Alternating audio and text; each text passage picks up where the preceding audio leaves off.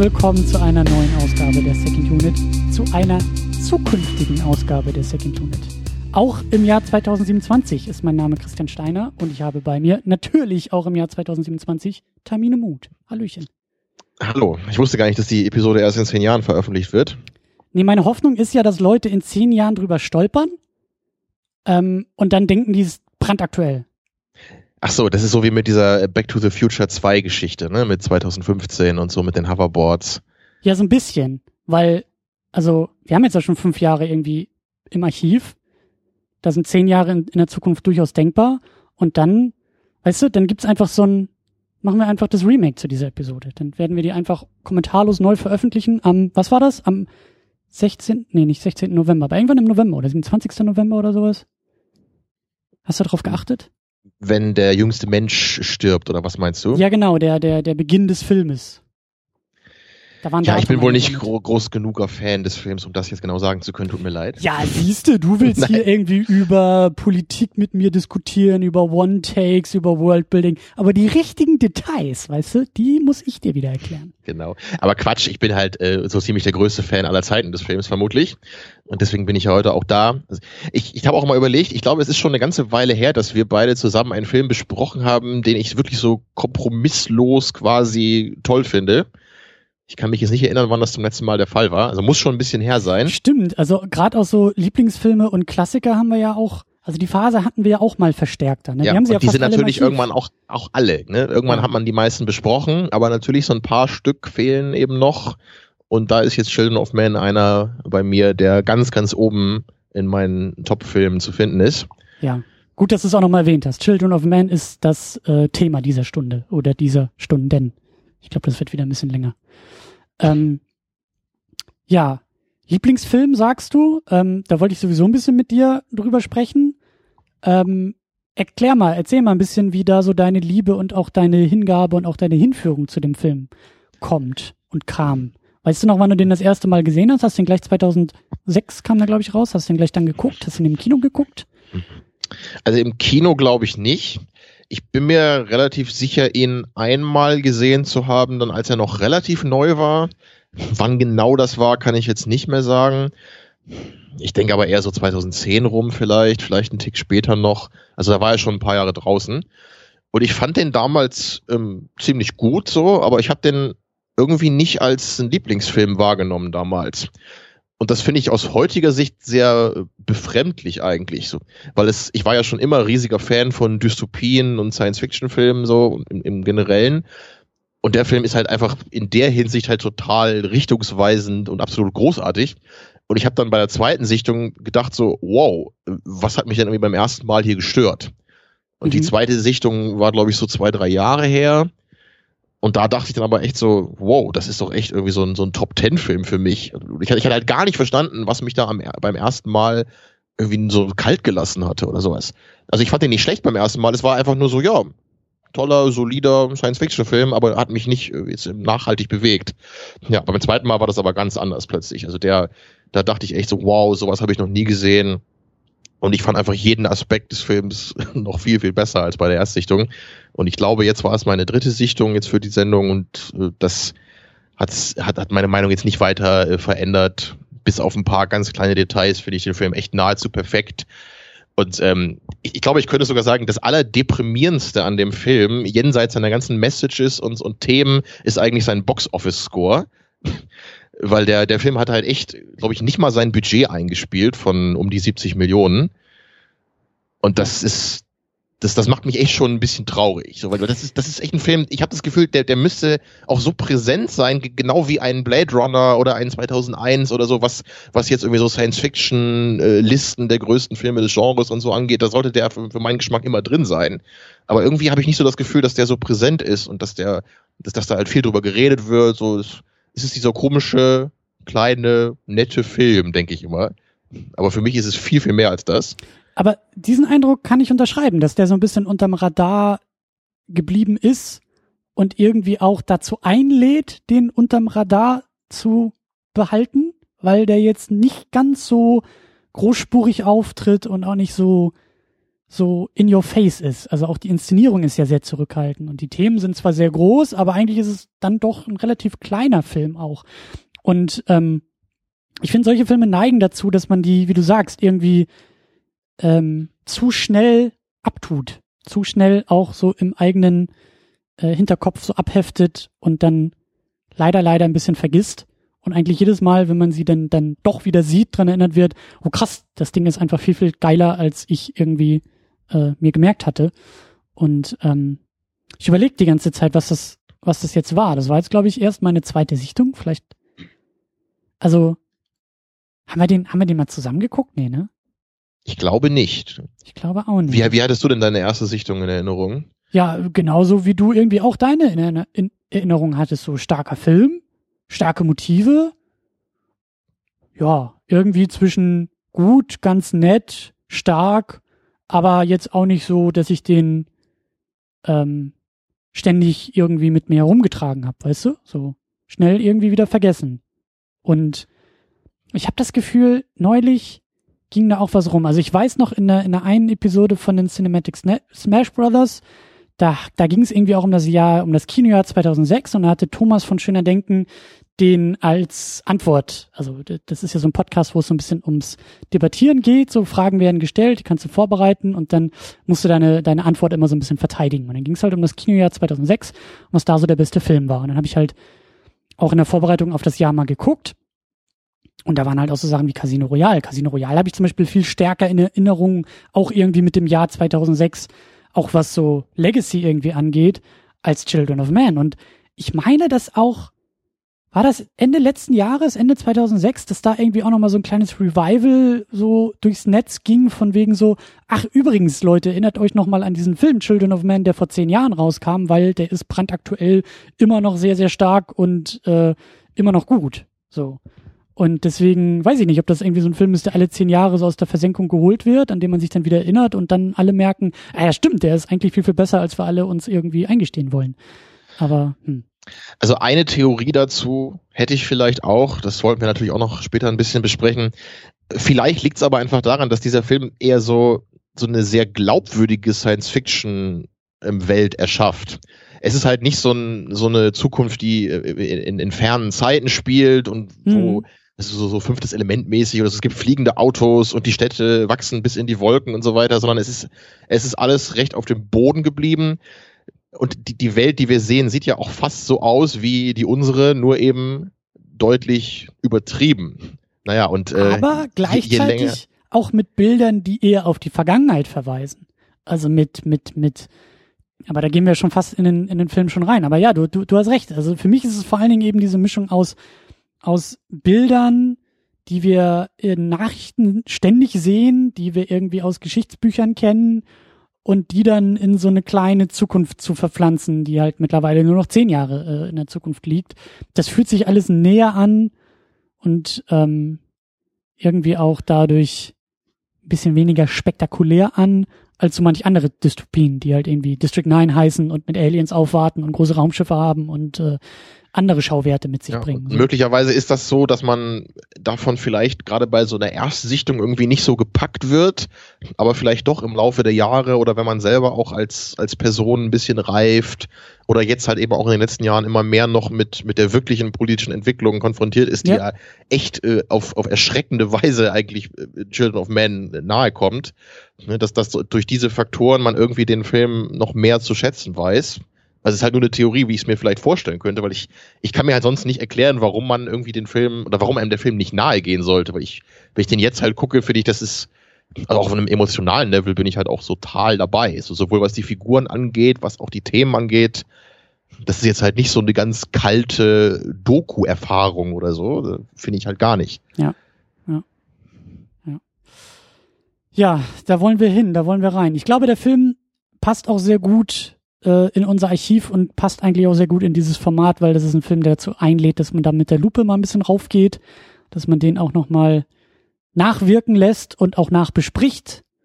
Und das werden wir jetzt, äh, werden wir auch gleich tun. Das Schöne ist, das haben auch schon andere getan. Und da können wir eine kleine, eine kleine Werbung in, äh, ich will sagen in eigener Sache, aber in guter Freundschaft setzen, denn drüben hat nämlich der Spätfilm in Ausgabe 34 auch darüber gesprochen. Über Children of Men und die Der beiden. Daniel ist ja auch großer Fan des Films, das weiß ich auch. Genau, die haben, äh, ich habe geguckt im, im Blog, das war irgendwie nur eine Wertung, äh, ich glaube 94 Punkte von 100 möglichen oder so haben sie dem Film gegeben. Also auch, ich, ich, ich glaube, dass du äh, dir diesen Podcast sehr gut und sehr gerne anhören kannst. Ähm, und alle anderen natürlich auch, aber ich glaube, dass der für dich als großen Liebhaber des Films äh, besonders gut ist. Und ähm, da könnt ihr euch mal reinklicken. Also Spätfilm habt ihr eh abonniert, aber guckt mal ein bisschen im Archiv, äh, Nummer 34 ist das. Da gibt's eine Ausgabe zu Children of Man. Werden wir auch noch verlinken, aber ich meine, ihr hört sowieso alle Spätfilm. Ähm, Gut, dann haben wir noch die Patreon-Liste, die wir auch noch einmal durchgehen wollen. Und ich hole wieder ganz tief Luft für all diese wunderbaren Menschen, die uns hier bespenden. Und das sind folgende. Michi W., Stefan Manken, Jonas Mapace, Jutta Rochus, Wolf, Christian Schmickler, Ulf P. und Alex, die jeweils mindestens zwei Dollar spenden, damit sie erwähnt werden. Dann gibt's noch Menschen, die jeden Monat fünf Dollar spenden. Das ist Tahiti Su, Sultan of Swing, Markus Heimatschlager, David Noack, Florian Primel, Sebastian Jan Ferrari, Stefan Stefan, Druwe, Rike, The Midless, Kete und Playstar. Die bekommen für diese 5 Dollar im Monat auch ja regelmäßig Goodies, wie zum Beispiel Gaming Units, wie zum Beispiel Audiokommentare zu Filmen. Zuletzt habe ich da was aufgenommen zu Man of Steel und La La Land. Zwei Filme, die mir durchaus wichtig sind. Der eine positiv, der andere vielleicht ein bisschen weniger positiv. Und, und Christians Tipps für eine politisch einwandfreie Zukunft. Ja, die gibt es aber nur für 10 Dollar im Monat. Äh, das tut auch jemand in die Spendendose hineintun. Das ist Thomas Jaspers. Vielen Dank an dieser Stelle. Und da werde ich einfach mal, habe ich mir so überlegt, für, also so ausgehend von Children of Man könnte man ja einfach mal so politischen Weltfrieden als Konzept so auf einer Seite, wie das umzusetzen ist. Das würde ich, glaube ich, bei Patreon für 10 Dollar bereitstellen. ist ein bisschen mehr wert. Das ist doch ein Deal. Ja, genau. Oder so. Mal gucken. Vielleicht wird es auch ein bisschen komplizierter. Ich bin gespannt, was diese Diskussion auch äh, bringt. Und vor allen Dingen auch äh, das Thema Hoffnung und Hoffnungslosigkeit und so. Ähm, mal schauen. Vielleicht, vielleicht, mal gucken. Vielleicht schaffe ich das doch nicht, das auf Patreon zu veröffentlichen. Aber ihr dürft euch da sehr gerne reinklicken. Ihr dürft da sehr gerne ein bisschen was in die Kaffeekasse reinwerfen. Und äh, wir bedanken uns. Vielen, vielen Dank. So. Dann sind wir eigentlich dran, den Film noch mal ein bisschen in Erinnerung zu holen. Ich hoffe natürlich, dass alle, die das hier hören, diesen Film gesehen haben. Wir werden ihn spoilern. Wir müssen ihn spoilern. Wir wollen ihn spoilern. Der muss auch gespoilert werden. Und vor allen Dingen äh, geht es, glaube ich, auch so in deine Richtung. Guck den. Also den muss man auch gesehen haben. Und dann können wir wunderbar diesen Film auseinandernehmen, oder? Ja, auf jeden Fall. Ich finde, dass, also wenn man irgendwie Science-Fiction, Dystopie-affin ist, dann muss man den gesehen haben. Absolut. Und auch wie du sagst, ähm, der ist so brandaktuell und der ist so stark in seinen Motiven, dass der einfach geguckt werden muss. Also ähm, da kommen wir nachher vielleicht auch noch ein bisschen auf diese ganzen politischen Ebenen. Ähm, Gerade nach der äh, US-Wahl im November, vielleicht ist der Film dadurch auch irgendwie so ein bisschen wieder in Erinnerung geholt worden, so da kam irgendwie das Jubiläum und irgendwie die Umstände zusammen. Aber es war dann ja auch so dieses, ha, ha, welche Filme passen denn jetzt irgendwie auf dieses komische Wahlergebnis? Ja, alle haben immer gesagt, oh, Idiocracy ist jetzt wahr geworden und ich habe den Film noch nicht gesehen, so, keine Ahnung, wahrscheinlich, vielleicht schon. Aber ähm, ich habe das Gefühl, Children of Man ist dann so ein bisschen das Ernste und irgendwie auch so das Erschreckende Pendant dazu, das irgendwie auch zeigt, ähm, vielleicht in welche Richtung wir uns so in dieser Welt bewegen. Deswegen äh, guckt ihn euch an ähm, und ich glaube, je eher ihr das tut, desto eher wollt ihr diesen Film auch noch zu Ende gucken. Ich glaube, wenn man den tatsächlich erst in zehn Jahren guckt, dann schafft man es, glaube ich, gar nicht mehr, aufgrund der realen Ereignisse den durchzuhalten. Aber da kommen wir am Ende auch noch ein bisschen auf diese, auf diese Ebenen zu sprechen. Also, Spoilerwarnung ist gesetzt, aber ihr kennt das Prinzip hier eh, aber pro forma nochmal, ähm, guckt ihn, guckt ihn unbedingt. Und ähm, wenn ihr das vielleicht jetzt nicht irgendwie eine Stunde vor diesem Podcast getan habt, dann hat Tamino wie immer die Aufgabe, den Film inhaltlich einfach nochmal ein bisschen in Erinnerung zu rufen. Kriegst du das hin? Ja, war es jetzt 2028 oder 27? 28, ne? Nee, 27. Ich bin mir Doch, 27. also irgendwas im November. Irgend, irgendwie ein Termin im November 2027. Ja, im November eines unbekannten Jahres, ja. Ja gut, ähm, ja, in dieser Zeit äh, befinden wir uns in einer weltweiten Krise. Das vorherrschende Problem ist, dass die Menschheit anscheinend unfruchtbar geworden ist und niemand weiß warum. Und an dem Tag, an dem unsere Geschichte beginnt, äh, ist gerade der, der jüngste Mensch des Planeten gestorben. Ich weiß gar nicht, woran das war, an einem Unfall oder so. Ja, und das äh, ist dann halt so ein Medienereignis, das äh, ähm, und ähm, wir befinden uns in England und da äh, sehen wir dann, wie, wie die ganze Bevölkerung gerade im Trauerzustand ist aufgrund dieses Ereignisses. Mhm. Ja, genauso wie unser Protagonist Theo, der ja, der eine Vergangenheit hat. Er war mal Aktivist früher, hat dann aber ein persönliches Schicksal erlitten und ist danach in so eine Art apathischen Zustand gefallen, dass ihm eigentlich alles so ziemlich egal ist, was noch so um ihn herum passiert. Und das ist etwas, was äh, viele Menschen anscheinend in dieser, in dieser Welt haben. Denn es, es gibt halt keine, keine wirkliche Hoffnung mehr. Durch die Unfruchtbarkeit geht man eben davon aus, dass die Menschheit ja in naher Zukunft ausgelöscht sein wird. Ja, und ähm, das führt dazu oder hat ein, ein wechselseitiges Verhältnis mit anderen Problemen, die wir im Film präsentiert bekommen. Es gibt halt eine große Verschmutzung, das sieht man oft so, so man, man sieht, wie, wie verendete Kühe auf Weiden liegen und im Hintergrund die großen Fabriken mit Schornsteinen weiterlaufen. Gleichzeitig gibt es große Flüchtlingswellen also die ganzen Landesgrenzen auf der Welt scheinen immer weiter aufzuweichen. Menschenmassen flüchten von A nach B. Und mhm. gleichzeitig gibt es auch noch Terroranschläge, die vielleicht von der Regierung inszeniert wurden oder auch nicht. Das wird angedeutet. Also letztendlich ein ziemliches Chaos, in dem wir uns befinden. Aber in diesem Chaos wird irgendwie, man weiß nicht wie, ein Mädchen schwanger. Mhm. Und das führt jetzt dazu, äh, dass, dass dieses Mädchen, also sie hat natürlich total Angst, weiß nicht, was jetzt äh, mit ihr passieren soll. Und äh, Theo gerät dann durch eine Kette von Ereignissen an sie und ist jetzt dafür verantwortlich, sie zu dem sogenannten Human Project zu bringen. Ein, eine ja schon fast mystische Organisation, die ihr helfen kann. Ja, und um zu diesem Human Project zu gelangen, muss er dann dieses Mädchen in ja, in, in so eine abgesperrte Stadt bringen. Also so eine Art Flüchtlingscamp ist das halt schon geworden. Und da äh, bricht dann auch noch ein Aufstand aus, natürlich gerade dann, wenn sie da rein müssen. Also jede Menge Chaos. Und das ist so der letzte Akt des Films dann, wie er dieses arme kleine Mädchen, was dann am Ende auch ihr Kind äh, gebärt, dann halt durch diese, durch diese Kriegsschauplätze zu diesem Human Project bringen muss. Ja, und das Ganze ist eben auch ja, schon harter Tobak so. Ist halt keine nette kleine Geschichte, sondern so, so die ganze Zeit sieht man eigentlich im, im Vordergrund und im Hintergrund Sachen, die einen emotional ziemlich mitnehmen. Zumindest ist das bei mir so. Mhm.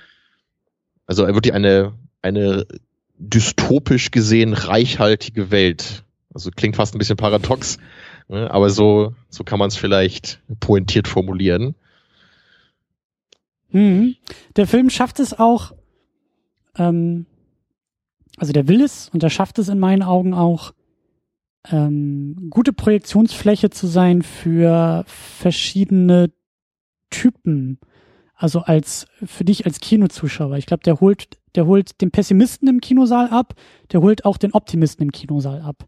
Und das Schöne ist, dass er, glaube ich, beide zusammenführt, die dann in heftigsten Diskussionen, glaube ich, sich reiben können an dem Film weil jeder wahrscheinlich ein bisschen was anderes in den gleichen Momenten sieht. Der Pessimist mhm. sagt, das Ende ist total, äh, ja, hoffnungslos und der Optimist sagt, nee, nee, da ist ja noch eine ganze Menge Hoffnung drin. Ähm, ich glaube gar nicht, dass wir uns in solche krassen Lager da aufteilen lassen könnten, aber ähm, ich glaube, dass das schon ein, ein, ein, eine Absicht des Filmes ist und ich glaube auch, ja, dass das, das, das hatte schafft das hatte Cuaron auch so in einem Interview mal gesagt, wenn ich mich nicht irre, mhm. dass er halt auch gerade am Ende eben meint, wenn man ein hoffnungsvoller Mensch ist, wird man da wahrscheinlich viel Hoffnung drin erkennen und wenn man das Gegenteil ist, dann wird man auch das darin sehen können. Ich glaube auch, das ist das, was dir ganz gut gefällt an dem Film, oder? Also einfach diese Möglichkeiten, dass es, dass der Film dir halt nicht vorschreibt, äh, äh, am Ende wird alles gut, sondern dass es halt äh, Interpretationsleistung irgendwie auch ist. Genau, es ist halt nicht der, der Kinocut von Blade Runner, wo das Happy End eben noch so dran geklebt wurde, ganz hinten. Ja, und bei Brazil, den wir auch mal besprochen haben, gibt's ja auch so eine Variante. Also ist, ich, ich mag das halt immer, wenn ein Film sich letztendlich ehrlich anfühlt.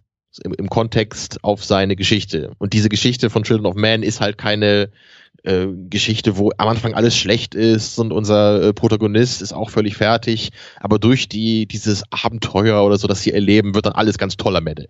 Also das wäre einfach zu einfach. Ne? Und das, das, also gerade in einem Film wie Children of Men, der, der ja auch wirklich ein, ein reales Szenario entwirft, auch natürlich immer noch in einer fiktiven Weise. Aber das wäre einfach nicht glaubwürdig und würde der Message entgegenlaufen, wenn man am Ende einfach nur denkt, so ja, wir als Menschheit, wir können alles schaffen und alles ist toll und auch die größten Aufgaben liegen jetzt hinter uns. So, das, so, so eine Message kann man da halt nicht draus ziehen, denke ich. Aber ja. gleichzeitig stimmt, dass man am Ende auch nicht einfach nur genauso deprimiert im Sessel sitzt und denkt, ja, stimmt, wo sind meine Selbstmordpillen? Sondern es ist, es ist halt wirklich so der, der Schimmer von Hoffnung in einer schrecklichen, tristen Welt. Und ich finde, das trifft eigentlich auch so die menschliche Realität oft ganz gut. Mhm.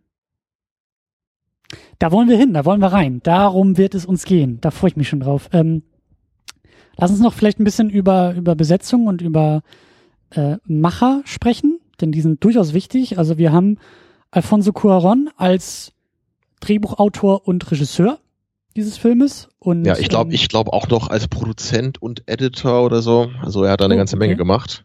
Auf jeden Fall ist das, ist das sein Baby, sein Ding. Mhm. Das sieht man auch, das merkt man auch. Ähm, der Film basiert irgendwie auf einem Buch, das habe ich auch nur irgendwie in den Credits gesehen und irgendwie auch, auch gelesen von P.D. James. Ich glaube, Anfang der 90er ist das schon geschrieben worden. Hat durchaus auch noch so ein paar äh, andere Schwerpunkte. Das Buch ist wohl noch viel aufgeladener, was irgendwie christliche Symbolik angeht. Das hat Cuaron wohl alles so ein bisschen entschärft für den Film und ein bisschen subtiler gemacht. Ähm, oder werden wir auch noch drüber sprechen. Ich meine, das ist immer noch da und immer noch drin. Ähm, ja, also das, das ist ja sogar ein bisschen pointiert, ne? weil es gibt ja diese eine Szene, wo, äh, wo äh, Theo das schwangere Mädchen dann fragt so und äh, wer ist der Vater ja. und sie sagt nur so es gab keinen Vater ich bin Jungfrau und er, so, und er ist halt so völlig äh, erschreckt und dann so ja Quatsch so ich verarsche dich nur ja ja genau gibt gibt noch ja. ganz ganz viele weitere Szenen und ich meine das ist halt bei dieser bei dieser Thematik auch also das das das das kriegst du da einfach auch nicht raus ähm, aber ähm, genau, also auf jeden Fall basiert das Ganze eben auf einem auf einem Roman. Ähm, Wäre das so ein Ding? Hättest du Bock, sowas nochmal zu lesen? Oder sagst du, nee, nee, ich bleib beim Film und das ist äh, durch die filmischen Mittel ist mir das äh, auch lieber? Nee, würde ich auf jeden Fall. Würde ich, würde ich gerne mal lesen. Habe ich auch gedacht nach der Sichtung jetzt. Also es, es gibt ja wohl auch wirklich ein paar inhaltliche Unterschiede. Ich hatte auch noch in einem Interview gehört, äh, dass wohl dieser, dieser Freund von Theo, der hier von Michael Caine gespielt wird, ne, dieser 68er Hippie, dass der im Buch wohl auch ganz anders sein soll und dass, dass da halt gar nicht, dass er gar nicht so ein 68er ist da. Also man sieht schon, da wurden halt auch noch Unterschiede gemacht jetzt, mhm. äh, wie, der, wie die filmische Geschichte jetzt erzählt wurde. Mhm. Ja, und äh, was Cuaron angeht, der hat ja auch in diesem Podcast schon ein bisschen History also wir haben ja kürzlich erst äh, in der Harry Potter Episode auch über ihn gesprochen, ne? mit dem dritten Harry Potter Film hat er ja inszeniert. Aber äh, kontroverser war ja eigentlich unsere Episode, der, äh, die ja schon ein paar Jahre zurückliegt, zu Gravity. Äh, da wir nämlich beide ja sagten, dass wir den Film nur so ganz okay fanden, hat das natürlich äh, Wellen des Hasses im Internet ausgelöst. Und das, ich glaube, das war wirklich die Episode, wo wir am meisten so, so Shitstorm bekommen haben damals.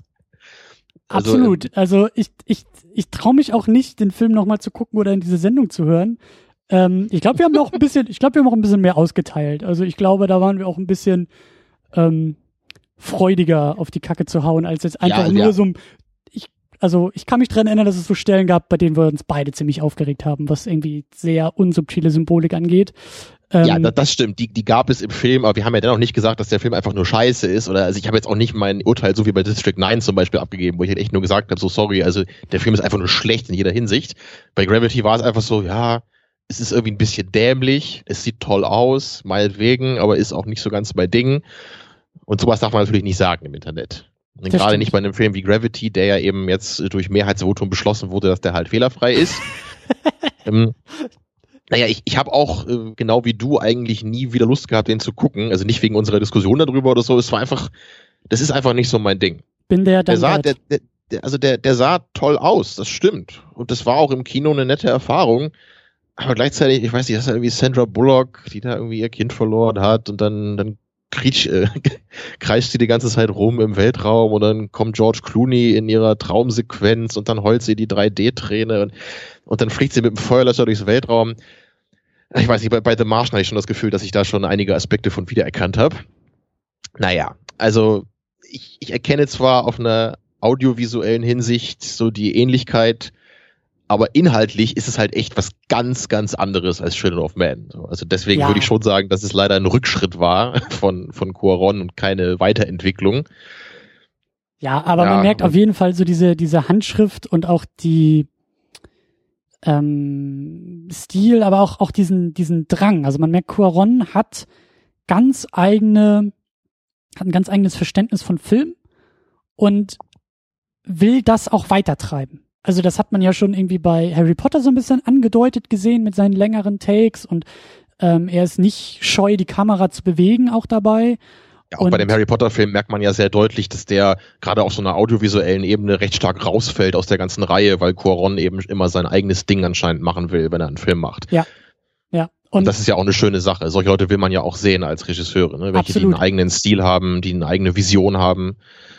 Absolut. Und das war es ja auch bei Gravity, ne? Ich meine, da hat das, das da, also, also es gibt ja durchaus so einen, einen, einen Entwicklungsfaden bei ihm. Weißt du, Harry Potter war ja, glaube ich, der, der also war vorher äh, Children of Man, glaube ich, noch, Anfang der genau, 2000er, ne? 2004 oder so. Das war so der, der Hollywood-Einstieg, glaube genau. ich, bei ihm. Ne? Und, und weißt du, so dieser, dieser, dieser Drang von, von Kamerabewegung, langen Takes, weißt du, der hat sich dann ja bei Gravity noch so weit entwickelt, dass halt irgendwie auch, weil die Hälfte aus dem Computer kam und bla bla bla, aber da gab es dann irgendwie Takes, die 15 Minuten lang waren ohne Schnitt, weil irgendwie nur die Gesichter die, der Schauspieler echt waren und so. Also, die Eröffnungssequenz war doch, glaube ich, so ein ganzes Long Take da, ne? Genau, und, und das, das kann ich halt auch wahnsinnig respektieren. So, das sind auch so Sachen, das muss mir nicht immer gefallen, ja, deswegen so Gravity hat uns halt jetzt nicht so sehr gefallen wie Children of Man, aber Hut ab vor dem Typen, Hut ab vor diesem, das meine ich halt, vor diesem Drang und auch vor dieser Kompromisslosigkeit, ähm, das eigene Ding einfach durchzuziehen. So. Und das ist eben auch Children of Man. Hier kommt vielleicht eben auch noch diese Buchvorlage hinzu.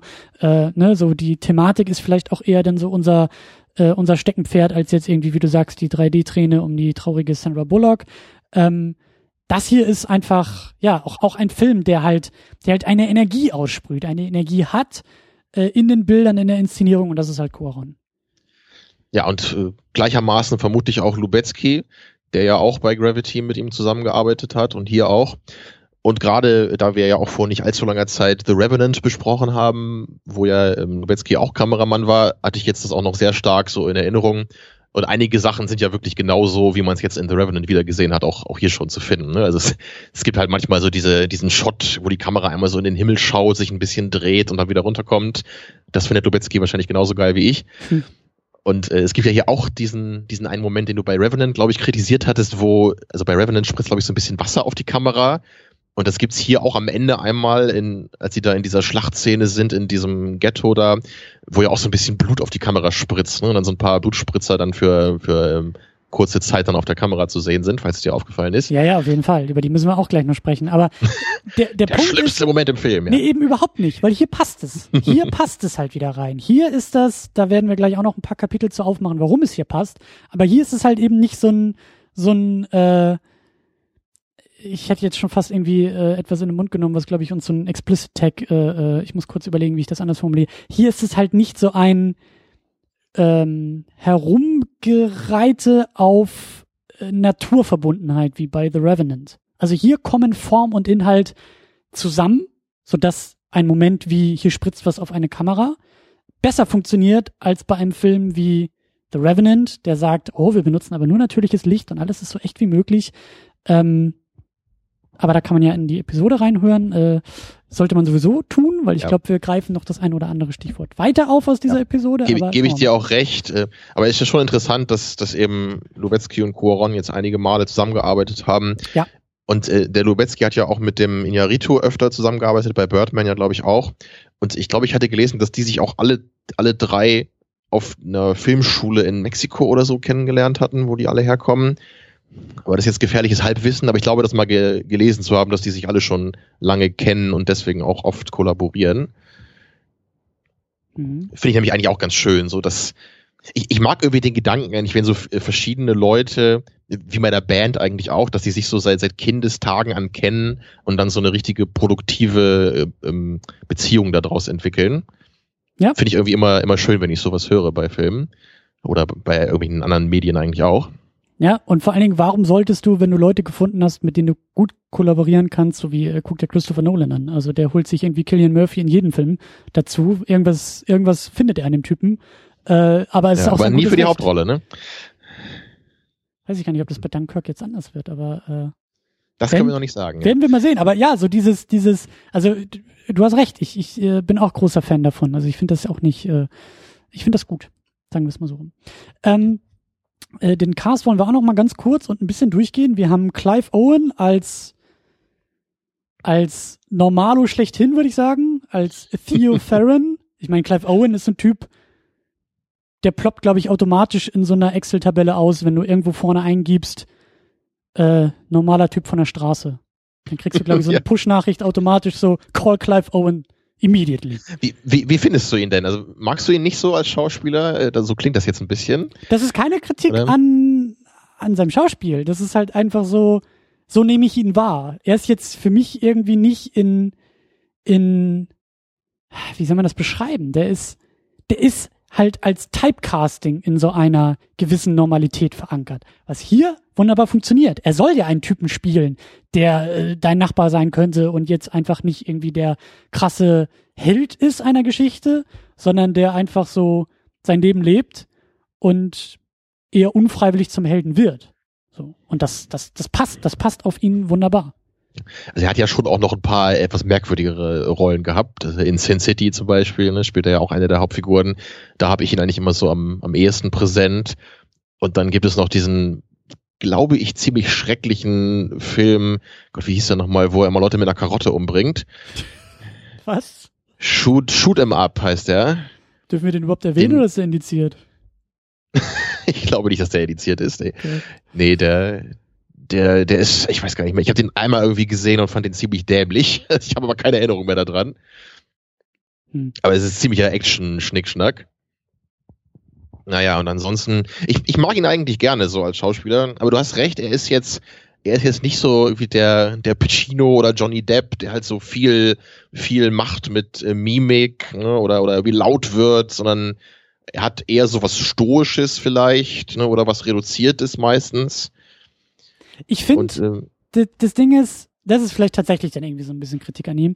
Ich finde, er hat jetzt nicht wahnsinniges Charisma. Er ist jetzt kein Schauspieler, der sofort, äh, also bei dem klebe ich nicht sofort an den Lippen, dem, dem, dem werfe ich mich jetzt nicht so hin, dem gebe ich mich jetzt nicht so hin, weil ich mir denke, er ist okay, ist ein okayer Typ, ist ein okayer Schauspieler so, der ist kompetent, der, der, das ist okay. Und es gibt für mich aber so Kandidaten wie zum Beispiel Aaron Eckhart, der irgendwie in die gleiche Richtung geht, der in meinen Augen vielleicht auch ein wenig, wenig Charisma hat und aber komischerweise dann teilweise so Rollen auswählt, wo ich mir denke, wer dachte, das ist eine gute Idee, Aaron Eckhart als irgendwie Protagonisten für so eine äh, Independence äh, äh, stirbt langsam im Weißen Haus irgendwie zu casten. Aaron Eckhart ist kein Actionheld. Sorry, das ist halt, das ist viel zu normal, um ein Actionheld zu sein.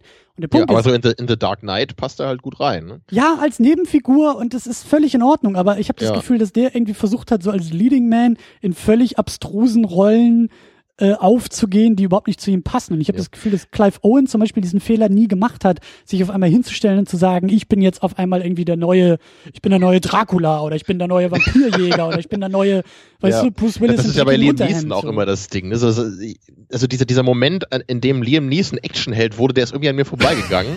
aber er ist es jetzt ja anscheinend irgendwie. Und Der wurde, immer, glaub ich, immer, auch- immer wieder Actionfilme. Ja. Der wurde auch demokratisch abgestimmt, dass das jetzt ein Ding ist.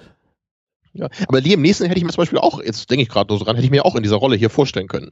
Das, der der wäre eigentlich auch so ein Typ, der eigentlich so da reinpassen würde. Äh, Liam Neeson ist für mich zu sehr so autoritäre Vaterfigur. Der ist irgendwie zu, der ist zu, zu äh, mentorenhaft. Liam Neeson ist für mich Ja, ein guter er ist Mentor. auch ein bisschen, ein bisschen zu alt inzwischen wahrscheinlich für solche Rollen. ja. Aber das, also ich, ich meine nur, prinzipiell hätte ich es mir vorstellen können. Es ist vielleicht inzwischen durch seine faktische Filmografie zu sehr verzerrt, weil man ihn einfach in zu viel Quatsch gesehen hat. ja. Naja, aber das ist eigentlich auch schon wieder fast eine Diskussion für einen anderen Tag. So dass eigentlich, das ist, es, gibt- es gibt ja wirklich in Hollywood eine, eine reichhaltige Palette von coolen Schauspielern ganz verschiedener Arten. ne? Es gibt eben so Leute wie äh, Clive Owen, die, genau wie du sagst, nicht so die super krasse Leinwandpräsenz haben, was aber gar nicht schlecht ist, weil man eben ja auch solche Menschen braucht für manche Rollen. Und für andere Rollen braucht man dann eben einen Willem Dafoe. So, und der hat dann auch ja, seine Berechtigung. Ja, ja, aber, aber Willem Dafoe ist jetzt vielleicht dann eher weniger geeignet, wenn man irgendwie vielleicht ein ganz ruhiges Kammerspiel machen möchte oder so.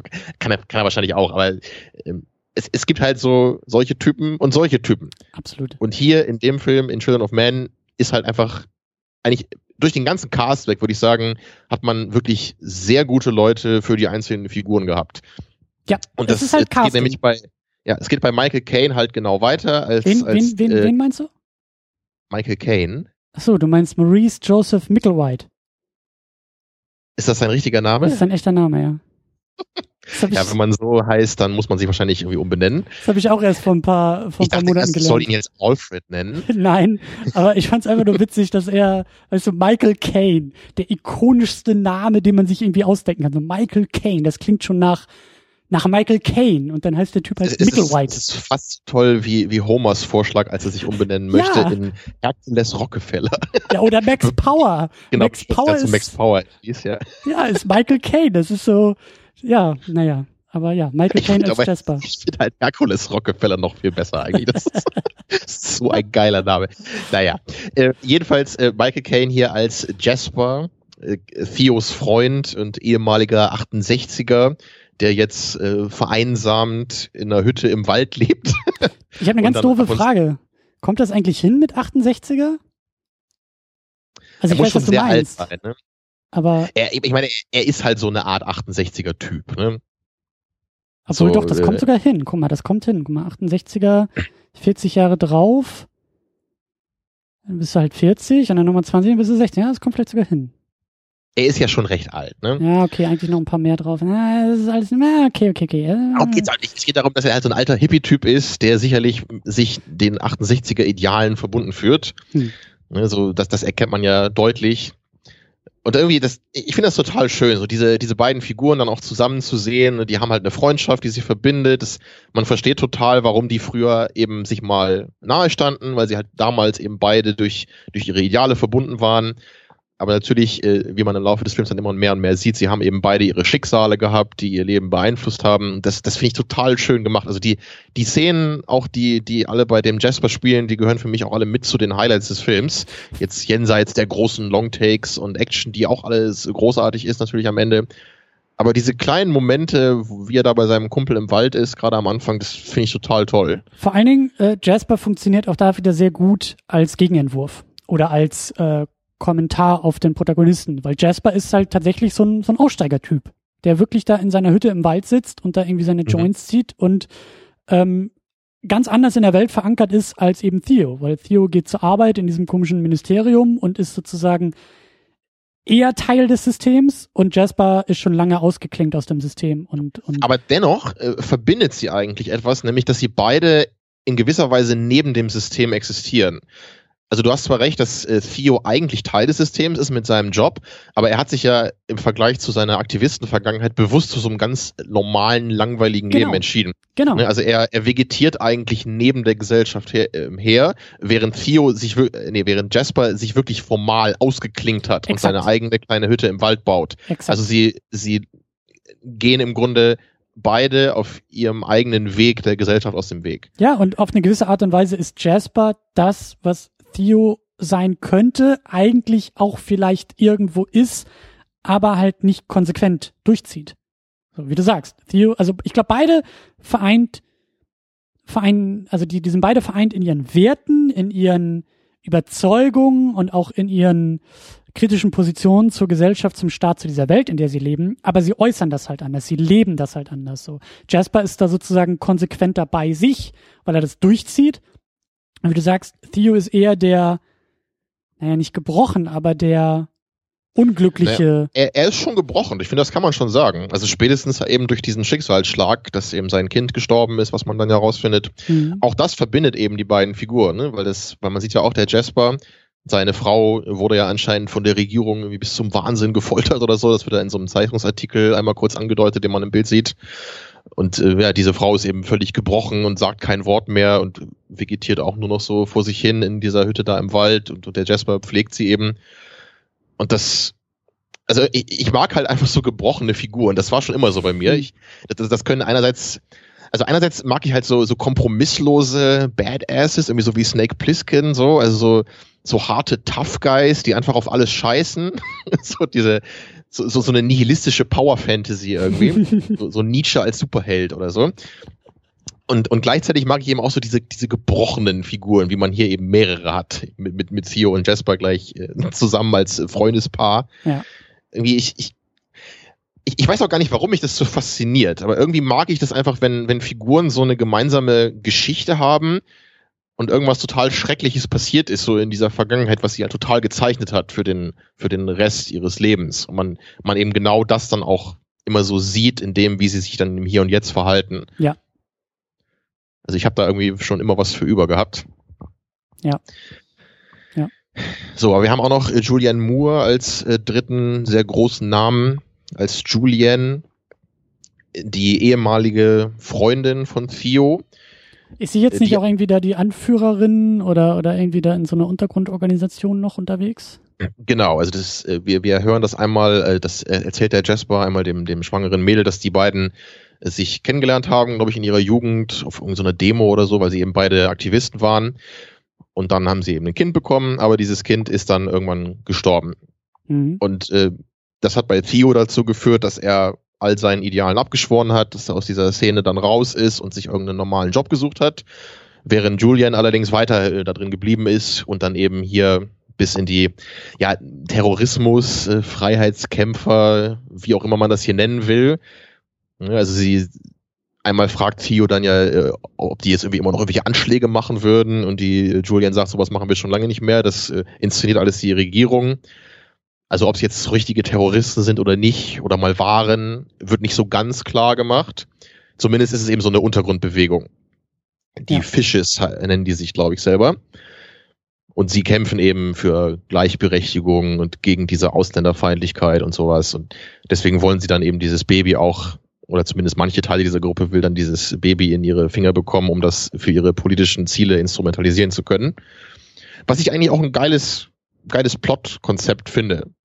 So als, als, als Grundlage hier. Du hast eben diese ganzen tollen Figuren an sich schon mal und dann auch noch diese, diese Idee, dass es passiert ja eigentlich was Wundervolles, könnte man sagen. ne? Da ist ja dieser Mhm, Schimmer, Schimmer mhm. der Hoffnung. Dieses Mädchen, was schwanger wird, keiner weiß warum. Im Grunde sollte man noch denken, die ganze Menschheit sollte jetzt ihre Waffen niederlegen und einfach nur irgendwie rausfinden, wie das passiert ist, damit äh, jetzt endlich mal dieser Schrecken aufhören kann. Ne, Aber so ist es überhaupt nicht, sondern man muss sich erstmal durch diese furchtbare Welt eben zu diesem Human Project kämpfen.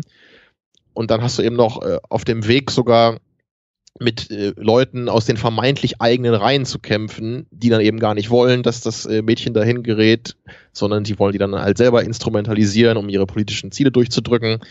Ne, wo man eigentlich sagen müsste, das ist doch alles erstmal zweitrangig jetzt. Ne? Es, es geht doch erstmal darum, wirklich dieses, dieses menschliche Leben jetzt weiter erhalten zu können, erstmal. Aber Ja. so läuft's halt natürlich nicht. Ne? Und so läuft es auch in der Realität nicht. Also die politische Ja. Linke ist ja sowieso immer so umstritten, also zerstritten in sich selbst. Ähm, ja, naja. Du hast einen Namen ausgelassen. Ja, ich habe ich hab irgendwo gesehen, wie man das aussprechen soll. Ich mag ihn auch gerne, den Typen. Ich, ich glaube, es hieß irgendwie Chutel Ejiofor oder so. Mhm. Ohne Gewehr jetzt. So oder so ähnlich. Der hat, hat er nicht auch in diesem 12 Years a Slave die Hauptrolle gespielt, den ich nie gesehen habe? Äh, möglich, den habe ich auch noch nicht gesehen. Ich glaube, ich glaube, das ist der Typ, der den da auch gespielt hat. Ja. Ja, mag ich gerne als Schauspieler. Ist hier nur eine recht kleine Nebenfigur. Oder so, so mittelklein als einer der Truppe aus den Untergrundkämpfern. Hat er nicht auch bei Matrix mitgespielt? Also in Ich der glaube- Fortsetzung? Ich glaube, das ist dieser Typ, der so ähnlich aussieht. Ich dachte das auch schon mal, aber es ist der nicht. Das ist ein anderer, der ist auch älter. Hm, das wurmt mich Oder? wieder. Ich glaube, das war ein anderer.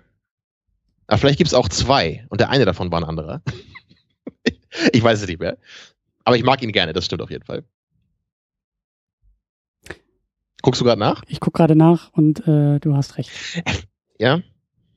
Ich dachte gerade, du hättest recht. Ich weiß auch nicht mehr. Nee, dann, dann streichen wir das. Dann habe ich nicht nachgeguckt, ich habe recht, das ist alles gut. Das muss ich gleich noch rausschneiden, das äh, erinnere mich dran. Ähm, und dann haben wir noch Danny Houston als Nigel. Den kenne ich auch irgendwo her. Ja, den habe ich auch mal schon irgendwo gesehen. Dann kam mir auch gleich wieder bekannt vor. Das war dieser, war das dieser Kunstsammler? Ja. Ja, auch eine coole kleine Szene übrigens, die ja so, so ein bisschen Ach. vielleicht ra rausfällt aus dem Film. Jetzt haben wir's. X-Men Origins Wolverine. Stimmt, ja. Und zuletzt Wonder Woman. Daher kann ich ihn auch noch. Das kann ich nicht sagen. Na gut, aber äh, was ist er hier? Eher so ein shady Bad Guy? Oder wie würdest du ihn beschreiben? Der Kunstsammler ist ein Bad Guy? Ja, das ist eigentlich so sein Typecasting.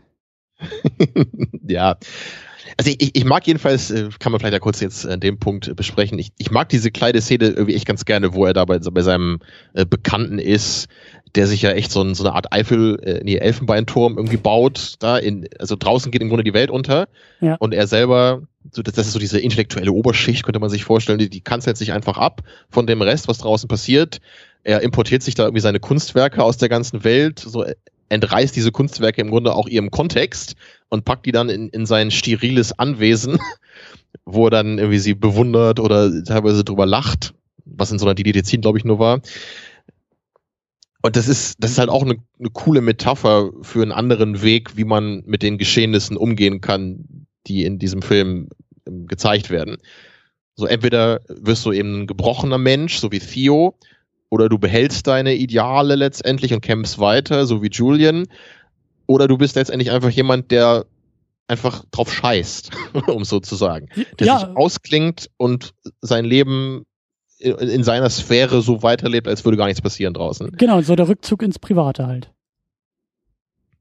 Ja. So das öffentliche, die öffentliche äh, Gesellschaft, Meinung, Politik halt komplett ignorieren und sich einfach auf seine eigenen ähm, auf seine eigene Welt und vor allen Dingen seine eigene, ähm, also seine eigene Welt auch so zu bauen und damit auch ein bisschen anders als, ähm, wie ist der Jasper? So, der eigentlich, glaube ich, immer noch irgendwie mitkriegt, was in der Welt los ist, aber so sich komplett von der Welt abkapseln. Ja, Jasper hat zwar auch so sein Exil gewählt, aber ihm ist ja letztendlich nicht egal, was passiert. Genau. Er ist einfach nur machtlos. Genau.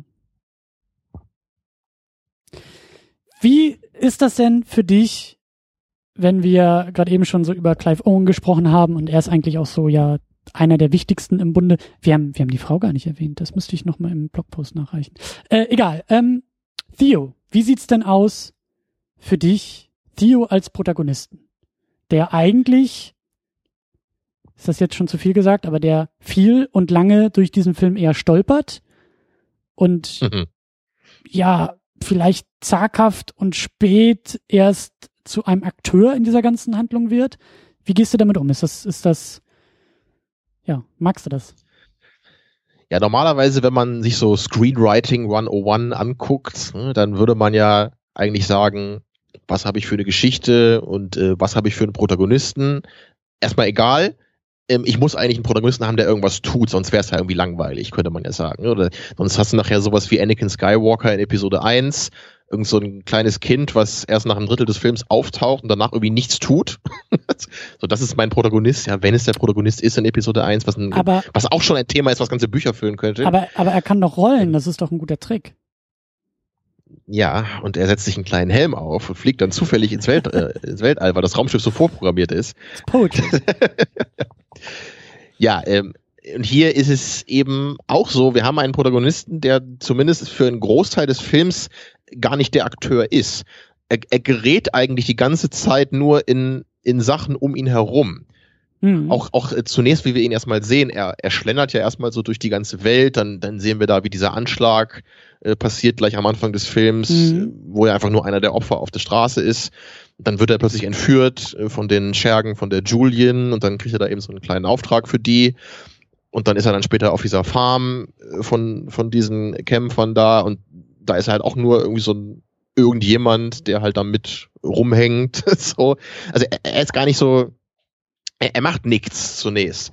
Aber erst als eben alle Leute langsam eben sterben, die am Anfang die Zügel in der Hand hatten, äh, zuerst eben Julian und und dann Jasper stirbt dann auch noch und irgendwann ist halt keiner mehr übrig, der sich um das Mädel kümmern kann, bis auf ihn. Aber er ist eigentlich überhaupt nicht besonders qualifiziert dafür. Ne? Er, er kann ja nichts. Er ist ja ein alter Trinker, hm. so, der letztendlich sich ausgeklinkt hat aus der Welt, der aufgegeben hat, der resigniert hat aber das, das Ganze ist eben überhaupt nicht schlecht, in dieser Geschichte. Wobei es in vielen Geschichten äh, furchtbar wäre, wenn du einen Protagonisten hättest, der so ist. Aber hier im Kontext auf die Themen des Films und auf die ganze Art dieser Geschichte, die wir hier erleben, ist es genau richtig, dass wir keinen klassischen Helden haben, der im Laufe des Films so richtig über sich hinaus wächst. Ja, so, so ein ganz bisschen wächst er ja schon. Er hat ja auch irgendwie einen Arc. Also er, er gewinnt ja irgendwie zumindest wieder die Hoffnung zurück. So, er hat eben wirklich hm. auch was. Und, und er wächst er, ja auch an seinen Aufgaben. Ne? Das ist ja jetzt nicht ja. ein äh, ein, ein, ein binärer Schalter, der umgelegt wird und auf einmal von 0 auf 100 äh, ist er der Held, sondern das sind ja alles Baby-Steps, die er geht. Baby-Steps, ja, sehr passend. Mhm. er feuert, glaube ich, auch nie eine Waffe ab. Ne? Also er, er macht nie aktiv irgendwie was. Er ist am Ende nur dabei, irgendwie das Mädel durch, durch dieses Ghetto zu bekommen. Er macht die Tür auf bei der Autoverfolgungsjagd, was ich sehr geil fand. Das ist sein einziger Action-Moment vermutlich. Und er rennt durch Kugelhagel und äh, Explosion. Also qualifiziert ihn das als Actionhelden, ja? Naja, so als Clive Owen Actionhelden ist das schon in Ordnung. Ja, es ist besser als bei Shoot'em Up. Also ich, ich finde es, es ist, es ist ein bisschen schwer zu beschreiben eigentlich, aber ich finde, es ist hier auf so eine ganz ungewöhnliche Weise genau richtig, was dieser Protagonist ist. Ja. Ja, es ist, wie du sagst, es, es wäre der Geschichte ja überhaupt nicht gerecht, wenn er da jetzt gleich ähm, als Superheld auftreten würde und sofort irgendwie äh, alles und jeden rettet. So, er ist da, ich, also der, wir müssen auch ein bisschen über Szenen natürlich sprechen. Ne? Es ist natürlich total geil, diese Eröffnungsszene, die du auch schon angedeutet hast, ähm, wie er da, ähm, das zeigt ja eigentlich auch schon, dass, dass in ihm ein anderes Potenzial schlummert. Weil es ist da dieser, dieser Coffeeshop in London und alle starren gebannt auf den Bildschirm und aus dem kommen ja diese Nachrichten von wegen der jüngste Mensch der Welt ist tot und bla bla bla. Und er drängelt sich halt dadurch nach vorne, um einfach nur seinen blöden Kaffee zu kaufen. Ja, also ihm ist eigentlich schon diese Welt, also da, da zeigt sich schon, dass er eigentlich auf eine gewisse Art und Weise Teil dieser Welt ist, aber in diese Welt auch irgendwie nicht, also vieles davon ist ihm egal. Und ähm, da wird er halt gewaltsam rausgeholt über diese Explosion, die dann auf der Straße stattfindet aber ja, er geht dann zur Arbeit in diesem grauen Gebäude, in diesem grauen Ministerium, macht die Tür zu seinem äh, von, von seinem Chef auf und das fand ich auch so geil. Überall im Hintergrund stehen halt Aktenordner, ja, das zum Thema Worldbuilding und Zukunftsvision und Dystopie, so auch in 20 oder in 10 Jahren äh, gibt's halt in diesen Ämtern diese ollen Aktenordner. So, da ist nichts irgendwie mit fancy Display und äh, Minority Report Gesten in der Luft und wir machen da irgendwie. Nee, so ein Amt ist halt immer noch auf Papier. Und ähm, das ist halt auch alles so grau und auch so eintönig. Und da, da kommt er halt so ganz langsam und zaghaft raus. Und das ist auch so charmant, wie er da zu seinem Chef sagt, dass er, ne, das war doch so dieses, ja, ich hätte gar nicht gedacht, dass mir der Tod des jüngsten Menschen der Welt so nahe geht. Ich glaube, ich muss früher nach Hause gehen. So. Das fand ich halt genau. halt auch, das sagt so viel über ihn aus. Er ist halt so ein bisschen so der Opportunist, er ist so angepasst und, und da aus dieser Position kommt er halt langsam, schrittweise raus. So. Ja. Aber eben auch nicht auf so eine Weise, dass man so, so denk an Luke Skywalker, ne? Am Anfang des Films hast du eben den, den kleinen Farmersjungen, der, der halt für Größeres bestimmt ist. Ihm fehlt die am, am, am, Anfang ist er halt nur so ein kleiner Junge und am Ende ist er halt irgendwie der, der, der angehende Jedi-Ritter oder so. Also so ein Arc gibt's hier halt nicht.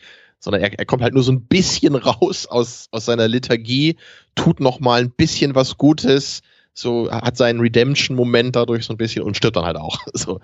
Ja. Also es, es ist eben wirklich nur so eine ganz, ganz kleine Steigerung seiner Figur.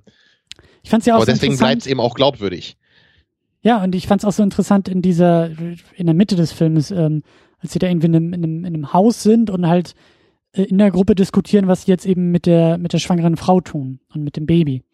Und das halt irgendwie alle untereinander, man merkt, das ist so eine Gruppe, die auch schon wahrscheinlich seit Ewigkeiten irgendwie existiert und da schon die Grabenkämpfe irgendwie wieder auspackt. Und er steht da, also ich, ich habe das noch so grob in Erinnerung, das ist visuell auch, also er ist visuell auch so isoliert davon. Ich glaube, er ist immer alleine im Bild in mhm. einer eigenen Einstellung, wenn er sich zu der Gruppe äußert. Und dann gibt es immer einen Umschnitt auf diese Gruppe, sodass ja. halt schon klar ist, er ist gar nicht Teil dieser Gruppe. Und das zeigt er dann ja auch in seiner Antwort. So, er sagt irgendwie, wir sollten das an die Öffentlichkeit bringen. Wir sollten das öffentlich machen. So. Ja, und dann sind erstmal alle ganz still und gucken ihn an, weil sie auch total überrascht sind, dass er gerade was gesagt hat. Exakt, exakt, genau. Weil er ist, er ist nicht der Typ dafür. Aber das, das meine ich so mit Baby Steps, dass er so langsam aus sich rauskommt und in dem Moment einfach mal wieder den Mund aufmacht, was er wahrscheinlich nicht gewohnt ist, beziehungsweise ganz lange nicht mehr gemacht hat. Den Mund aufgemacht. Und ähm, die Herangehensweise zeigt natürlich auch, ähm, dass er eigentlich auch irgendwie ein bisschen anders denkt und halt nicht so, ja, wie soll ich sagen, also vielleicht auch gar nicht so sehr dadurch nach Eigeninteressen für die Gruppe zum Beispiel äh, sucht, weil er die gar nicht hat. Er ist nicht Teil der Gruppe. Der Moment ist äh, wirklich sehr signifikant oder zeigt sehr genau, was er für ein Typ ist. Er, er sagt ja auch relativ laut dann, um, um so über dieses ähm, laute Streiten drüber zu kommen, so make it public. Genau. So geht aber dann in die Öffentlichkeit. Und dann, dann gucken ihn erstmal alle an und er ist halt selber auch erstmal still und äh, er muss auch selber erstmal verarbeiten, was gerade passiert ist. Weil nämlich seit das, das erste Mal seit Jahren äh, ist halt wieder dieser, dieser Idealismus, den er ja früher auch mal hatte als Aktivist, ist halt wieder aus ihm rausgekommen. Ja. Der war aber jetzt jahrelang betäubt durch äh, Alkohol und seine Lebensweise und so weiter. Und erst jetzt merkt er halt selber gerade, oh, ne, da ist ja noch irgendwas. Und danach fährt er dann in ruhiger Stimme auch fort und sagt, was er halt meint. Aber dieser erste Moment, der, der erschreckt ihn genauso wie die andere Gruppe. Ja. Und da ist eben äh, äh, Julian ganz wichtig. Also sie wird ja am Anfang auch äh, im Film gezeigt als ja auch irgendwo ähm, Kommentar auf Theo, weil sie ist ja auch sozusagen eine Alternative zu ihm. Ja, auch da, so wie Jasper, vereint in den Werten, vereint in einer Vorgeschichte, aber sie ist halt sozusagen auch in dieser Welt geblieben, in der Welt des Aktivismus. Und da gibt's dann ja auch den Moment im Bus, als die beiden sich da so ein bisschen dann wieder bekabbeln, so dieses, äh, er macht ihr Vorwürfe im Sinne von, hey, du hast eigentlich nie wirklich getrauert und sie macht ihm Vorwürfe und sagt, Alter, du musst mal aufhören zu trauern und auch mal wieder weiterkommen in deinem Leben. Und ähm, ihr Tod ist ja auch ganz, ganz wichtig bei der ganzen Sache. Also, dass sie, er, weißt du, er muss so ein bisschen diese Fackel halt weitertragen. Und das merkt er, glaube Ja. ich, auch in diesen Momenten, dass es halt eben nicht mehr funktioniert mit äh, einfach nur weggucken und so sein eigenes Ding durchziehen. Das ist auch so schön, deren Beziehung, wie, wie das im Film eingefangen ist. Das ist ja wirklich nur, nur ein paar Szenen, wo man die beiden überhaupt zusammen hat, aber da wird eine ganze Menge entwickelt und transferiert. Weil eben genau dieser Unterschied, den du gerade beschrieben hast, die, einer hat eigentlich nie aufgehört zu trauern und der andere hat sich vielleicht nicht genug Zeit genommen zum Trauern, Ja. wie auch immer. Aber das ist einfach auch so eine Kluft, die diese beiden Menschen niemals überbrücken können. Weil sie haben eben so einen der schlimmsten Schicksalsschläge erlebt, den man sich vorstellen kann. Du, du verlierst das gemeinsame Kind. Und, und durch diese paar Szenen, die sie zusammen haben und wie sie da miteinander umgehen, sieht man halt perfekt, also man, man erlebt eigentlich ihre ganze Geschichte, die sie zusammen haben, in diesen paar kleinen Momenten. Weil man sieht in, in einem Moment, sie, sie gibt ihm einmal auch noch so einen kleinen Kuss. So, so dieses, da, da ist halt noch die Emotion. Die, sie Ja. haben ja nie aufgehört, sich zu lieben, vermutlich. Aber sie konnten eben nicht weiter zusammenbleiben, weil sie beide so auf, auf, die, auf die diametral entgegengesetzte Weise mit diesem Tod des Kindes umgegangen sind. Der eine wird eben ein völlig anderer Mensch und, und gibt alles auf, was ihn vorher ausgezeichnet hat, weil es nicht mehr anders kann. Und der andere Mensch wird äh, wahrscheinlich noch, noch, noch mehr zu dem, äh, der er vorher war, um mit diesem Schicksal umgehen zu können überhaupt. Also einerseits eben dieses vielleicht ein bisschen Ausklammern des Schicksalsschlages gegen das äh, völliges Einsaugen dieses Schicksals und, und es nie verarbeiten können. Und wenn man da auch diesen Gegensatz vielleicht wieder aufmachen will von Optimismus und Pessimismus, das könnte man Mhm. als Schablone vielleicht auf die beiden schon rüberstülpen, dass sie Ja. eher die Optimistin ist, die sagt, okay, es geht weiter, es muss weitergehen, ich richte meinen Blick nach vorne und das ist halt Optimismus. Oder du bist halt der Pessimist und das ist vielleicht eher bei ihm der Fall. Er ist der Pessimist, der einfach diesen Blick immer nur nach hinten richtet und sagt, also nicht loslassen kann von früher und nicht weitermachen kann und gar nicht in der Lage ist, halt nach vorne zu gucken. So, und auch ein Motiv, was mir eben sehr gefällt, generell in Filmen. Haben wir auch Mhm. bei Seven äh, viel drüber gesprochen. Da haben wir auch genau die beiden Hauptfiguren da, ne? Brad Pitt, Morgan Freeman, Freeman. Der eine ist der Idealist, der andere flüchtet sich in die Apathie. Ja. Irgendwas, was mir total viel gibt. Man könnte ja sagen, dass es ein relativ simples Motiv ist, was man oft auch findet. Aber ich mag das sehr, sehr gerne, wenn das gut in den Film eingeflochten ist. Und hier ist das auf jeden Fall. Es ist vor allen Dingen, äh, ganz kurz noch, es ist vor allen Dingen ein, ein, ein urmenschliches Motiv. Ne? Also wenn du dir jetzt Ja. irgendwie an, an äh, ich glaube Aristoteles war das doch, mit seinen, ähm, er hat auch immer diese schönen Gegensätze aufgemacht, so dieser, dieser Weg der Mitte. Der, das Glück ist, ist der Weg der Mitte, so ganz grob gesagt. Mhm. Und genau, also, ne, es sind halt immer diese zwei Figuren in diesem Film, die als Gegensätze funktionieren. Aber das Spannende ist ja, dass sozusagen dieses Engelchen-Teufelchen-Prinzip, das steckt ja in jedem Menschen drin. Das Potenzial, wie ein Pendel in alle Richtungen zu schwenken, ne, Apathie oder eben Hoffnung, das steckt ja in uns drin. Und wir müssen uns eigentlich täglich und ständig in Situationen dafür entscheiden, wie wir auf die Umwelt, auf andere Menschen, auf alles in unserem Leben eigentlich reagieren und haben dieses Potenzial, mit diesem Pendel eigentlich in alle Richtungen zu schwenken. Und manche bleiben vielleicht eher in einer Richtung oder manche bleiben eher in der Mitte, aber das ist halt, das ist so urmenschlich. Und das ist immer reizvoll, das halt eben in verschiedenen, also in, in unterschiedlichen Figuren ausformuliert zu sehen. So, weil, weil irgendwo, das ist ja das Spannende auch als Filmzuschauer, du steckst ja in beiden Figuren irgendwo auch drin und denkst ja, okay, in der Situation hat er vielleicht eher recht. Aber eigentlich hat sie auch sehr viel recht. Und schon hast du auch, das meinte ich auch so äh, am Anfang, schon hast du halt verschiedene menschliche Typen, die nach dem Kinobesuch sofort in ein Gespräch verwickelt werden können, die sich auch konstruktiv und produktiv fruchtbar streiten können, weil sie sagen können, nee, also er hat recht, aber sie hat recht. Nein, er hat doch recht, nein, sie hat doch recht. Und das ist halt so urmenschlich bei der ganzen Sache. Das hast du sehr schön umschrieben. Auf jeden Fall. Das, das ist gerade so ein, so ein Aspekt von äh, aller Fiktion eben, ne, von allen Romanen, Filmen, was auch immer, den man halt sehr schön immer so verarbeiten kann. Oder wenn man an, bei, Filmen, wenn man da an 12 Angry Men denkt, wo man eben die zwölf Geschworenen in, in einem Raum hat, die alle so verschiedene Typen sind und, und man, man kann eigentlich bei jedem so ein bisschen verstehen, was das für ein einzelner Mensch ist und wieso der jetzt genau so auf diesen Fall reagiert. Und man kann sich in jeden hineinprojizieren ähm, aber gleichzeitig denkt man halt nicht, dass das so ein richtiger Mensch ist. Also zumindest bei 12 Angry Men geht es mir halt so, das ist eher so eine Repräsentation einer eigenen Meinung. Und eben, weil man es weil man es eben auf den Punkt bringen will in so einer kurzen Geschichte oder in einem kurzen Film von 90 Minuten, muss man es dann eben destillieren. Ja. Und man muss dann auch teilweise etwas, etwas, äh, also etwas übertreiben in der Hinsicht und auch manche andere Aspekte von den Menschen dann eben wegnehmen. Weil sonst sonst kann man es halt nicht in so einer kurzen Zeit wirklich verarbeiten. Du musst ja irgendwie auch in der Zeit erstmal verstehen, was das für ein Mensch ist. Und das ist halt einfacher, wenn er es eben ein sehr deutlicher äh, Charakter ist, ne? der, der sehr deutlich für eine dieser Positionen steht. Wobei eben natürlich im wirklichen Leben genau wie du sagst, wir haben halt alle irgendwie diese Seiten in uns. Und es gibt normalerweise nicht den, den ultra kompromisslosen Pessimisten äh, oder Optimisten, es gibt eben die, die Menschen, die ein bisschen mehr auf die eine Seite tendieren und die ein bisschen mehr auf die andere Seite tendieren. Ja, aber in einer, in, in einem, in einem äh, komprimierten Film, da muss man dann eben ja. so die Extreme ein bisschen mehr suchen normalerweise und da dann eben auch den Konflikt erzeugen, ne? die Reibungsfläche vergrößern und auch so, wenn man es dann eben übertragener sieht, als Symbol funktioniert das halt eben auch stärker, wenn die Figuren äh, also deutlicher ihre Position dann verkörpern. Puh, das war schon mal ein Haufen Arbeit, oder? Diese ganzen Figuren und Konstellationen und ähm, Typen so ein bisschen. Ja, und es geht ja gerade erst los hier. ja, äh, ich würde sagen, wir machen mal ein bisschen weiter mit der Inszenierung.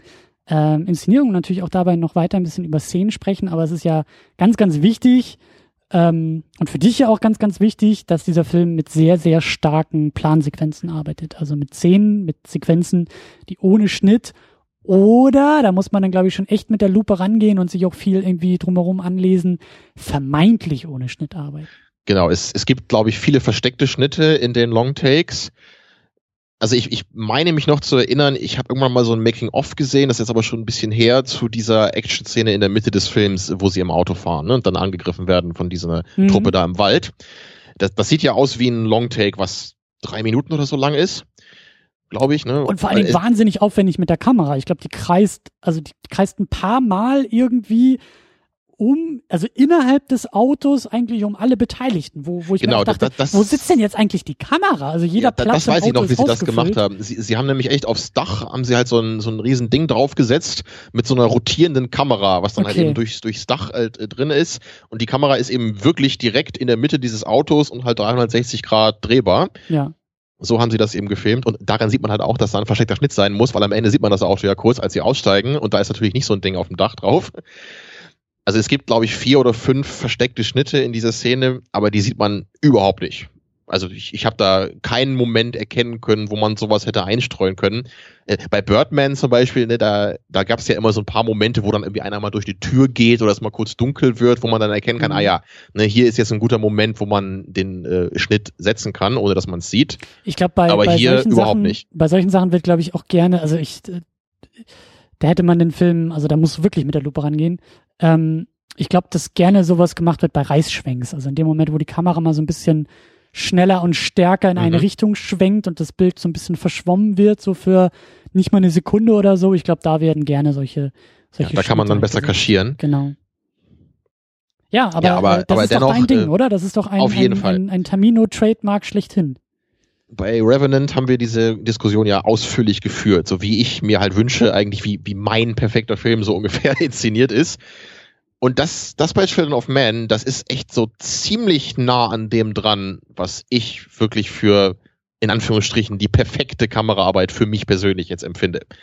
Ne, Nicht allgemein die perfekte Kameraarbeit, klar, da gibt es so viele verschiedene Möglichkeiten.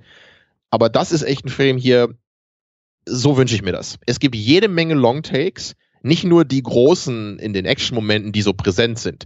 Auch sonst. Es wird sehr, sehr wenig geschnitten. Das wäre eigentlich mal spannend, überhaupt mal zu gucken, wie viele Schnitte der, Schnitte der Film eigentlich hat. Ich, ich habe nämlich auch das Gefühl, dass eigentlich nie ein unnötiger Schnitt drin ist und auch nie ein Schnitt, ähm, wo auch keiner sein muss. Oder fast nie. Ne? Weil die, die allermeisten Momente, da hält die Kamera einfach drauf. Sie, sie geht mit, mit Theo. Sie, sie guckt mit ihm, wenn er sich umdreht. Solche Sachen. Oder wenn er irgendwie aus dem Fenster schaut, irgendwie in einem Bus sitzt und der Bus fährt. Ja.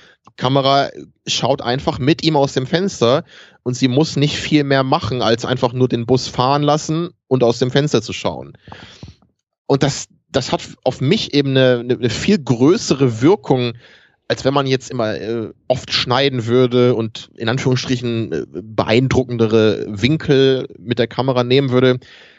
Und auch hier, also ich mag das ja eh schon gerne, wenn ein Film so ist, wenn ein Film in, in, in Kamerahinsicht diese reduzierte Art wählt.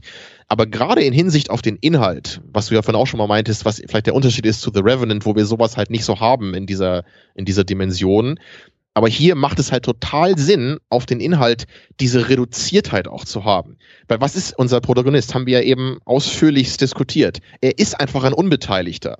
Er ist jemand, der in dieser Welt eigentlich genauso ist wie wir. Er erlebt die Geschehnisse eher von außen.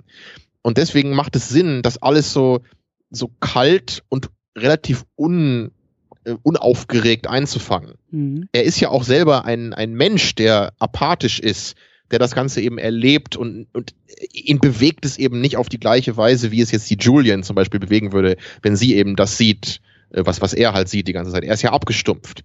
Und genau das wird durch die Kamera auch einfach transferiert. Und das finde ich einfach großartig. So die, die Kamera ist, ist in der Hinsicht dann ein, eine Verstärkung seines Charakters.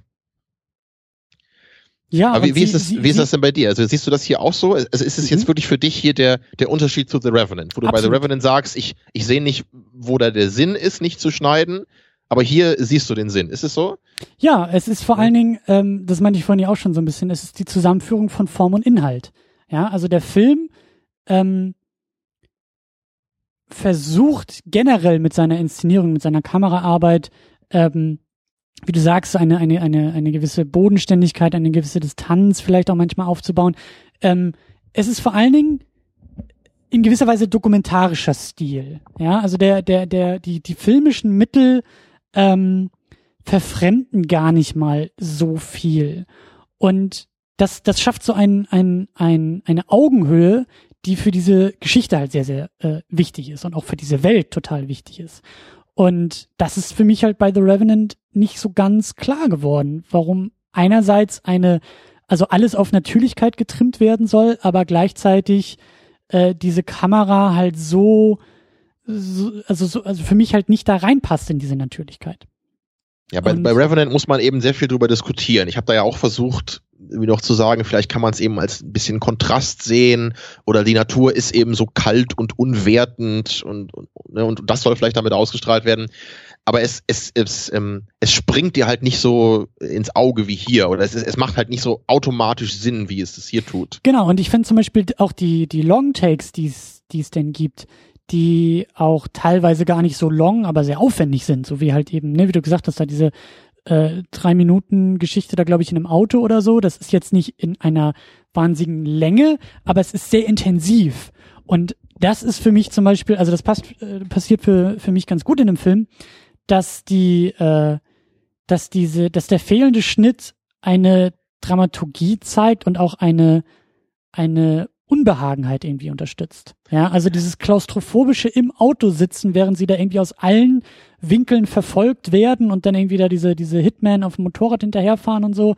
Das ist schon, das funktioniert und das passte auch sehr, sehr gut. Das habe ich halt einfach bei The Revenant nie so zusammenpacken können. Warum jetzt ausgerechnet auf diesem großen Schlachtfeld äh, weißt du, das, das mag vielleicht auch irgendwie ein bisschen bedrohlicher werden, es hat's aber für mich einfach nicht. Und hier ja. funktioniert das sehr, sehr gut. Das stimmt genau. Diese, diese Kamera hier in dieser Autoszene, die erzeugt ein Gefühl von Enge. Gerade weil eben nicht geschnitten wird, weil wir nicht verschiedene Blickwinkel haben die ganze Zeit, hat man eben selber das Gefühl, beschränkt zu sein als Zuschauer in dem, was du siehst. Weil wir nämlich immer nur das sehen, wo Theo eben gerade selber auch hinschaut. Und gleichzeitig erzeugt es auch ein, ein sehr starkes Gefühl äh, von, von der Abgeschlossenheit dieser ganzen Szene. Weil der, der Schnitt kommt eben erst, als die Szene beendet ist. So als dann der eine Typ die beiden Polizisten erschießt und sie dann eben wegfahren mit dem Auto. So dann ist es ein ganz klarer narrativer Schnitt auch, der dann gesetzt wird. Und dann haben wir auch eine temporale Auslassung wieder. Aber vorher eben dieser Moment, wo dieses brennende Auto da auf die Straße rollt, mhm. ne, bis hin, bis hin zu also über den Tod von Julian bis hin zu dem Moment, wo sie die Szene dann fürs Erste überstanden haben. Es ist eben alles ein Moment, der durch diese Schnittlosigkeit für mich noch, noch stärker zusammengeführt wird, als wenn man es konventioneller inszeniert hätte. So, das, und ich, ich würde halt echt sagen, für die allermeisten äh, Momente, wo, wo so ein Longtake entsteht, kann man so eine Argumente auch anführen. Gleichzeitig würde ich jetzt auch nicht sagen, das hätte man immer so machen müssen. So, das hätte sicherlich auch irgendwie funktioniert, wenn man es anders macht aber es, es betont hier eben etwas. Es macht es noch besser, als es sein könnte. Ich denke auch, dass, dass Children of Men eigentlich zeigt, ähm, also Children of Men tut eigentlich das, was diese ganzen Found-Footage-Filme immer machen wollen. Und dabei halt total scheitern. Ne, weil der, der ähm, ja. Anspruch von, von vielen Found-Footage-Filmen ist ja immer gerade dieses äh, Gefühl von, von diesem unbeteiligten Beobachter zu erzeugen. Ja und aber gleichzeitig tun sie das eben auf so eine Weise, dass halt, dass der Film dann so seiner seiner gesamten Artistik beraubt wird. So, wir haben jetzt dann irgendwie nur noch so Shots von irgendwelchen äh, Sicherheitskameras oder irgendwie sowas, ja. Oder bei Paranormal Activity sieht man dann nur irgendwie so irgendwelche äh, Kameras im, im Raum, wo irgendwas passiert, sowas. Also wer will denn so einen Film sehen? Anscheinend wollen das Leute sehen, aber ich überhaupt nicht. So, das, das ist so wirklich, ich, ich will ja trotzdem noch einen Kameramann haben, der hier was tut. Und das ist eben genau der Weg hier. Wir haben eine reduzierte Kamera, aber dennoch eine sehr bewusste Kamera. So, die Kamera zeigt ja trotzdem das, was immer wichtig ist in der Szene, nur auf eine andere Weise, als es mit einem direkten Schnitt zu machen. So, wir sind eben bei Theo, wir, wir sind viel bei seinen eigenen Bewegungen, die Kamera folgt seinem Blick, solche Sachen. Und das ist, das ist eben dann ein Gefühl, dass, dass man wirklich sich fast fühlt, man wäre auch in diesem Auto in dem Moment. Man wäre einer der, der Passagiere so. Und das ist, das ist ganz, ganz wichtig. Ähm, wird jetzt auch wieder ein bisschen technisch, aber ähm, dieses, also du hast Found Footage schon mal, schon mal benutzt, ähm, als auch ein Extrem vielleicht, ja. Also wir haben eine, eine Kameraarbeit, die ganz offensichtlich in dieser Welt auch als Kamera existiert. Ja, es ist der Typ, der bei ähm, Cloverfield die Home-Videokamera die ganze Zeit anmacht und der auch so adressiert wird, ey, mach doch mal die scheiß Kamera aus, nee, nee, ich will hier weiterfilmen. Also es muss halt auch inhaltlich, narrativ adressiert werden. Oder wie du sagst, es ist die Überwachungskamera oder es ist, also weißt du, dass die Kamera ist ein Objekt in der Filmwelt.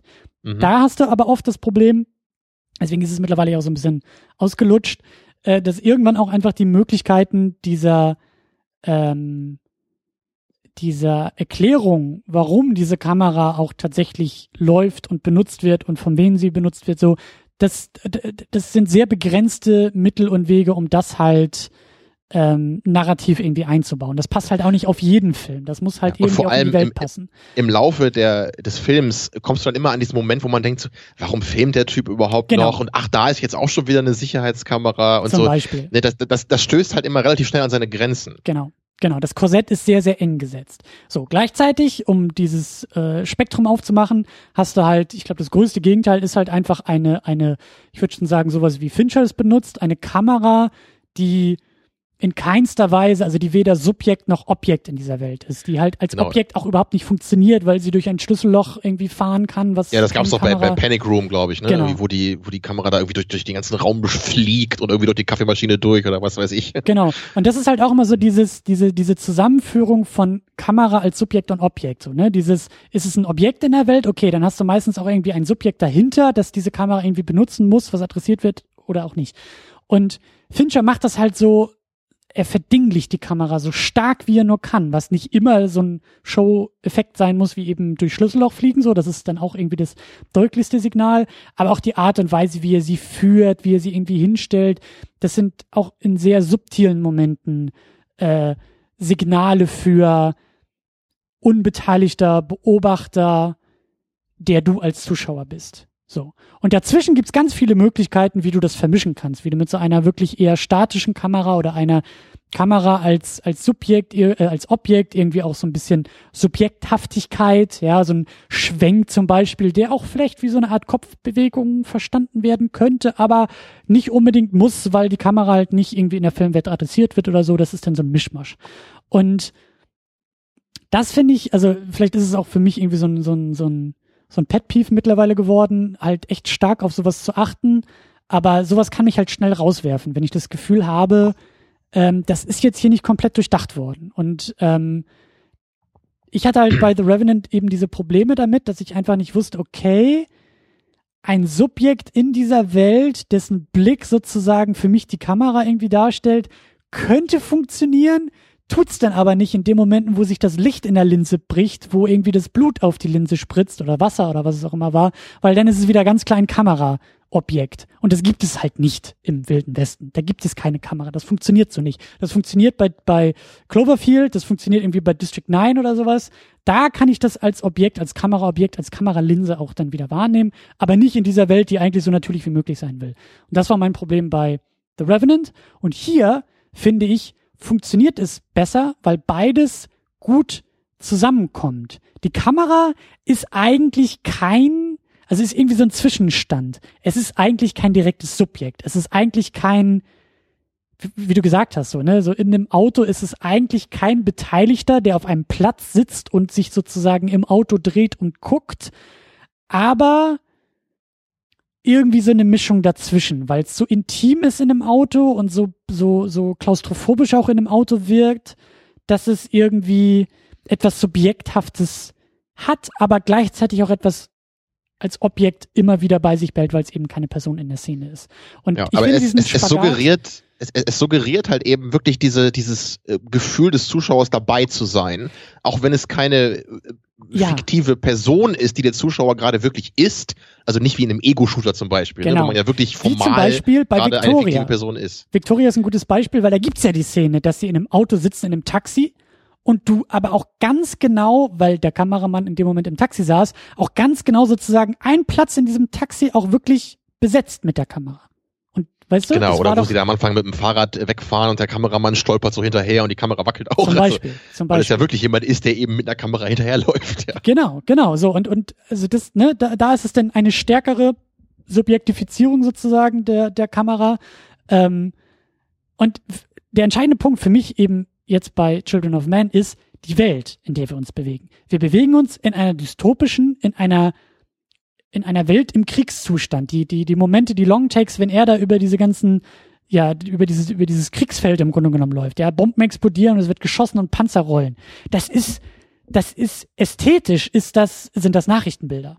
Ja, die sehr dicht an einem Protagonisten sind, die immer noch als Inszenierung auch erkennbar sind, aber etwas suggerieren, etwas andeuten. Und das macht in dieser Welt halt Sinn, wenn diese Nähe zur, Nachrichtenoptik irgendwie benutzt wird. Oder wie du sagst, wenn manchmal auch irgendwie die Kamera so tut oder so wirkt, als ob, ja, als ob da einfach jemand mal mit dem Kopf irgendwie zur Seite guckt und aus dem Fenster in der Tram oder in der Straßenbahn irgendwie sieht, wie die Leute draußen auf diese Tram reagieren. So, das funktioniert. Das muss nicht unbedingt komplett durcherklärt werden. Das, das funktioniert als Suggestion sehr gut. eben weil Form und Inhalt gut zusammengreifen. Das wäre jetzt was komplett anderes, wenn irgendwie dieser Film die ganze Zeit einen auf bodenständig machen würde und einen auf äh, äh, realistisch machen würde und äh, eine wahnsinnige Künstlichkeit reinbringt. Ja, wie zum Beispiel, also die Künstlichkeit der Kamera ist bei Gravity ja zum Beispiel auch gesetzt. Aber da macht Sinn, weil wir sind im Weltall. Das ist sowieso eine technische Umgebung, in der wir uns bewegen. Das genau, bei, bei Gravity war ja auch das Programm, dieses frei Schwebende gerade so richtig zu zelebrieren, was ja auch schon richtig Kopfschmerzen machen soll, vielleicht in manchen Momenten. Ja. Also ist, ich weiß noch, es gab ja diesen einen Moment. Orientierungslosigkeit da, zum Beispiel. Genau, ja. ne, als, als da diese, diese erste Katastrophe auf dem Shuttle ähm, da am Anfang passiert, nach 20 Minuten oder was, da wird auch, glaube ich, dann Sandra Bullock so ins Weltall geschleudert und sie, sie ja. macht auch so ein paar Purzel Bäume und man sieht das halt richtig so First-Person-mäßig so. Ne, also das soll ja wirklich gerade dieses Gefühl erzeugen, so, wow, ich bin hier gerade auch irgendwie ein Astronaut im Weltall.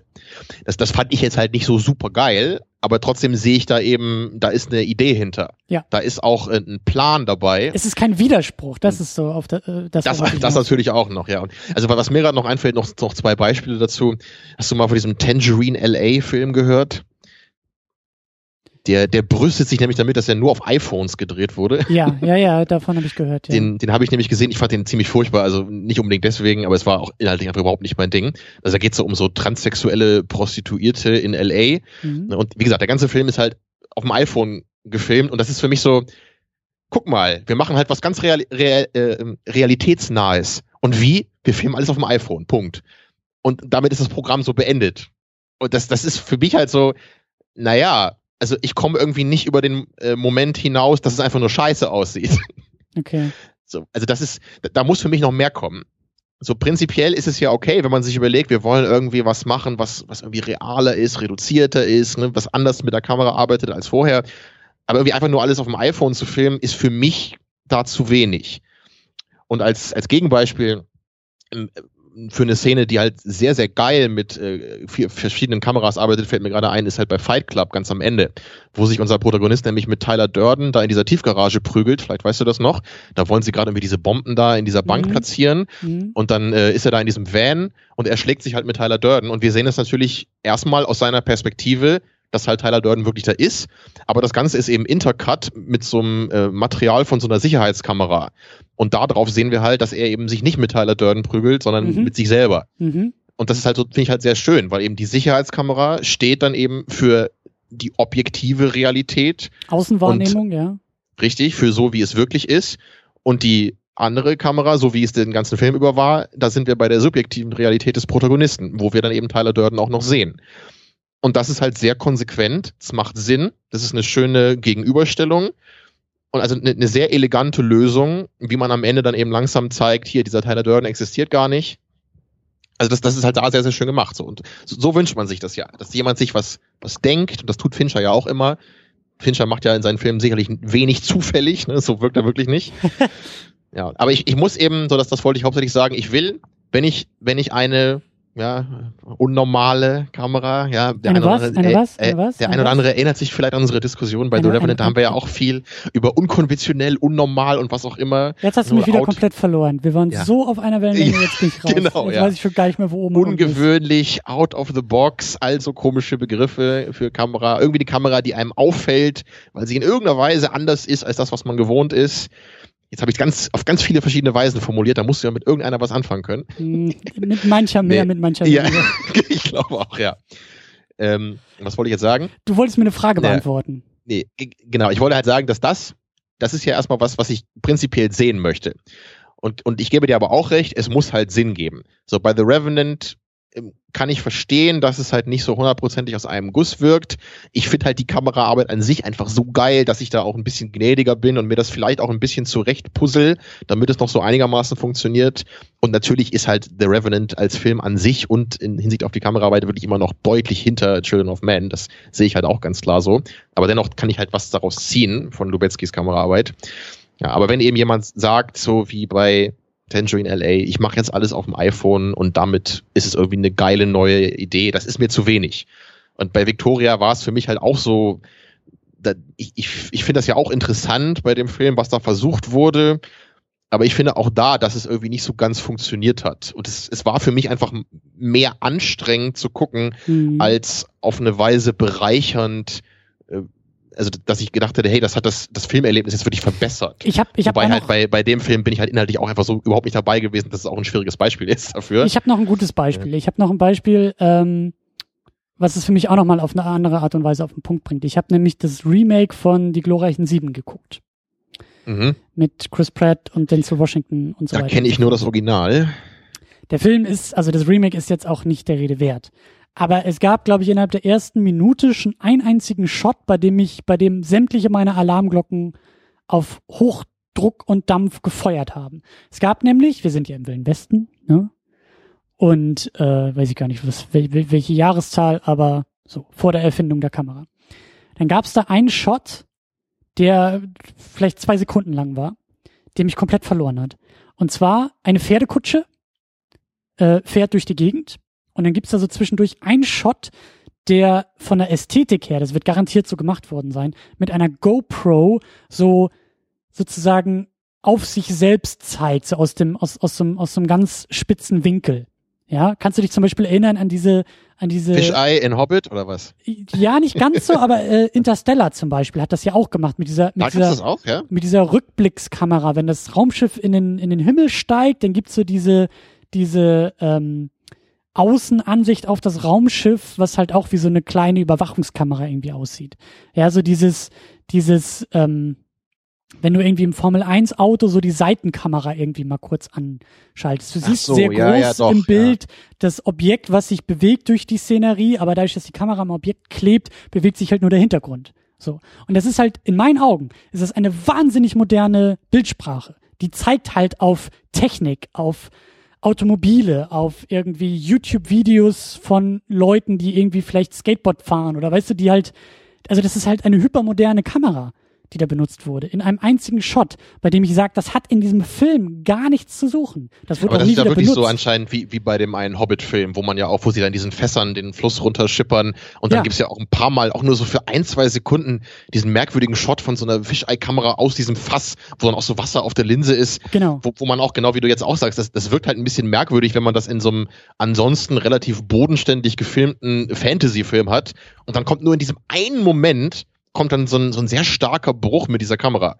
Da, da wollte Peter Jackson wahrscheinlich mal so ein bisschen damit rumprobieren oder fand die Idee irgendwie ganz witzig, aber es, es, es erzeugt einfach einen zu starken Bruch zu dem ganzen Setting an sich. Exakt, Und genau weil das- so klingt weil- das jetzt für mich auch bei Genau, bei weil es gibt Beispiel. halt gewisse Bildästhetiken, die halt auf, auf etwas hinweisen oder die aus einem Genre oder vielleicht auch aus einem Videobereich kommen, der dann auf einmal was suggeriert. Und für mich sind die meisten GoPro-Shots einfach etwas aus dem, aus dem Sportbereich, aus einem dynamischen Bereich, aus einem, aus einem Online-Bereich. Ja, das, ich, ich sehe eher eine GoPro in YouTube eingebaut, als in einem klassischen Western oder in einem klassischen Fantasy-Film. So, auch da musst du gucken, wo passt es denn? Ja, so eine Inszenierung passt vielleicht zum Beispiel in einem Science-Fiction-Film ganz gut, aber das kannst du nicht machen, wenn du eine Geschichte erzählen willst, die vielleicht irgendwie 200 Jahre oder in einer komplett anderen Welt irgendwie Ja, basiert. So, das, Das, das wäre halt so ein bisschen so, als wenn du so Saving Private Ryan am Anfang hast und dann gehst du plötzlich in eine Ego-Shooter-Perspektive, so um so einen Call of Duty-Vibe zu erzeugen. Oder zum so. Das- Beispiel, ja. Das wäre halt befremdlich. Ne? Also es, es gab ja diesen einen Film mal mit, mit Dwayne Johnson da, wo sie das da gemacht Du, haben mit ja, der, ja. Ne, mit genau mit mit der mit der äh, Ego-Shooter-Cam. Das war ja auch eine Videospielverfilmung. Da war das ja eben so der Gag und der Film war halt eh auch scheiße. Also Ja. naja, aber aber das ist so. Man kann ja auch mal experimentieren vielleicht, aber, aber es muss dann halt schon irgendwie Sinn machen. Und, und wenn man sowas macht, dann meinetwegen in der Videospielverfilmung, wo man dann einfach mal so eine Ego-Shooter-Szene benutzt. Aber halt überhaupt nicht vorzustellen, dass man sowas in einem ja, äh, konventionellen Kriegsfilm irgendwie machen würde, wäre doch völlig befremdlich. Da würde doch jeder sofort denken, so, okay, soll das jetzt gerade mit einem Ballerspiel in Anführungsstrichen assoziiert werden? So, w- wozu? zum Beispiel, ja, ja, ja. weil, weil ja. ja eben, weil ja eben, also es geht ja bei Saving Private Ryan am Anfang auch gerade eben nicht darum, dass gerade krass Action ist. Und das würde halt eine Ego-Shooter-Perspektive suggerieren, weil die meisten Spiele dieses Genres eben Action-Spiele sind. So, da, da müsste man eben gucken, dass das irgendwie Sinn macht. Das könnte man halt höchstens, denke ich, machen in einem Actionfilm. Und hier war das, es gab doch sogar diesen einen, diesen einen Film, wie hieß der nochmal, der auch nur aus Henry. der, was, was war das? Hardcore Henry oder Hardcore. Ja, genau. Hardcore, glaube ich, genau, der, der auch nur aus der Ego-Perspektive gedreht wurde. Habe ich jetzt auch nicht geguckt, weil halt überhaupt dieses Programm für mich schon komisch klang von vornherein. Aber zumindest ist das wieder irgendeine Idee, die, die macht irgendwie Sinn. Da hat sich jemand was dabei gedacht. Aber irgendwie zwischendurch einfach mal irgendwie zwei Shots von der Fisheye-Cam zu benutzen, weil er das irgendwie witzig findet, das ist halt kein äh, filmisches Konzept. Ja, so, sorry, Peter Jackson. Genau, und auch da so bring Form und Inhalt zusammen. Es muss halt zusammen passen. Wie du sagst, es muss Sinn machen, es muss zusammen funktionieren und es darf halt nicht zu sehr als Gegensatz irgendwie arbeiten. Und das ist halt die Art und Weise, wie du Kamera benutzt und wie du Bilder auch irgendwie erzeugst, kann halt eben auch etwas vielleicht suggerieren, was du gar nicht haben willst. So. Und das ist, um nochmal diesen riesengroßen Bogen wieder zuzumachen, das war halt so mein Problem mit The Revenant und das sehe ich hier halt weniger oder gar nicht, weil ich beides gut zusammenbringen kann. Form und Inhalt passt. Ja, wenn eine dokumentarische Kamera oder eine eine Bildästhetik, die ich mit Dokumentation eher verbinde, ohne dass es jetzt irgendwie wahnsinnig in your face ist, aber hier wird es ein bisschen angedeutet über so ein paar kleine Tricks und über so ein paar kleine äh, Arten und Weisen so. Das passt, weil das irgendwie so eine Welt ist, die halt deren Zugang dokumentarisch sinnvoll ist. So. Ja, und da wollte ich jetzt nämlich genau zu dem Punkt nämlich auch nochmal was fragen. Doku ist nämlich das richtige Stichwort. Wir haben da ja auch bei District 9 viel drüber diskutiert. Und ich kann mich noch erinnern, dass du, ähm, wobei ich ja, glaube ich, dem Film an sich noch kritischer gegenüberstand als du, aber du warst, glaube ich, bei dem Punkt äh, noch mehr gegen District 9 eingestellt, nämlich bei, bei dessen äh, Doku-Inszenierung, so gerade so im ersten Drittel war das ungefähr. Bei, bei, bei District 9 ist es ja sogar noch mehr als hier so, äh, dass der ganze Film jetzt nicht nur durch eine ähm, audiovisuelle Ebene, sondern auch wirklich in einer narrativen Hinsicht und durchs Editing so das Gefühl erzeugen will, du guckst gerade so eine Doku. Ja, bei District 9 hast du wirklich so, du hast ja. dann die, die Hauptstory intercut mit so Interviews von Leuten, die dann erzählen, hier, äh, damals ist das Raumschiff gelandet und das und das ist dann passiert. Und ich kann mich noch erinnern, dass du das eben sehr problematisch fandest, weil du halt eben sagtest, so, okay, für wen ist denn diese Doku? Und, und äh, macht das denn überhaupt innerhalb dieser Filmwelt Sinn, weil auch eh jeder weiß, was da passiert ist? Und solche Fragen hattest du dir da halt gestellt. Wobei ich halt da, glaube ich, eher noch gesagt hatte, ich finde es halt noch ganz okay, auch wenn es halt nicht so wirklich Sinn macht, aber es suggeriert zumindest etwas, was vielleicht in die richtige Richtung geht. Also so war es halt bei District 9 bei mir.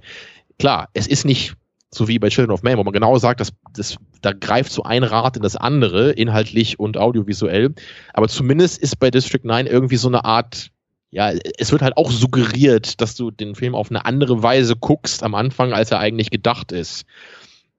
Aber also würdest du jetzt hier eben auch sagen, dass es es geht für dich halt, dieser, dieser Doku-Stil geht, weil es für dich halt vorne und hinten hier ähm, gut durchdacht wirkt. Oder es, es, es bricht halt nicht. Also bei District 9 gibt es ja eben genau den Punkt, irgendwann, wo das dann bricht. Genau. Du, du kommst dann langsam raus aus dieser Doku, ähm, aus dieser Semi-Doku, möchte ich mal sagen, in die herkömmliche Narrative. So, die Interviews hören dann größtenteils auf und du bist dann eben bei unserem Protagonisten. Vorher dachtest du irgendwie auch, der Protagonist ist eigentlich nur irgend so ein Typ. so. Ne? Also äh, ähm, klär mich auf, wie, wie, wo ist der Unterschied hier? Der Unterschied, also du bist ja, bist ja anscheinend kein genereller äh, ähm, Feind von Doku-Inszenierungen in Filmen. Überhaupt nicht, überhaupt nicht, weil ich das Gefühl habe, dass Children of Man sich halt Anleihen holt aus dem Dokumentarischen mhm. und damit spielt und damit auch wieder so ein bisschen, um diese Pendel-Metapher aufzumachen. Der Film pendelt halt zwischen ähm, Subjekt und Objekt der Kamera. Weißt du, das ist halt, mal ist die Kamera nur ein, ein Objekt, ein distanziertes Objekt, mal könnte sie schon wie ein Subjekt verstanden werden, aber der Film entscheidet sich nicht für eine, für eine Seite, sondern er, er schwankt die ganze Zeit dazwischen, ohne sich auch gegenseitig zu widersprechen. Und das Problem bei District Night war halt einfach, dass der am Anfang sagt, alles klar, Kamera ist ein Objekt, dahinter sitzt ein Subjekt, die sind Teil der Welt und diese Welt, in dieser Welt existiert eine Aufnahme aus dieser Dokumentation irgendwie.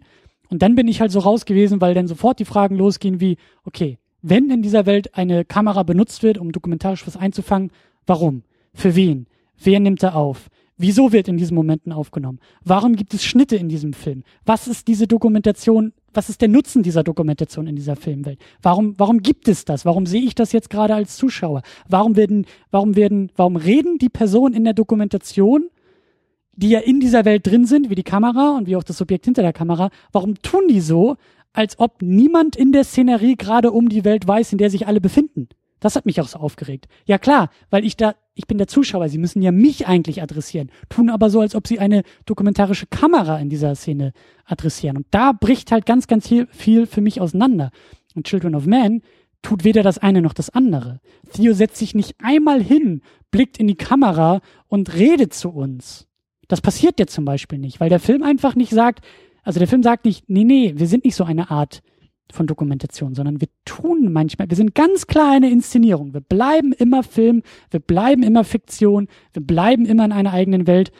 Aber hier und da gibt's mal so ein paar Andeutungen und ein paar Muster und so ein paar Dinge, die so im Unterbewusstsein bei mir als Zuschauer funktionieren, die eben so ganz leicht andeuten auf Dokumentation, die ich eben aus dem Fernsehen kennen, aus Kriegsberichterstattung, wenn das Blut auf die Linse spritzt oder wenn im Kugelhagel eher schreckhaft die Kamera sich irgendwie bewegt, weil die Leute wegrennen müssen oder so. Das funktioniert dann mit so leichten Andeutungen. Aber in dem Moment, wo man sich ganz klar zu einer Inszenierung positioniert, dann musst du das auch komplett durchziehen können und musst auch dann in dieser eigenen Filmwelt damit konsequent umgehen können. So. Und das hat mhm. District 9 für mich halt einfach nicht getan. Und Children of Men geht eben diesen klugen Weg, das nie so deutlich zu sagen und deutlich zu machen. Weil bei mir ist es eben bei District 9 echt bei den hunderten Sachen, die mich extrem stören bei dem Film, gehört das jetzt eher nicht so dazu. Wobei ich schon verstehen kann, was du sagst. Und ich glaube, mit dem Punkt mache ich jetzt auch einen eleganten eine elegante Überleitung zu unserem Worldbuilding-Aspekt, den wir jetzt ja noch ansprechen wollen. Mhm. Weil warum macht District 9 das am Anfang? Ne? Der, der Punkt ist ja, diese Frage hast du, oder das Problem hast du eigentlich bei jedem Science-Fiction-Film. Du hast immer bei Science Fiction eine ganze Menge Exposition, die du raushauen musst. So, weil du bist ja eben nicht in unserer Welt, ist ja klar. Du musst ja erklären, wo sind wir hier, was ist hier los. Bei Fantasy ist es genauso. Immer wenn du eine Geschichte erzählst, die relativ weit von unserer Realität entfernt ist, musst du viel erklären. Und jetzt gibt's halt viele Möglichkeiten, wie man das machen kann. Wir haben halt das Voice-Over natürlich, so wie es eben im Kinocut von Blade Runner gewählt ist, weil die Leute dann, äh, die Produzenten eben dachten, die Leute verstehen das doch nicht, wenn man nur Bilder sieht. so, da muss man ja selber drüber nachdenken. Dafür gehst du nicht ins Kino, Tamino. Eben, da, da will man ja lieber Boxen zuhören. im Kinosaal, ja. genau. Und bei, bei, bei Platoon, das äh, ist auch mein, mein meist verhastetes äh, Voice-Over aller Zeiten, glaube ich, wo man halt in den Szenen halt immer auf eine wunderschöne Weise eigentlich auch sieht, worum es da gerade geht. Und dann ist die Szene vorbei und dann muss Charlie Sheen einen fiktive Brief äh, an seinen, äh, seine Großmutter schreiben und genau die letzte Szene nochmal erklären.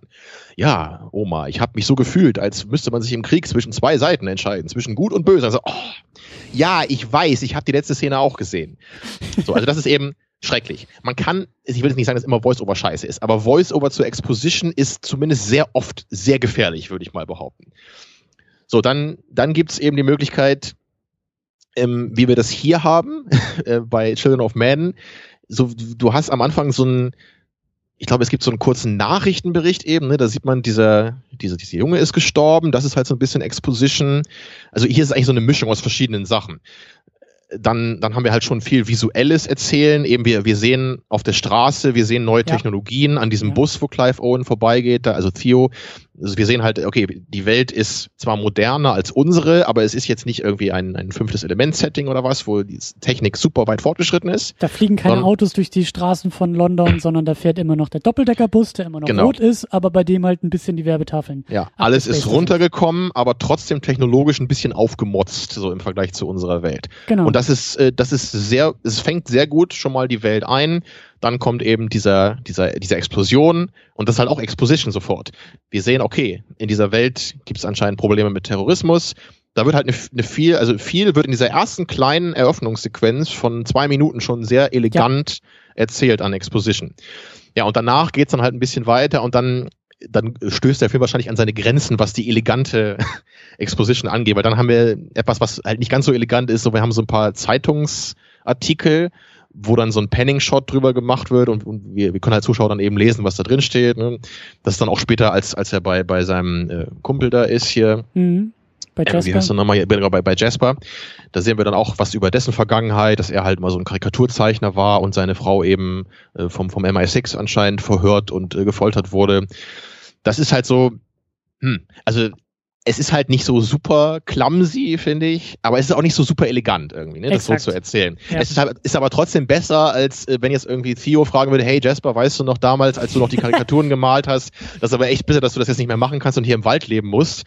So, ne, ich habe mir ja meinen langweiligen Job gesucht. So, also das, ja, das ja. hat man halt ganz oft schrecklicherweise in Hollywood-Filmen, dass so, so Gespräche stattfinden, wo man sich immer fragt, warum reden die Figuren überhaupt darüber? Die wissen das doch beide. Genau, das so, ist es, ja. Es wird halt, es wird nur darüber geredet, damit wir als Zuschauer das eben hören können. Und das darf halt nie passieren, wenn du als Zuschauer dieses Gefühl bekommst. Genau, das war ja mein Beef, den ich gerade eben hatte noch mit District 9. So, weißt du, wenn da so getan wird wie in einer Dokumentation, dann ist genau die gleiche Frage immer meine. So, warum reden die Figuren gerade genau über das? Ach so, weil ich das als Zuschauer verstehen muss. So. Genau, das, das stimmt halt ein bisschen da, aber ich fand es schon ein bisschen eleganter, als jetzt wirklich das irgendwie bei so einem Gespräch an einem, an einem Tisch zu machen ja, oder bei, beim ja, Abendessen in der Family. So, es war eben schon mal eine bisschen andere Idee und es, es macht ja halt auch Sinn, bei District 9 diese Idee zu haben, als da ist ja wirklich so ein großes Event, also wo auch wirklich wahrscheinlich Dokumentationen drüber gemacht würden, weil es eben so ein, es ist ja wirklich ein historisches Event gewesen, dass dieses Alien-Schiff da landet. So klar, es ist halt alles nicht so so rund gewesen leider und dass das dann auch auch halt so, so relativ, es ist halt so vermischt ist und dann irgendwann auch einfach aufhört und erst ganz am Ende, glaube ich, wieder ein bisschen zurückkommt, ist schon komisch. Aber ich, ich habe ich es trotzdem, oder ich wollte es ein bisschen würdigen, so weil es ja, ja, zumindest eine ganz interessante Idee war. Ich, ich finde, weil wir gerade auch beim Worldbuilding sind, so ähm, ähm, ich finde, ein gutes Beispiel für mich ist halt ähm, 9-11 in der realen Welt. Ja, der 11. September 2001 ist eine Sache, die wir alle kennen, die wir alle wissen und die bis in die Gegenwart in, in alle Richtungen strahlt. Ja. Trump, so, so ein Phänomen wie Trump ist auch jetzt nicht nur möglich, aber 9-11 ist eine, eine von drei Milliarden Ursachen, aber eine von dem Wahlergebnis Donald Trumps. So. 9-11 hat in Amerika auf einmal Angst zu einem viel greifbareren und anderen Thema gemacht als vorher.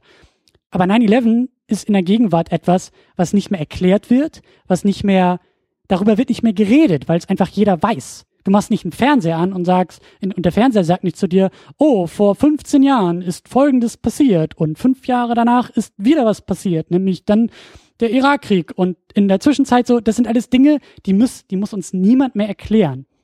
Die sind aber wichtig, um die Gegenwart zu verstehen. Und das ist eine Sache zum Thema Worldbuilding, die jedes Worldbuilding halt auch bedenken muss, dass du einerseits ja Dinge hast, du, du erzeugst eine eigene Welt, in dieser Welt wird gelebt und diese Welt existiert ja, zumindest ist das deine große Hoffnung als Weltenbauer, äh, dass du das vermitteln kannst. Ähm, dann musst du aber auch genau wissen, was sozusagen du, wie du sagst, als Exposition dem, nur dem Zuschauer mitteilst, damit der so ein bisschen in der Lage ist zu verstehen, was da, was da los ist. Und dann gibt's wieder Sachen, die machen Sinn, dass sie in der Welt Neuigkeiten sind und diskutiert werden, wie zum Beispiel dieses Ding mit der, mit dem jüngsten Menschen, der stirbt. So. Das ist gerade aktuell, das ist gerade relevant und auch das ist halt so eine Sache, also Worldbuilding ist eine Sache, die halt in Nebensächlichkeiten oder, oder in, in Details halt so wahnsinnig wichtig ist, ja. Es wird ja eigentlich, zumindest in der Eröffnung wird ja nie gesagt, ähm, korrigiere mich da gerne, aber ich hatte, ich, ich, ich meine nicht, dass dieses Thema der Unfruchtbarkeit gleich so eingeführt wird, sondern es wird einfach nur gesagt, hey, die jüngste Person ist gerade gestorben. War das nicht so? War, war das nicht ein relativ kalter Einstieg in die Geschichte? Ohne große da bin Vorkenntnisse? Ich mir jetzt, da bin ich mir jetzt gerade auch nicht ganz sicher. Gab es da vorher einen Text am Anfang des Films? Ich weiß es auch nicht mehr so 100%. 20, 27, 18 Jahre seit der letzten Geburt oder sowas. Gab es sowas? Weiß ich nicht mehr. Es gab das wäre natürlich Fall, jetzt wichtig zu wissen. Es gab auf jeden Fall ein Datum, was eingeblendet wurde. Das weiß ich noch, als er da auf die Straße gegangen ist, irgendwie, glaube ich, mit einem Kaffee oder so. Aber ich meine nicht, ja. dass der Film, ich glaube, der, ich glaube, das erste Bild in einem Film ist echt, sind diese ganzen Gesichter in der, in einem Coffeeshop, die einfach nur gebannt auf einen also Fernseher ich, glotzen. Ich bin mir gerade nicht sicher. Es kann halt sein, dass das vorher in einem Satz irgendwie stand, bevor der Film losging. Das ist so als, als eine Title-Einblendung war. Aber das kann ich jetzt nur mutmaßen. Ja, Zumindest wird es nicht in einem, ja. es wird halt nicht in einem, in einem Dialog als Exposition gebracht. Das, das dauert länger, bis es wirklich thematisiert wird. Ja. So. Und äh, ich habe ja auch schon oft gesagt, also Worldbuilding ist ja vermutlich, wenn ich einen Aspekt nennen würde bei Filmen, oder der mich zu ihrem, zu einem Fan machen kann von einem Film, ist es vermutlich Worldbuilding am, am meisten. Natürlich, Worldbuilding alleine kann ein Film auch nicht alleine toll machen. Du musst ja auch noch eine Geschichte haben, du musst Figuren haben, etc. Aber ein Aspekt, der mir eigentlich immer am wichtigsten ist und den ich am meisten schätzen kann von Filmen, ist das Worldbuilding. Und äh, deswegen habe ich mich eben auch so gewundert, warum ich Children of Man nicht bei der ersten Sichtung schon sofort so geil fand, weil das halt einfach, das ist halt Parade-Exempel wirklich für großartiges Worldbuilding. Was eben auch so beeindruckend ist hier, ist, ist dieser, also wie das Worldbuilding so im Hintergrund betrieben wird. Exakt. Das ist eben auch sehr elegant dabei. Es muss eben wenig direkt gesagt werden und direkt von den Personen thematisiert werden. Es reicht eigentlich schon, wenn wir einfach mal in den Hintergrund des Bildes gucken, ja. was da eigentlich passiert. Ja. Und da sind so viele, also wirklich unendlich viele großartige Details, also auf so eine elegante Weise eingefangen. Das, das, das, also das, das springt schon fast den Rahmen, das alles zu nennen hier, ne? Aber ein paar Sachen, ganz, am Anfang sehen wir gleich diese Käfige, die auf den Straßen stehen. Ja, wo wo eben ganz viele verschiedene Flüchtlinge von ganz vielen Ethnien drin stehen. Ne? Und man sieht sofort eine krasse Polizeipräsenz überall. Sieht man auch den ganzen Film über. Ne? In jedweder Massenszene oder immer wenn Theo an irgendeinem Ort ist, wo mehr als drei Leute sind, ist irgendwo ein Polizist im Bild. Sieht man immer. Ist eigentlich wie bei Blade Runner. Das sieht man da nämlich auch. Also der Film hat da auf jeden Fall eine Ähnlichkeit zu Blade Runner. So diese, diese Polizeipräsenz, die immer im Hintergrund oder Vordergrund wirklich deutlich ist. Also man sieht wirklich, was für eine also was für eine krasse Gesellschaft das geworden ist. Man, man muss immer diese Repressalien haben. Ja, und das, das, das wirkt immer noch so wie, wie so eine krasse Dystopie, aber ich, also ich wohne ja noch in Kiel, ne, und gerade war Kieler Woche. Also wenn du jetzt Auch mal über die Kieler Woche Dystopie, gehst hier. Dystopie oder ja, was meinst du? Die, die Kieler Woche, ja. Die, die krasseste Dystopie äh, des menschlichen, der menschlichen Würde, ja. Ähm, nee, ich meinte einfach, was die Polizeipräsenz angeht, natürlich. Ne? Das war früher, natürlich ist immer Polizei gewesen bei so großen Anlässen, aber inzwischen siehst du halt echt an jeder Straßenkreuzung stehen halt die Polizisten mit den Maschinengewehren. So, das hatten wir halt vor zehn Jahren nicht. Mhm. So, also das, mhm. das ist schon echt ein Unterschied. Also das ist, das ist für deutsche Verhältnisse schon krass so. Ne? Naja, und, und einen kleinen Moment am Anfang finde ich total geil bei Children of Men, wo, wo Theo an so einem Käfig vorbeiläuft und da steht da so eine Frau drin, die, glaube ich, auf, auf Deutsch, glaube ich, sogar sagt, äh, mhm. äh, wie, wie kann ich hier in, in diesem Käfig stehen mit diesem Schwarzen zusammen? Das, das ist halt so ein, so ein abgefahrener Moment. Das ist halt nur so ein, so ein Satz, der halt fällt in diesem Moment. Aber was der eigentlich alles transferiert, ist wirklich beeindruckend. Also man, man sieht eben, diese, diese Gesellschaft ist so degeneriert, also sie geht eben mit den Flüchtlingen auf die, auf die erbärmlichste Weise um. Sie steckt die einfach in, in Gefängnisse auf der, auf öffentlichen Straßen und Plätzen. Also sie werden halt zur, zur Schau gestellt, während daneben die Polizeigewalt schwer bewaffnet steht. Also der Staat repräsentiert Stärke und denunziert gleichzeitig ja. die Flüchtlinge. Und gleichzeitig sehen wir in diesem Moment noch, dass die Flüchtlinge selber auch auch Teil dieser Fremdenfeindlichkeit sind, weil die auch nicht untereinander irgendein Gefühl von Solidarität haben, sondern dass selbst innerhalb der, der, der Flüchtlingskreise halt auch noch Rassismus gegenüber den anderen Flüchtlingen herrscht. Also eine, wirklich eine Welt, die vollkommen den Bach runtergegangen ist. Kann man halt, das sieht man halt nur in diesem kleinen Shot da, in, dieser, in diesem einen Satz, den diese Frau da sagen muss. Ja. Und da, da, muss nicht irgendwie ein großer Nachrichtenbericht gezeigt werden, ja, wo ja, dann irgendwie drei Leute darüber diskutieren, oh, die Flüchtlingskrise ist jetzt aber wirklich, it's gotten out of hand und so weiter, ne? wir können gar nichts mehr machen. Naja, ich wollte noch ein paar andere Sachen nennen. Äh, äh, man, man sieht auch einmal äh, auf so einem Platz, wo Theo vorbeigeht, da steht dann so eine Gruppe von religiösen Fanatikern, ne, die halt sagen, ja, Unfruchtbarkeit ist Gottes Strafe ja, und sowas. Ja. Ne? Auch total glaubwürdig und sinnhaft, dass sowas passieren würde in so einem Fall absolut naheliegend. So, und dann, dann noch äh, etwas weniger politisches vielleicht. Man, man sieht äh, später, als sie dann auf dem Land äh, fahren, als sie dann in Richtung dieses Ghetto unterwegs sind, einfach wie, wie diese ganzen Landschaften aussehen. aussehen ne? man, man sieht da teilweise so, so ähm, brennende Hügel auf, auf, diesen, auf diesen Ackern, wo ehemals halt Landwirtschaft betrieben wurde. Dann sieht man verendete Tiere, so, so ein Abflussrohr, wo so dreckiges Wasser rausläuft. Also eben die Verschmutzung, was ja auch als möglicher Grund für die Unfruchtbarkeit angegeben wird. Also auch das eben, das, das wird, glaube ich, nie konkret überhaupt angesprochen sonst. Dass das eigentlich, also dass die Welt irgendwie sehr verschmutzt ist. Es ist eigentlich nur visuell, glaube ich, wie das erzählt wird. Auch in den Straßen ist überall Müll. Es ist alles voller Müllsäcke, ja. weil sich wahrscheinlich keiner mehr darum schert, den Müll wegzumachen. So, warum auch? Ne? So in 20 Jahren ist die Welt ja eh kaputt. So, da muss es auch keiner mehr. Also niemand, niemand gibt halt Geld für Müllentsorgung aus. Niemand gibt wahrscheinlich Geld für Infrastruktur aus. Alle, alle ähm, Aspekte, die irgendwie Nachhaltigkeit in der Gesellschaft betreffen, werden extrem vernachlässigt.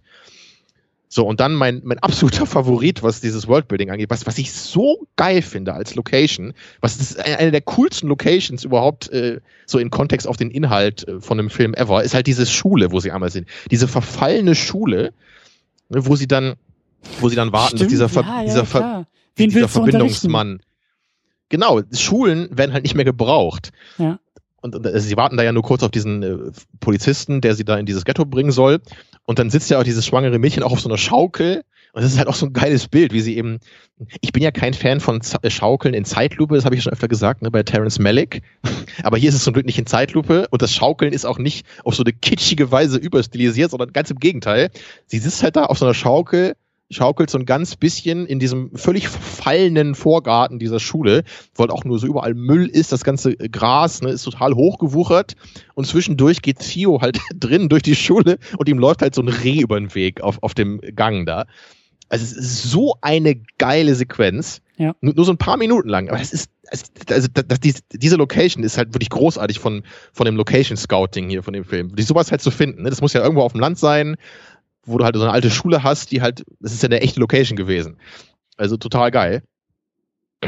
Ja, und das, also das waren jetzt nur ein paar Beispiele. Da könnte ich noch ewig mit, ewig mit, weitermachen. Ich habe auch noch Aber ein wirklich kleines eine, eine, eine derart reichhaltige Welt, ne? wirklich die in, in jeder großen und kleinen Szene sind, sind- haben wir so tolle Locations hier, die alle was aussagen über die Welt und, und so ein tolles Gesamtbild erzeugen. Da kann ich mir echt nur die Finger nachlecken. Ich äh, möchte auch noch ein Beispiel ähm, erwähnen, nämlich äh, dass das äh, äh, die erwähnte Geschichte vom Anfang mit dem jüngsten Menschen, der stirbt, der halt ein ein wahnsinnig großen, eine wahnsinnig große Berühmtheit hat. Also das wird dann irgendwie auch in diesen Nachrichten ähm, Bildern irgendwie, Mhm. glaube ich, nur so in einem Satz äh, so kommentiert, so nach dem Motto, ja, äh, er hatte auch schon immer irgendwie Schwierigkeiten mit seinem Status als Berühmtheit, als Celebrity. Und als ich das gesehen und gehört habe, dachte ich so, ja, wahnsinnig genau und klug und richtig beobachtet und, und, und auch konsequent in dieser Welt. So, das ist absolut glaubwürdig, dass einfach nur die Tatsache, dass du der jüngste Mensch bist in dieser Welt, dich sofort zu einem, zu einer Berühmtheit katapultiert. Weil wir leben in einer Zeit und auch schon 2006 äh, waren wir in einer Zeit, in der du halt ohne Grund berühmt werden kannst. ja, Verstehst du? Paris, also Paris Hilton. ja, du bist irgendwie Tochter einer anderen Person oder du bist halt irgendwie äh, auf Twitter oder auf Instagram und hast halt irgendwie hübsche Bilder oder sowas. Das sind alles so Dinge, also, also der Grund für Berühmtheit, der Grund für Bekanntheit äh, wird immer absurder und auch in Ich unserer bin die Gegenwart. Tochter von Roberto Blanco. Ja, und du kriegst Ja, morgen ein Interview in der Bildzeitung, so, ja. also kein Problem. Genau, So. ja. Und, und das halt irgendwie so, so in diese Welt übertragen zu sehen, bei der, bei, bei der sozusagen dieser Mechanismus immer noch gilt, aber sich halt anders äußert, äh, fand ich halt auch wieder so, ja, ne, so wie gute Science Fiction das halt macht, das wirft sofort die Perspektive in die Gegenwart zurück und zeigt sofort, ja, guck mal, wie absurd das da in der Zukunft ist und du denkst dir, ach nee, das ist jetzt auch schon alles sehr absurd und im Grunde genommen eigentlich auch nicht anders. Ja. Tja, was man ebenfalls sieht, auch so wie bei Blade Runner, ist so diese Vermischung aus den ganzen Kulturen. So, das ist auch, auch viel im Hintergrund, dann auch später in diesem, diesem Ghetto da sieht man da auch noch eine Menge von. So, natürlich ist es halt so ein, so ein riesiges äh, Konvolut an, an völlig verschiedenen Menschen, die ja da einfach irgendwie auf einem Haufen leben. Und das haben wir jetzt natürlich auch schon in unserer wirklichen Welt immer mehr durch diese äh, Flüchtling Flüchtlingsgeschichte mit Syrien vor allem. Also die, die Kulturen, die sonst eben segregiert waren, Hm. werden durch politische Events auf, auf einen engeren Raum getrieben und so entstehen natürlich Spannungen. Und das ist genau dieser, dieses äh, Phänomen, was in Children of Man in dieser Welt total auf die Spitze getrieben wurde. Und es zeigt sich eben wirklich an, an so vielen kleinen Momenten. Also auch was ich, was ich auch total toll äh, gemacht finde, ist wirklich, wie dieses Ghetto nachher eingefangen wird, wie man da sieht, wie diese Menschen da auch leben.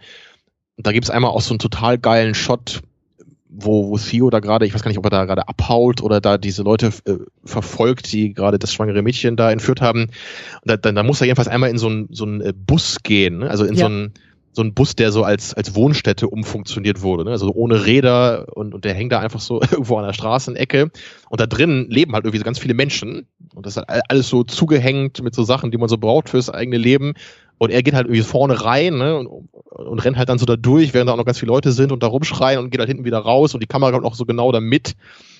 Also da wird dann auch durch die Kamera das so diese, diese Enge und, und auch diese Intimität noch ein bisschen eingefangen. Oder beziehungsweise eher das, das Fehlen von Intimität, weil so das Wohnzimmer im Grunde genau auf der Straße ist von den Leuten da. Das ist eigentlich auch eine gute Überleitung, äh, weil wir natürlich auch noch über diese ganzen Motive sprechen, sprechen wollen und auch müssen. Also da steckt ja eine ganze Menge in dem Film drin. Ähm, haben wir auch schon ein bisschen angedeutet. Religion, das Thema Flucht, Fluchterfahrung, äh, Dystopie natürlich auch noch ein bisschen mehr. Ähm, da ist, da ist, da ist echt einiges drin. Also Ja, Umweltverschmutzung ne? und, und Umweltverschmutzung. natürlich dieses, dieses ganz große Thema dieser Unfruchtbarkeit, die man auf symbolischer Ebene dann auch in mehrerlei Hinsichten deuten kann. wie meinst du das? Ja, wo, wo fängt man da an? Ja. Ja, mit der, mit der Unfruchtbarkeit Ja. können wir gerne anfangen. Also wie meinst du das mit, mit mehrerer Hinsicht äh, deuten? Also es geht halt darum, wie, inwieweit man das ähm, symbolisch sieht. Ne? Also inwieweit man sagt, ähm, also ist es jetzt eher was, was passiert, wirklich so, also es ist, es ist quasi etwas wie, wie eine Krankheit so, ja. Die Menschen machen ihren Planeten so kaputt, dass sie alle krank werden, ne, dass sie letztendlich ihre eigene Spezies wirklich, also formal umbringen damit. Oder sieht man es eher im übertragenen Sinne? Ist eben dieser, also ist, ist nicht die, äh, die Unfruchtbarkeit schon das beste Symbol für eine generelle Hoffnungslosigkeit der Menschheit an sich. Also ohne, dass es jetzt genau so passieren muss, ja, die Menschheit könnte vielleicht aussterben, weil sie keine Kinder mehr kriegen, weil sie ihren Planeten so dreckig gemacht haben, sondern nee, unabhängig davon kann man es nicht auch eher auf einer, ja, auf, auf einer Werteebene sehen. Also kann man die Unfruchtbarkeit eher auf die anderen Themen des Films vielleicht als Symbol übertragen. So meine ich das. Ich weiß immer noch nicht so genau, ob ich das ob ich verstehe, was oder, du meinst, aber. Oder anders gesagt, ich würde sagen, der, der Film ist eigentlich, eigentlich ist es der, der Film eben eine Abhandlung von Hoffnungslosigkeit oder von Hoffnung. Ja, Hat die Menschheit ja, ja. Grund zu hoffen oder soll die Menschheit mal, hoffnungslos sein? Hast du ganz am Anfang ja auch schon angedeutet auf das Ende. Man kann irgendwie beides darin sehen. Und da geht's auch schon los. Da geht's auch schon los. Da lass uns mal kurz vielleicht reinspringen, weil äh, mir kam nämlich gerade eben die ganze Zeit der Gedanke, naja, vielleicht ist es auch einfach nur, also es ist auch die Frage, wie du den Menschen siehst, ne? Der Mensch sieht sich selbst natürlich als Mittelpunkt des Universums, aber irgendwie ist es vielleicht auch ähm, äh, die Natur, die einfach sagt, so, fickt euch Menschen, äh, wir brauchen euch nicht. Und das ist auch so ein bisschen das Bild, was du meinst mit dem Reh in der Schule. So, die Natur holt sich einfach zurück äh, und, und äh, mhm. übernimmt sozusagen wieder. Und wie du sagst, der Mensch hat sich halt einfach selber komplett zugrunde gerichtet, weil er einfach nicht in der Lage ist, mit der Natur äh, im, im Einklang äh, zu leben. Die Natur geht weiter, die Erde dreht sich weiter. So, der ist es egal, ob der Mensch jetzt nun irgendwie in der Lage ist, sich fortzupflanzen oder ob er sich selbst irgendwie die Wetterumstände so äh, äh in Turbulenzen ver, ver, verursacht, dass er sich selbst irgendwie zugrunde richtet über äh, Klimawandel oder sowas es wird auf jeden Fall weitergehen und zur Not halt auch ohne den Menschen. Also nur um es nochmal klar zu sagen, ich wollte eben den Unterschied aufmachen. Sieht man diese Unfruchtbarkeit jetzt als sowas wie Treibhauseffekt meinetwegen? Ist es einfach ein, ein Phänomen, was die Menschheit kaputt macht und die Menschheit muss, muss damit klarkommen? Geht es in dem Film darum? Oder ist die Unfruchtbarkeit eher ein, ein, ähm, ja, ein Symbol für den moralischen Verfall, also für eine moralische Unfruchtbarkeit vielleicht, einfach für die Degeneration der Werte in dieser Hinsicht? So meinst weißt du, so meine ich das halt. Also ich glaube, ich habe ein bisschen Schwierigkeiten, das auf die Werte zu übertragen. Für mich ist halt irgendwie einfach so, für mich hat's die größte Bedeutung, dass da etwas zu Ende geht das Ende des Menschen, das finde ich halt als, als auf jeden als Fall. Bild aber, aber stell dir, also stell, stell, dir einfach mal vor, man, man, könnte ja einfach diesen dieses Element auch austauschen. Also sagen wir einfach mal wirklich, es wäre jetzt Treibhauseffekt meinetwegen. In dem Film geht es darum, dass irgendwie meinetwegen die ganze Erde wird unfruchtbar. Wie, also jetzt habe ich wieder unfruchtbar gesagt. Ich meine aber jetzt in Hinsicht auf äh, auf ähm, unbelebbar und unbewohnbar. Genau, also eher so wie bei Interstellar ne, dass der Planet kaputt geht, man kann irgendwie keine, keine Sachen mehr anbauen. Also der Boden ist unfruchtbar, so meinte ich das. Okay, dann habe ich aber das, eine Frage. Das, ich meine, das wäre ja schon was anderes, oder? Als wenn man jetzt echt sagt, okay, die, die Menschen können sich nicht mehr reproduzieren. Also ich denke schon, dass das irgendwie einen es schon noch so eine andere Konnotation einfach hat, oder? Wird denn, ja, aber wird im Film eigentlich gesagt, woher die Unfruchtbarkeit des Menschen kommt? Gibt nee, das weiß ja keiner. Ne? Direkten ne? kausalen Zusammenhang? Es wird vermutet, ne, das, das, das sagen sie einmal, es wird ja alle Leute reden darüber, da liegt es irgendwie an, an der Umweltverschmutzung oder äh, woran liegt sonst, ne, gibt es da noch ein paar andere Gründe und es, es, wird auch angedeutet, dass das auch so mit, mit nuklearen äh, Geschichten da mhm. äh, Vor, äh, Vorfälle ähm, vorgekommen sind, ne, so mit den sogenannten dreckigen äh, Bomben heißt es, glaube ich, ne, also so Uran angereicherter Sprengstoff, also keine Nuklearwaffen, sondern nur Waffen mit äh, Urananteilen. Also man sieht schon, in der Welt geht's äh, dreckig zur Sache. Also da gibt es sicherlich viele verschiedene Gründe, an denen das liegen kann. Mhm. Und es wird ja eben nicht genau gesagt. Das ist ja auch ein, ein Grund oder ein, also ich würde das halt auch eher so sehen, dass es, das, das, das äh, stärkt für mich die metaphorische Deutung mehr davon. Dass halt nicht genau gesagt wird, ja, hier Treibhauseffekt, wir haben so und so viele Jahre die Erde schlecht behandelt, deswegen geht jetzt der Planet zugrunde, so interstellarmäßig eben, wo mhm. es eher um die physische Katastrophe geht. Und hier ist es, es passt halt auch, weil es eben viele metaphorische Aspekte in dem Film gibt, wie das Ende dann eben auch. Ne? Das, das Ende ist ja dieses, dieses Schiff, ne, was Tomorrow heißt, ja, ja, ja. was halt, und sie müssen auf einem kleinen Boot dahin. Also was ist ein Boot? Sie sind äh, dem ein, eines Fundamentes beraubt, könnte man sagen. Sie schweben auf dem Nichts, auf dem Wasser, ne, ohne Wurzeln und werden dann von diesem großen Schiff, von der Tomorrow abgeholt. Also das ist ein sehr metaphorisches Ende. Deswegen bin ich durchaus Freund, auch den, auch die wirklichen Events des Films auch symbolisch zu sehen. und wie würdest du das dann? Also geht's für dich wirklich um den Verfall des moralischen Wesens, das da heißt Mensch? Ja, ich, ich sehe das eigentlich in erster Linie so.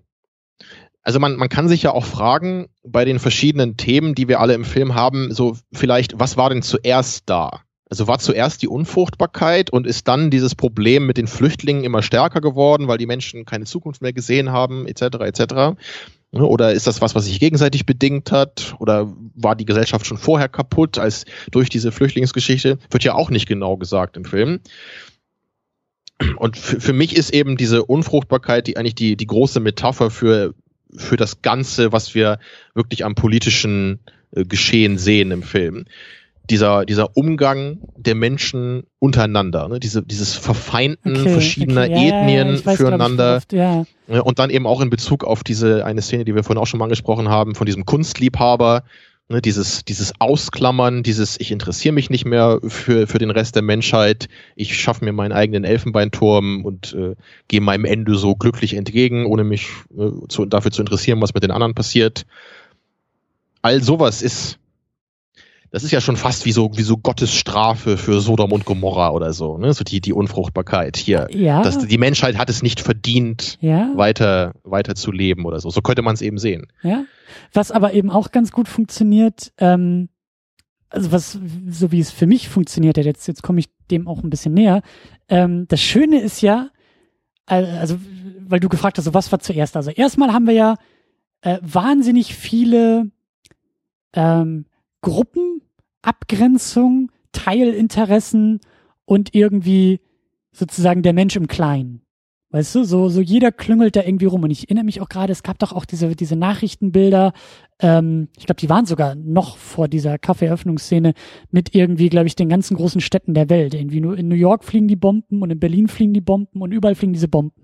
Das, das, das sieht er im Bus, glaube ich. Ne? Das ist doch so ein, so ein Werbespot für die britische Regierung. So, ne? genau. Ne? Nur, nur uh, Great Britain uh, is standing, genau. so, während die ganze Welt in Asche liegt. So. Genau, das ist halt so dieses, also es, es, es geht halt so ganz viel um ähm, Abgrenzung.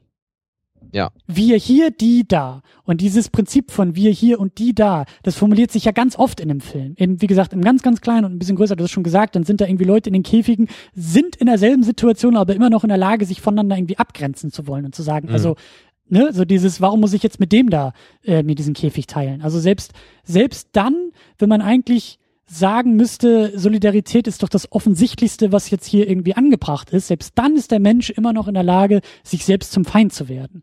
Und wir sehen es ja dann auch teilweise, ne, so die, diese Revolutionsgruppe, die eigentlich am selben Strang zieht und irgendwie um dasselbe Phänomen weiß, nämlich um sozusagen den neuen Messias, der da geboren wurde äh, oder geboren wird, äh, selbst die sind in der Lage, sich noch gegenseitig zu zerstreiten und zu sagen, also unsere Interessen sind aber ganz anders als die Interessen von den Typen, die da in der Ecke stehen. So, man, also dieses, dieses Phänomen von von äh, Aufspaltung und Teilgruppierung des Menschen. Das wird ja total karikiert in dem Moment, wo gesagt wird, ja, aber alle sind gleich unfruchtbar. Also es, der Film schafft dadurch wieder eine Gemeinsamkeit, oder diese Welt oder diese Geschichte schafft dadurch wieder eine Gemeinsamkeit für den Menschen. Und das ist ja das Tolle am Menschen, die der Mensch gar nicht selbst in der Lage ist zu sehen. Ja, also eigentlich müsste er doch in dieser Welt äh, also ne, das müssten doch eigentlich die, die utopischsten und die friedlichsten Zustände sein, weil jeder Mensch, jede Gruppe am selben Strang zieht und sagt, wir sind genauso unfruchtbar wie alle anderen. Wir sind genauso unfruchtbar wie die da draußen, wie die hier drin, wie der neben mir und die äh, da hinten. Aber der Mensch ist halt nicht in der Lage, das zu sehen, sondern er, er, er verbarrikadiert sich immer noch und er zieht sich immer noch zurück. Ja, sogar und schafft stärker. Immer noch, ne? Genau, und schafft immer noch so seine, seine eigenen Teilinteressen. Wie du sagst, der Kunstsammler, der sagt, pff, was interessiert mich, was, was bei den anderen los ist. So, doch, es interessiert dich, weil du bist genauso unfruchtbar wie alle anderen. Und wenn du möchtest, dass es eine Zukunft gibt, dann sind alle anderen Menschen dir gleich Freund, weil sie alle in der Lage sind, mit dir am selben Strang zu ziehen und eigentlich ein, ein, eine, eine bessere Zukunft zu schaffen.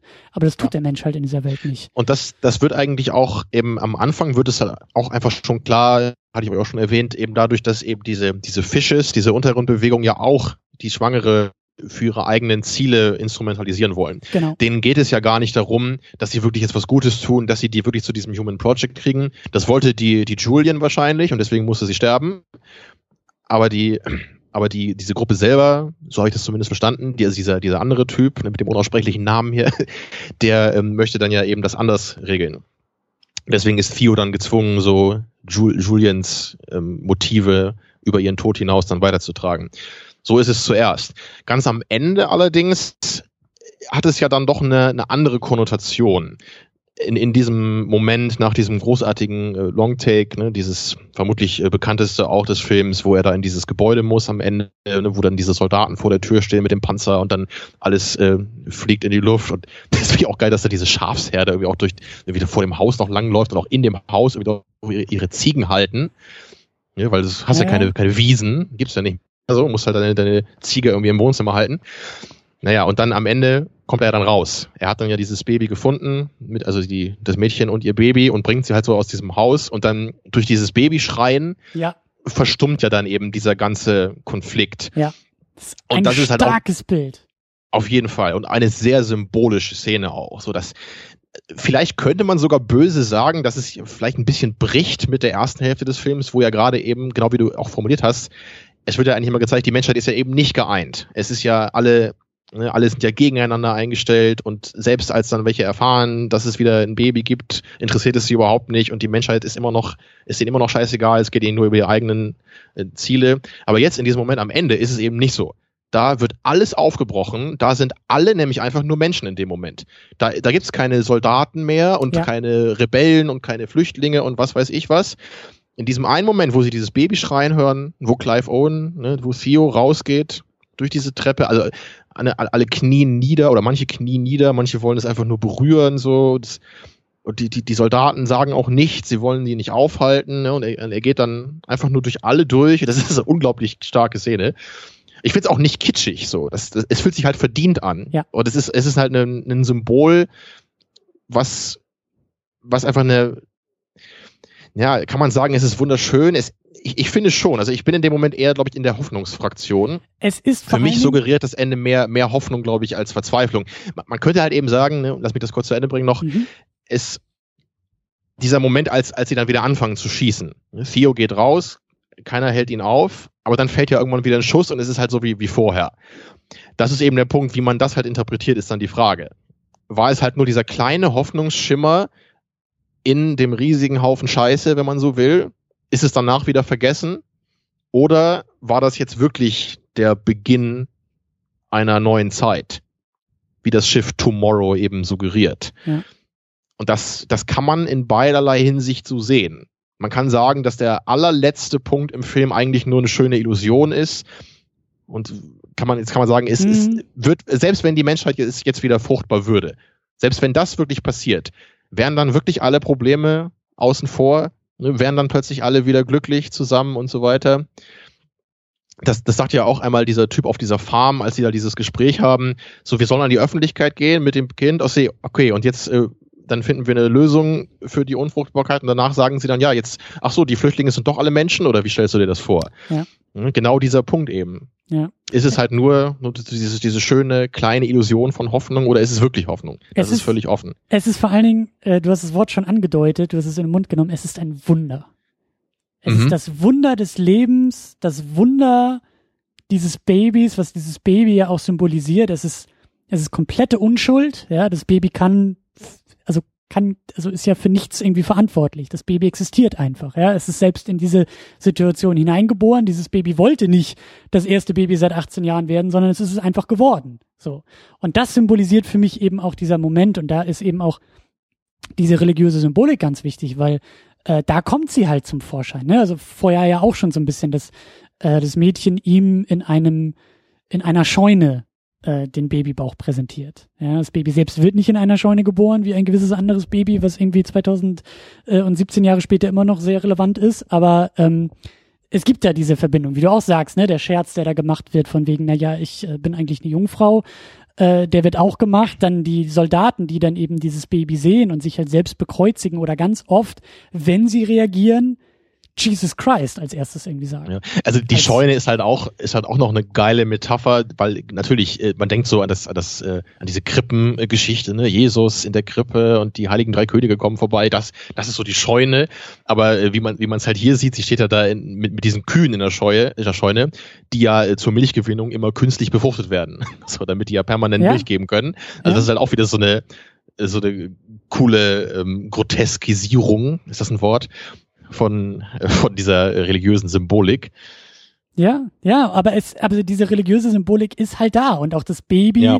das irgendwie wie Moses auf dem Wasser irgendwie ausgesetzt wurde. Ich meine, gut, die Mutter ist auch noch dabei, aber dieses Bild von äh, eine bessere Welt, die ein Baby auf dem Wasser in diesem Boot, äh, ähm, wie du sagst, so in, in, in, entgegentreibt, so das ist natürlich auch alles äh, bekannt aus der Bibel oder, oder wird zitiert in, in christlichen oder in religiösen Texten und so. Ähm, ich, ich, also ich, ich finde das halt auch sehr, sehr stark und ich finde es auch sehr gut, wie der Film damit umgeht. Das ist halt, das ist eine Facette von vielen, wie du auch gesagt hast. Es gibt Demonstranten auf der Straße, die es halt sozusagen religiös deuten, was da in der Welt passiert. Ähm, aber auch da ist es halt irgendwie, wie du sagst, es ist halt alles, es ist als Potenzial halt vorhanden. Dieser Film ist halt einfach also ist reich an Potenzial, an, an Deutungspotenzial, weil es gibt da nicht so eine einzige Deutung, es gibt ja nicht so eine einzige äh, Möglichkeit, ähm, aber viele können da für sich selbst was rausziehen. Religiöse Menschen können diesen Film halt auch sehr religiös äh, deuten. Und trotzdem bleibt er halt auch nicht frei von Kritik und damit auch frei von Kritik an Religion, weil es ist ja trotzdem eine Welt, die halt mit ja, Geflüchteten immer noch scheiße umgeht. So, und nur weil da jetzt vielleicht der neue Messias geboren wurde, wie du sagst, ne, so die Soldaten äh, haben nur so zwei Minuten Zeit, um mal aufzuhören mit der Beschissenheit in der Welt. So, und dann geht's gleich wieder zurück an die Arbeit. Und ähm, ja, das ist halt, das ist halt auch da. Ich will über das Thema Flucht auch nochmal sprechen. Ich will dieses Motiv nicht verlieren. Ich hatte da jetzt auch die Tage bei Twitter äh, so ein bisschen mal rumgefragt. Ähm, ich habe ein großes Problem mit dem Begriff Flüchtlinge. Also Flüchtling ist sowieso also bin ich glaube ich nicht der Einzige, der es irgendwie als Begriff ein bisschen komisch findet, einfach weil es doof verniedlicht. Ein Flüchtling ist wie so ein, weiß ich nicht, so ein Jüngling. So. Ling ist halt immer klein und süß. Aber ein Flüchtling ist halt, sind halt Menschen. So. Äh, ich habe da mal ein bisschen rumgefragt. Ich weiß auch nicht, ich weiß nicht, wie dir das geht, ob, ob du da irgendwie schon mal so ein bisschen drüber nachgedacht hast. Ähm, ich habe da aber, ich, ich habe das Gefühl, dass wir auch, und damit spricht der Film auch über die Gegenwart, ähm, nicht wirklich die passenden Begriffe irgendwie finden für das, was in der Welt passiert und auch über die Menschen, die in der Welt äh, beeinflusst werden und die es betrifft. Weil ich finde, ich finde, in diesem ganzen Fluchtkontext ist es halt irgendwie schwierig, einen passenden Begriff zu finden, der nicht versachlicht oder verdinglicht oder irgendwie automatisch abwertet. Weißt du, was ich meine?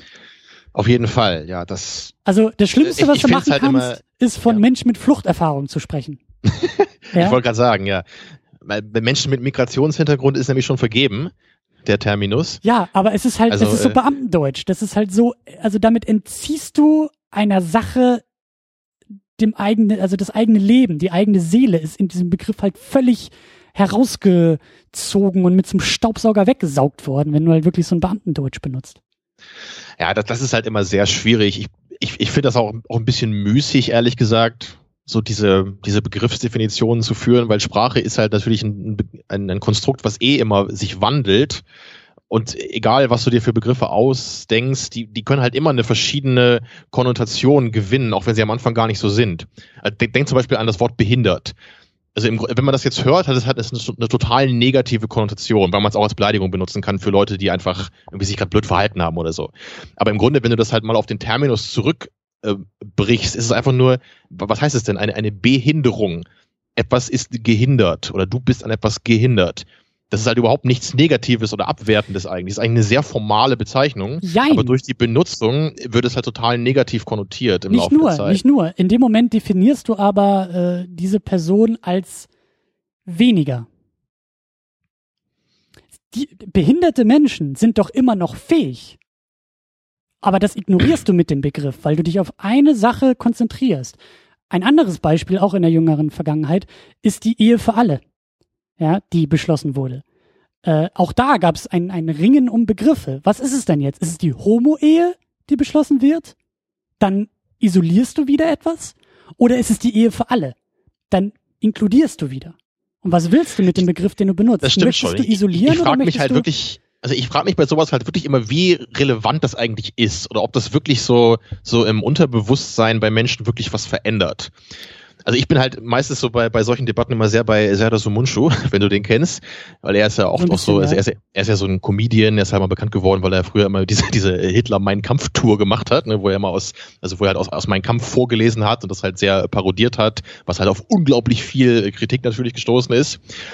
Und also er, er, ich finde ihn halt sehr geil, weil er kann einerseits einen sehr albernen Humor machen, teilweise auf der Bühne in seinen Programmen, aber er kann halt auch total sachlich und absolut ernst zu nehmen äh, über, über Sachen diskutieren, in, wenn er bei so bei irgendwelchen Talkshows eingeladen ist, die ich halt auch selten gucke, aber wenn er mal dabei ist, gucke ich es manchmal.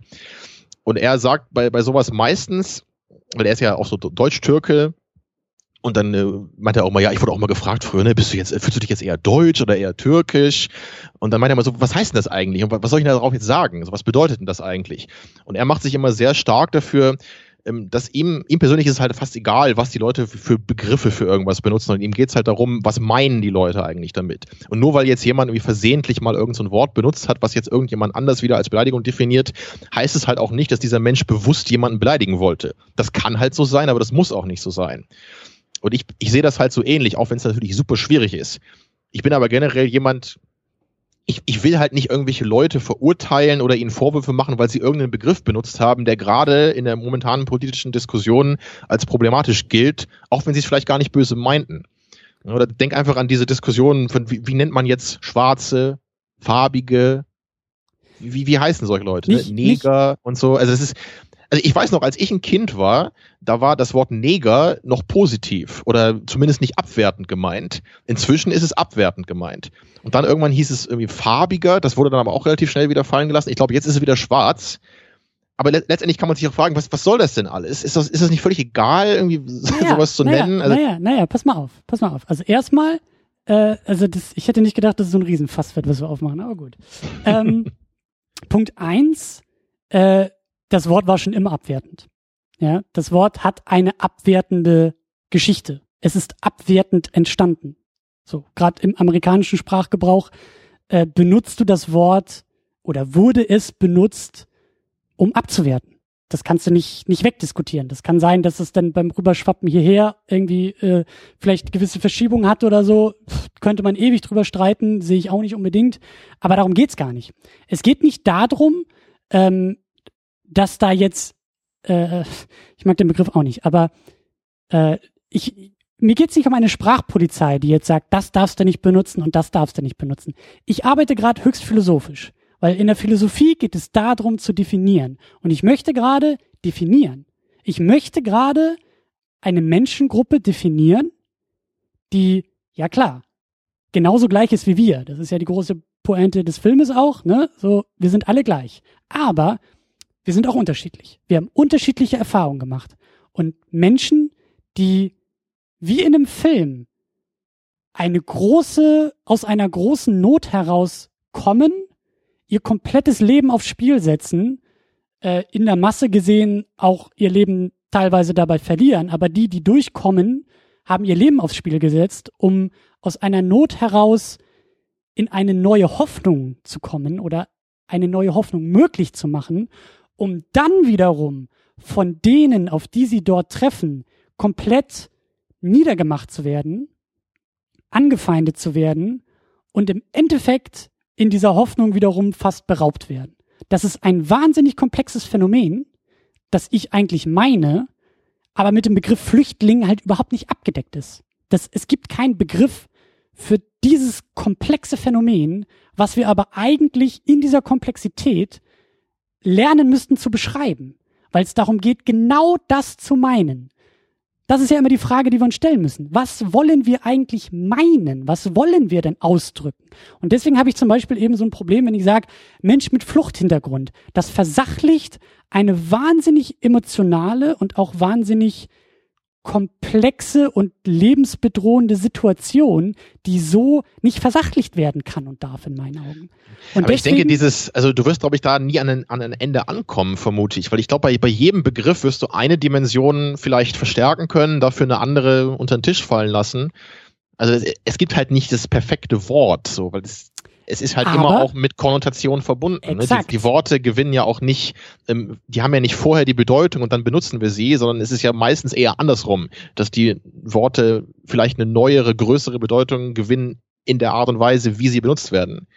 Genau, aber das ist Philosophie. Die Philosophie ist auch nicht in der Lage, die Erkenntnis exakt ja. zu benennen und zu finden, aber die Philosophie ist die Mühe, diesen Weg zu gehen und diese, diese Anstrengung auch machen zu wollen. Und darum geht es mir halt. Wir müssen, also und gerade in diesem Film, weil äh, das Thema Flucht und Fluchterfahrung und so ist, ist äh, auch Teil des Worldbuilding, weil es auch eher indirekt darum geht und auch eher, wie du gesagt hast, so im Hintergrund, in Nebensätzen, in Nebenfiguren und so. Aber es ist ein wichtiges Phänomen und es ist halt dann ja auch wieder im, im Umkehrschluss oder in, in einer großen Pointe ja auch die Schönheit dieses Filmes, dass der Film sagt, mhm. äh, da ist die Hoffnung zu finden da ist die Hoffnung zu finden. Es ist halt eben nicht die Lösung, die Grenzen zuzumachen, sich zu verbarrikadieren, die Polizeigewalt auf die Straße zu holen, Schilder aufzuhängen, in denen draufsteht, sobald was Verdächtiges sofort melden. Äh, diese, diese vermeintliche Sicherheit bringt den Menschen auch nicht weiter. Und dann gibt es ja. da irgendwo im Verborgenen bei einem Mädchen, das niemand auf dem Plan hat, das eigentlich in dieser Gesellschaft auch übersehen wird und gerne übersehen und gerne ignoriert wird. Aber genau sie ist diejenige, die diese neue Hoffnung in die Welt bringt. So. Und deswegen finde ich, ist es durchaus auch, auch wichtig zu gucken, das war auch keine Kritik an dich, überhaupt nicht. Und ich habe auch kein Problem damit, wenn Leute irgendwie den Begriff Flüchtling benutzen oder Geflüchtete oder was auch immer dieser Begriff ist, den man, den man dann benutzt. Mir geht's nur darum, nicht zu vergessen, dass wir eigentlich auch immer noch um einen Begriff ringen, den wir noch gar nicht, also er ist, wie du sagst, es ist ein immerwährender Prozess, den wir noch lange nicht abgeschlossen haben. Und ähm, ich bin auch müde, wenn in der politischen Diskussion sich auf die Begriffe so eingeschossen wird, dass die Sache vergessen wird und man dann erstmal. Genau, das wollte ich eigentlich in, hauptsächlich betonen. In ja. ewigen Kreisbewegungen nicht vom Fleck kommt, sondern, weißt du, so ein bisschen so wie da in dieser, in dieser äh, Farmsituation, ja, wo sich untereinander so sehr bekämpft und bekriegt wird, weil der eine vielleicht irgendwie noch das Binnensternchen vergessen hat oder so. Äh, das, das, das sind so, das sind so Nebenschauplätze. So, mir ist wichtig, gerade in der heutigen Zeit, wir brauchen die richtigen Begriffe für das, was wir meinen. Und es ist wahnsinnig wichtig, um diese Begriffe zu ringen, weil das auch durchaus Teil des politischen Diskurses ist und auch des politischen Kampfes ist. Wenn du nämlich, du musst nämlich in der Lage sein, so direkt wie möglich mit dem Begriff auch auf die Sache zu zeigen. Aber gleichzeitig, also dieser, dieser, das Ringen um die richtigen Begriffe ist wahnsinnig wichtig. Natürlich hört die Arbeit damit nicht auf. Und natürlich ist es nicht ist oder hat, hat ist niemandem irgendwie damit geholfen, wenn das der einzige Schauplatz ist, auf den man sich stürzt und das die einzige politische Arbeit ist, die man irgendwie auf sich nimmt und sagt, ah, alles klar, wir haben jetzt den Begriff gefunden, das ist eine Wortkette, die irgendwie 20 Zeichen lang ist und niemand ist dann irgendwie äh, ausgegrenzt und wir haben alles irgendwie äh, benutzt und gemeint, was wir wollen und jetzt geht's darum, alle irgendwie an Karren zu pissen, die diesen Begriff nicht oder diesen Satz nicht benutzen wollen. So, das funktioniert so auch nicht. Aber ich wollte nur betonen, es ist wichtig, den richtigen Begriff suchen zu wollen. Und das, das stimmt, da würde ich dir auch nicht, nicht widersprechen wollen. Ich denke nur, was, also das, das würde ich halt noch ansprechen wollen, was, was so die politische Dimension angeht, finde ich halt eigentlich noch, noch spannender dabei, ist halt wirklich diese generelle Frage, wie man, ja, das ist wieder schwierig, aber wie man als Gesellschaft, in Anführungsstrichen, als Staat, auch in Anführungsstrichen, weil ich, ich bin bei sowas immer der Meinung, es ist halt schwer, sowas einfach zusammen als wir zu bezeichnen. Mhm. Aber ich, ich mache es jetzt einfach mal der Einfachheit halber. Wie, wie möchte man jetzt mit dieser Krise umgehen? Oder mit Mann, das machst du ja auch so gerne. Also das ist, und ich, ich habe da immer so, so Merkel im, im Kopf, das habe ich halt immer, wenn es irgendwie um diese Debatten geht, dann steht sie halt dann irgendwie so da an ihrem komischen Pult und hält irgendeine Pressekonferenz und sagt dann halt irgendwie so Sachen wie, äh, Deutschland muss jetzt Geschlossenheit zeigen oder irgendwie solche, solche Phrasen. Und ich, ich frage mich halt einfach mal so ganz ehrlich, ich, ich weiß ehrlich gesagt überhaupt nicht, was so die, die generelle Position eigentlich ist. So in, was jetzt so diese ganze Flüchtlingsdebatte und sowas angeht. Also sagt man jetzt als Staat, also man, man könnte ja eigentlich pointiert sagen, warum gibt es überhaupt einen Staat? Ein Staat ist ja jetzt eigentlich dazu da, sich von anderen Ländern abzugrenzen könnte man jetzt zumindest mal so sagen. Ich sage das jetzt mal so po pointiert. Also man kann es natürlich eher so in positiver Hinsicht sehen als Zusammenschluss für etwas. Man kann es auch als ich Abgrenzung. Glaub, ich glaube, Staaten sind sehen, nur ne? dazu da, damit alle vier Jahre irgendwie 22 äh, Typen auf einem Sportplatz um so einen Ball kreisen und die eine Seite das bei der anderen ins Tor schießt und dann gibt's einen Pokal am Ende. Ich glaube, dafür haben wir noch Staaten. Hm, das könnte auch sein. Das ist die einzige Begründung, ein, die ich plausibel ein finde. Ein edles Motiv, ja. Naja, jedenfalls, was ich damit meine, ist so, also eigentlich ist ein Staat ja irgendwie dazu da, so mit, mit Grenzen, ne, so und Grenzposten, dass man das irgendwie dicht macht für irgendwas. Also ich will jetzt nicht sagen, dass ich das toll finde, aber eigentlich ist ja das, das der Witz davon. So, und sei es jetzt irgendwie Frankreich und Deutschland oder sei es jetzt Syrien und Deutschland. So, da gibt es ja irgendwelche Grenzen, die dazwischen aufgestellt sind. Und jetzt gibt es ja außerdem noch immer diese, also diese andere Sichtweise, dass man halt sagt, so wir sind ja alle Menschen, was ich halt auch richtig finde logischerweise und es ist halt egal, wo jemand lebt und wenn jemand aus schrecklichen Verhältnissen kommt und da eben flüchten muss, dann muss man ihm eben helfen. Aber jetzt ist halt genau der Punkt, so die, diese beiden Sichtweisen stehen halt eigentlich total diametral gegeneinander entweder sagt man halt, wir haben halt einen Staat. In diesem Staat geht es darum, dass deutsche Menschen irgendwie Berufe ausführen und Steuern zahlen und dann gibt es hier Sozialsysteme, die für deutsche Menschen geschaffen sind, die halt irgendwie diese Sozialsysteme mit ihren Steuergeldern eingezahlt haben und so weiter. Oder sagt man halt, äh, sowas ist vollkommen egal. Wir wollen halt irgendwie jedem Menschen auf der Welt was Gutes tun, was halt eine schöne Sichtweise wäre. Nur das, das Problem entsteht jetzt eben, weil irgendwie beide diese Sichtweisen, glaube ich, irgendwie in der Gesellschaft verankert sind. Manche Leute meinen eben wirklich so, so ganz platt gesagt, in Deutschland geht es irgendwie um die deutschen Probleme und in Syrien geht es um die syrischen Probleme. So eine Meinung gibt es halt einfach. Und dann gibt es eben Leute, die sagen, es ist vollkommen egal, wo jemand herkommt, in welchem Land er lebt. Es ist ja auch völlig willkürlich, wo gerade irgendwie Landesgrenzen verlaufen oder in zehn Jahren sieht das doch eh alles wieder anders aus, etc. Also muss man doch jedem helfen, egal wo er herkommt. Ja, und wie, wie vereinigt man jetzt diese beiden Positionen? So, also an, an beiden ist ja irgendwas dran ich würde jetzt nicht sagen, dass ich das toll finde, wenn jemand sagt, in Deutschland soll halt nur für deutsche Interessen gesorgt werden. Aber im Grunde ist das eine für meinen Geschmack irgendwie konsistente Sichtweise mit einer Welt, die aus einzelnen Staaten besteht, die im Grunde so eine Art Konkurrenten sind gegeneinander. Zumindest könnte man Staaten so definieren. Weil wenn alle sich nur für die Menschheit interessieren, dann bräuchte man keine Staaten. Dann hätten wir ja wirklich so, ein, so eine Utopie eigentlich, ne, wo die ganze Welt ein Staat ist föderalistisch regiert oder wie auch immer. Das, ja, jetzt, das Problem ja, ist einfach so nur, das Problem ist einfach nur so in diesem, in diesem Modell, was du, äh, also was du aufmachst, so, das ist als, als, selbst, na, selbst als Theorie, es ist halt schwierig, weil wir, also, diese Welt gibt es nicht. Also ja, es gibt genau. Staaten, aber das Problem ist ja eben, eigentlich das Problem ist auch das Schöne. Wir sind ja alle auch voneinander abhängig. Die iPhones, die wir hier kaufen, werden in China zusammengeklöppelt, aber in den USA irgendwie designt. So, und rate mal, wer mehr verdient. Die Typen, die es designen oder die Typen, die es irgendwie so zusammenklöppeln und dann in elendigen Umständen leben, dass sie am liebsten aus dem Fenster springen. So. Ja, aber das ist ja eben die Schattenseite der Globalisierung. Also was ich halt nur meinte, so als Frage an dich, ist letztendlich, wie, wie will man da jetzt rangehen? Und es, es, es gibt natürlich auch keine richtige Antwort darauf jetzt. Aber das ist, das ist halt so ein, so ein total blödes Problem eigentlich. Man, man kann halt nicht genau so eine ganz logische Argumentationskette aufmachen, so mit, mit Prämissen und Conclusio, wie man sich das wünscht, so im Syllogismus. So, wir haben hier eben unsere Prämissen und jetzt können wir ganz logisch daraus ableiten, was wir halt machen wollen. Weil die Prämissen sind vollkommen verschieden. Ist die Prämisse jetzt, dass es in Deutschland in erster Linie immer um die Deutschen geht? Oder ist die erste Prämisse so, dass eigentlich alle Menschen erstmal wie ein Recht auf Nahrung und Wohnung und solche Sachen haben? Was ist jetzt wichtiger? So, wer entscheidet das? Kann man das irgendwo ablesen? Steht das irgendwie in, im Grundgesetz? Oder wie, wie, löst man dieses Problem? Es, es, gibt halt keine richtige rechtliche Grundlage, gerade auf internationaler Ebene, für solche Probleme. Du kannst halt, wenn, wenn du in Deutschland ein Verbrechen begehst, dann gibt es halt ganz klare Regelungen, wie, das, wie damit umgegangen wird. Du musst halt dann natürlich rausfinden, ob das alles, alles so stimmt. Aber wenn du halt weißt, hey, der Typ hat ein Auto geklaut, dann gibt es halt eine Lösung, was man dann macht. So, da gibt es halt einen Gerichtsprozess und Gefängnis und so weiter.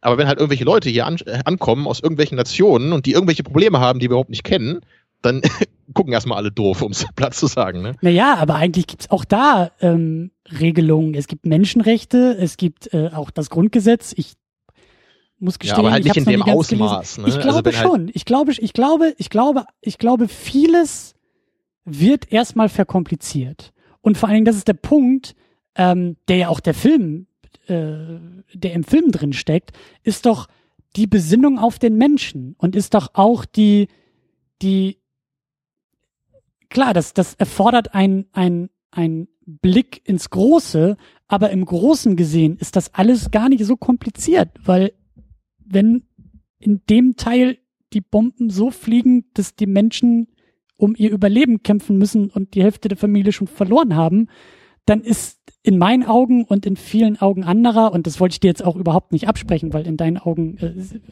gehe ich davon aus, dass es ähnlich ist. Es ist völlig klar zu sagen, kommt her, weil das ist ja eben die, das, das, das Interessante bei dem Film. Der Mensch ist als Wesen in der Lage, äh, sich selbst so zum Feind zu werden und sich selbst so zu verdinglichen und versachlichen, dass er meint, er würde damit irgendwelche Probleme lösen. Aber rate doch mal, wenn jetzt irgendwie übermorgen Trump auf die Idee kommt, auf den großen roten Knopf zu drücken und die Bomben hier fliegen, rate doch mal, wo die ganzen AfD-Idioten als erstes hinrennen. Ja, woanders hin. Verstehst du? Also, das ist der Punkt, auf den ich hinaus will, dass vieles eine Verkomplizierung und Verdinglichung äh, der, der, der, des Menschen ist, die gar nicht notwendig ist, um solche Probleme zu lösen. In gewisser Weise stimme ich dir zu, aber ich sehe halt gleichzeitig als riesiges Problem dabei einfach, dass unsere gesamte gerade kapitalistische Welt einfach nicht auf, also inhärent nicht auf solche sozialen Gedanken ausgelegt ist. Und da, und da, da halt unsere kapitalistische Welt jetzt plötzlich vor mit so riesigen humanitären Problemen verknüpft ist, ist es halt einfach ein relativ es, es sind halt so verschiedene Ideologien, die alle in der westlichen Gesellschaft äh, äh, verwurzelt sind, die jetzt aufeinander prallen. Exakt, und das ist, das ist ja eben auch das Tolle in einem Film. Das, ähm, es sind ja keine isolierten Komplexe und, und, und Themen, sondern es greift ja auch alles ineinander. So, dass wir auf der anderen Seite, äh, gerade in der westlichen Welt, uns viel zu sehr vom Kapitalismus irgendwie an die Leine nehmen lassen und im Gegenzug den Kapitalismus nicht an die Leine nehmen, ist ja auch keine große Erkenntnis. Ja, der Kapitalismus, die Wirtschaft ist in der Lage, globalisiert zu denken. Ja, ob jetzt nun irgendwie die Nokia-Firma im Ruhrpott arbeitet oder in der Ukraine das ist, das ist, äh, weißt du, das Prinzip ist überall das gleiche. Ja, die, der Wirtschaft ist es kackegal, wo sie steht. Sie hat ein Ziel, das ist Gewinnmaximierung. So. Die hat schon lange Staaten und sowas alles hinter sich gelassen. Das Problem ist nur, dass der Mensch und auch die Gesellschaften gar nicht so schnell hinterherkommen hinter diesem Gebilde, sondern, weißt du, die Rückwirkung und die Probleme, die dieser äh, grenzenlose Kapitalismus nun mal hat, äh, die fallen dann wieder auf die Staaten zurück. Das ist halt auch das große Problem. Also ein anderes äh, generelles Problem ist halt auch einfach, dass, dass halt so ein, es, es gibt halt immer so ein Krisenbewusstsein, möchte ich, so möchte ich es vielleicht mal nennen. Also jetzt diese Flüchtlingsdebatte ist eben total präsent und die Menschen kriegen das eben direkt auch mit, weil die Menschen eben wirklich jetzt auch hier vor ihrer Tür ankommen. Ja. Aber, aber andererseits gibt es eben so Krisen, die genauso schlimm sind und die einfach ähm, permanent da sind. Deswegen heißt es dann halt nicht mehr Krise. Aber genau sowas wie das, was du eben meintest mit solchen Lohnungleichheiten in, in, in asiatischen Ländern, wo halt zu, zu unmenschlichen Bedingungen Produkte produziert werden, die wir hier konsumieren. Oder einfach immer noch in Afrika leben, weiß ich nicht, irgendwie anderthalb Milliarden Menschen oder so. Und das ist also unfassbar, was da halt jährlich irgendwie an Menschen einfach verhungern oder verdursten, ja. weil das halt, weil es halt keine, keine Infrastruktur gibt und solche Sachen. Oder weil irgendwie riesige Gebiete von Milizen kontrolliert werden. Ich meine, das ist ja nicht irgendwie weniger äh, oder mehr schlimm, vielleicht sogar noch schlimmer als die Flüchtlingsgeschichte. Aber das ist halt so ein Ding, da, da redet man halt nicht mehr so wirklich drüber, weil es halt immer ein Problem ist und sich da irgendwie auch nichts dran ändern lässt, anscheinend. Zumindest nicht in der kapitalistischen Welt, wo es einzelne Staaten gibt, die für ihre eigenen Interessen eintreten. So, weil dann muss man ja irgendwie dann sagen, ja, dann Afrika hatte ja die Chance oder so oder so Quatsch. Aber ich meine, das ist so, wo ist jetzt da die, die richtige Lösung? Sagt man jetzt, gut, wir machen die Grenzung auf, wir nehmen alle Flüchtlinge auf, die es wollen, finde ich eine schöne Einstellung. Aber warum sagt man dann nicht, wir schicken alles Essen, was wir überhaben, nach Afrika? Und zwar mit all unseren Ressourcen, die wir aufbringen können. Müsste das nicht eigentlich dann, um, eine konsistente Einstellung zu haben, genauso passieren? Also warum jetzt nur für die Flüchtlingskrise? Weil die gerade präsent ist. So kommt es mir irgendwie vor. Und in, vielleicht ist in 20 Jahren wieder irgendwas anderes präsent. Naja, das ist, das äh, können wir natürlich auch nicht jetzt unendlich weit ausführen. Ne? Ich meine, es ist, es ist halt wirklich philosophisch gesehen, man steht da einfach vor äh, ziemlich krassen Problemen so als Menschheit. Und Absolut. Und das ist halt eben, also ich, hier geht es jetzt nicht um, um die, um die Kaffeesatzlösung dahinter, weil. Nee, die gibt es nämlich nur, wenn, du, wenn man 10 Euro äh, spendet. Ja, eben, ist ja auch Teil des Kapitalismus. Also äh, so ist es ja nur nicht. Aber ähm, ja, es ist, es ist, ähm, ja, aber das ist, das ist halt Gesellschaft und das ist auch, auch, auch Menschsein, dieses, ähm, also Widersprüche und, und, und ähm, Probleme und auch das Unlogische irgendwie zulassen und auch, auch erstmal hinnehmen, aber daran arbeiten wollen. So, das ist halt eben, in meinen Augen steckt das halt auch so sehr in diesem, in diesem Film drin. Ja, also ich, ich, ich benutze das Wort die ganze Zeit schon. Es ist halt das Potenzial. Es ist das Potenzial, mhm. was für mich halt, und ich glaube, jede Diskussion, die man führt, lässt sich grundsätzlich auf Menschenbilder zurückführen. Ich glaube, das ist immer der Nullpunkt, den eigentlich jede Diskussion, äh, also gerade auch im politischen Bereich, eigentlich müsste man jede, jede politische Diskussion müsste zweistufig laufen. In dem ersten Schritt gehst du halt immer weiter ins Kleinere und landest irgendwann bei Menschenbildern. Ja, ich glaube, das ist nämlich der, der, wie gesagt, der Nullpunkt, in dem sich alles entscheidet. So was, was, wie deutest Fall, du den ja. Menschen? Und wenn du das definiert hast, dann kannst du wieder zurückgehen sozusagen in die Ebenen und höher steigen und dann landest du halt bei so Geschichten wie Steuersätzen für Selbstständige und Geringverdiener. So. ja. What the fuck? Aber um das irgendwie beantworten zu können, greift, glaube ich, jeder von uns immer wieder intuitiv auf die Frage, was heißt es, Mensch zu sein? Und dann kommen halt so Sachen irgendwann danach wie, naja, und was heißt es dann irgendwie Gerechtigkeit? Ist es gerecht, wie du sagst, dass es Menschen gibt, die verhungern, während wir hier sagen, ach, der Cheeseburger war jetzt nicht so ganz durch, den schmeiß ich lieber weg. So. Das, ja. Ja. Das, deswegen wird ja Philosophen auch gerne mal vorgeworfen, dass es müßig sei, mit ihnen zu diskutieren, ne, weil es ja mal gleich um eine Grundsatzdebatte geht. So ja, ist vielleicht müßig, aber es ist halt die einzige Art, wie man eine vernünftige Diskussion führen kann. Wir können natürlich auch super schnell eine total oberflächliche und sinnlose Diskussion führen. Das ist die Alternative. Aber das genau wie du sagst, du hast halt absolut recht damit, dass eigentlich bei, bei fast jeder politischen Diskussion ist das Menschenbild eine unfassbar elementare Frage. Und das, das wird halt überhaupt nicht besprochen. Das wird halt so als, als gegeben hingenommen, obwohl das teilweise auch so krass unterschiedlich gesehen werden kann. Und gerade eben, was halt das Wichtigste ist. Oder Menschen haben natürlich Mitgefühl. Das ist bei der Flüchtlingsdebatte jetzt natürlich wichtig. So, wir, wir haben ja. Mitgefühl, wir wollen alle Menschen ähm, wir wollen ihnen ne, die, diese Grundgüter, wenn man es mal so nennen möchte, möchten wir natürlich zur Verfügung stellen. Wir möchten nicht, dass jemand verhungert. So, was halt dieser Steuersatz ist, ne, für irgendwelche Mehrverdiener, das ist dann eine Frage, die kann man auch noch irgendwann klären, wenn noch Zeit ist, ungefähr. Ne? Da, da kann man sich dann auch drüber streiten und so weiter. Aber natürlich, so, erstmal sind wir natürlich dann im, im Geiste, sehen wir uns als, als Humanisten oder als, als Menschen, die wirklich erstmal jeden, unabhängig von seiner Hautfarbe, was auch immer, erstmal so nehmen, wie er ist als Mensch. Das ist halt ein Menschenbild, das man haben kann. Und das steckt auch in den meisten von uns drin, so denke ich mal. Aber ist natürlich auch nicht nur das und auch nicht in so einer Reihenform. Aber gleichzeitig steckt eben auch ein kapitalistisches Menschenbild in, in unserer Gesellschaft. Weil wir leben natürlich im Kapitalismus seit vielen Jahren. Und deswegen haben wir alle auch kapitalistische Denkweisen. Und deswegen verschenken wir auch nicht alle unsere Sachen auf der Straße für Leute, die noch weniger haben als wir, sondern wir sagen immer noch, ich kann vielleicht ein bisschen was spenden oder ich kann irgendwie Leuten helfen oder irgendwie ein Ehrenamt machen und Leuten Deutsch beibringen oder sowas, aber dennoch will ich meine Wohnung haben und da soll auch niemand anders rein oder so. Ne? Das Zum Beispiel, sind alles, ja. alles verschiedene äh, Prämissen, die man sich setzen kann, die alle auch irgendwo sinnhaft sind. Ja, aber man muss das alles irgendwie unter einen Hut bringen. Und das aber kann man halt nur mit Diskussionen, die halt lange und müßig sind. War das irgendwie eine Andeutung ja. auf das, was wir hier gerade tun? Aber äh, ich habe das, ja, glaube ich, vielleicht. überhört. Nee, um, um, genau. um, das, um das auch nochmal abzuschließen, so, weil äh, wir ja. sind ja nun mal beide auch äh, Schüler der Philosophie und vielleicht, äh, also wir sind ja schon die ganze Zeit dabei, auch eine Lanze für die Philosophie zu brechen. Ähm, es fehlt halt auch, wie du ja gesagt hast, so wer ist eigentlich dieses Wir und dieses Mann und diese Gesellschaft, diese sagenumwobenen Konstrukte von Gemeinschaften, die halt irgendwie auch nur so in Theorie existieren, aber ja, wir führen ja nicht mit 82 Millionen Menschen Debatten. Das gibt es ja nicht. Es gibt ja nicht die Werkzeuge, die uns befähigen, äh, immer mal wieder in so Grundsatzdiskussionen zu verfallen, sondern das kann halt die Philosophie und das können halt Menschen, die sich der Philosophie widmen, tun. Aber die tun es ja auch nur unter sich und nicht mit den restlichen 82 Millionen, die es da draußen gibt.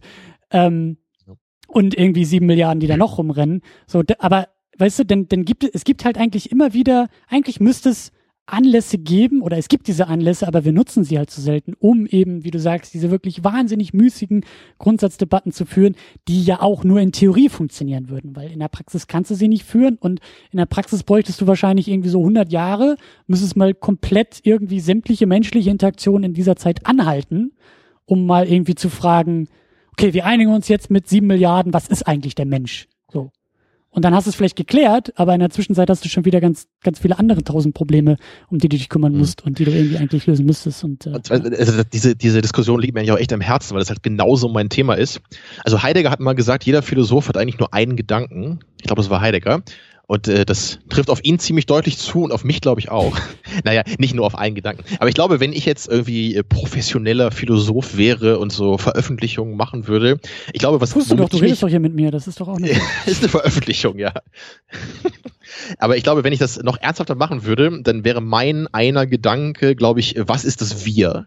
Hm. Weil das, das ist, glaube ich, das, was mich wirklich in den letzten Jahren extrem interessiert hat also es klingt erstmal so sehr leer vielleicht, aber ich finde das total spannend, so in politischer Hinsicht. Ist ja auch ein Thema, was wir im Film heute auch besprochen haben, ne? diese, diese Abgrenzung ja, ja. einerseits und gleichzeitig diese Vereinigung, die ein Wir eben haben kann. Und das, das wird halt auch total gefährlich eigentlich benutzt in ganz vielen Diskussionen. Also ich, ich achte da immer sehr drauf, wenn, wenn das halt jemand sagt. Das fängt halt an wie mit sowas, wo du auch schon eben dabei warst beim Fußball. Wir haben heute gegen England gewonnen. Ja.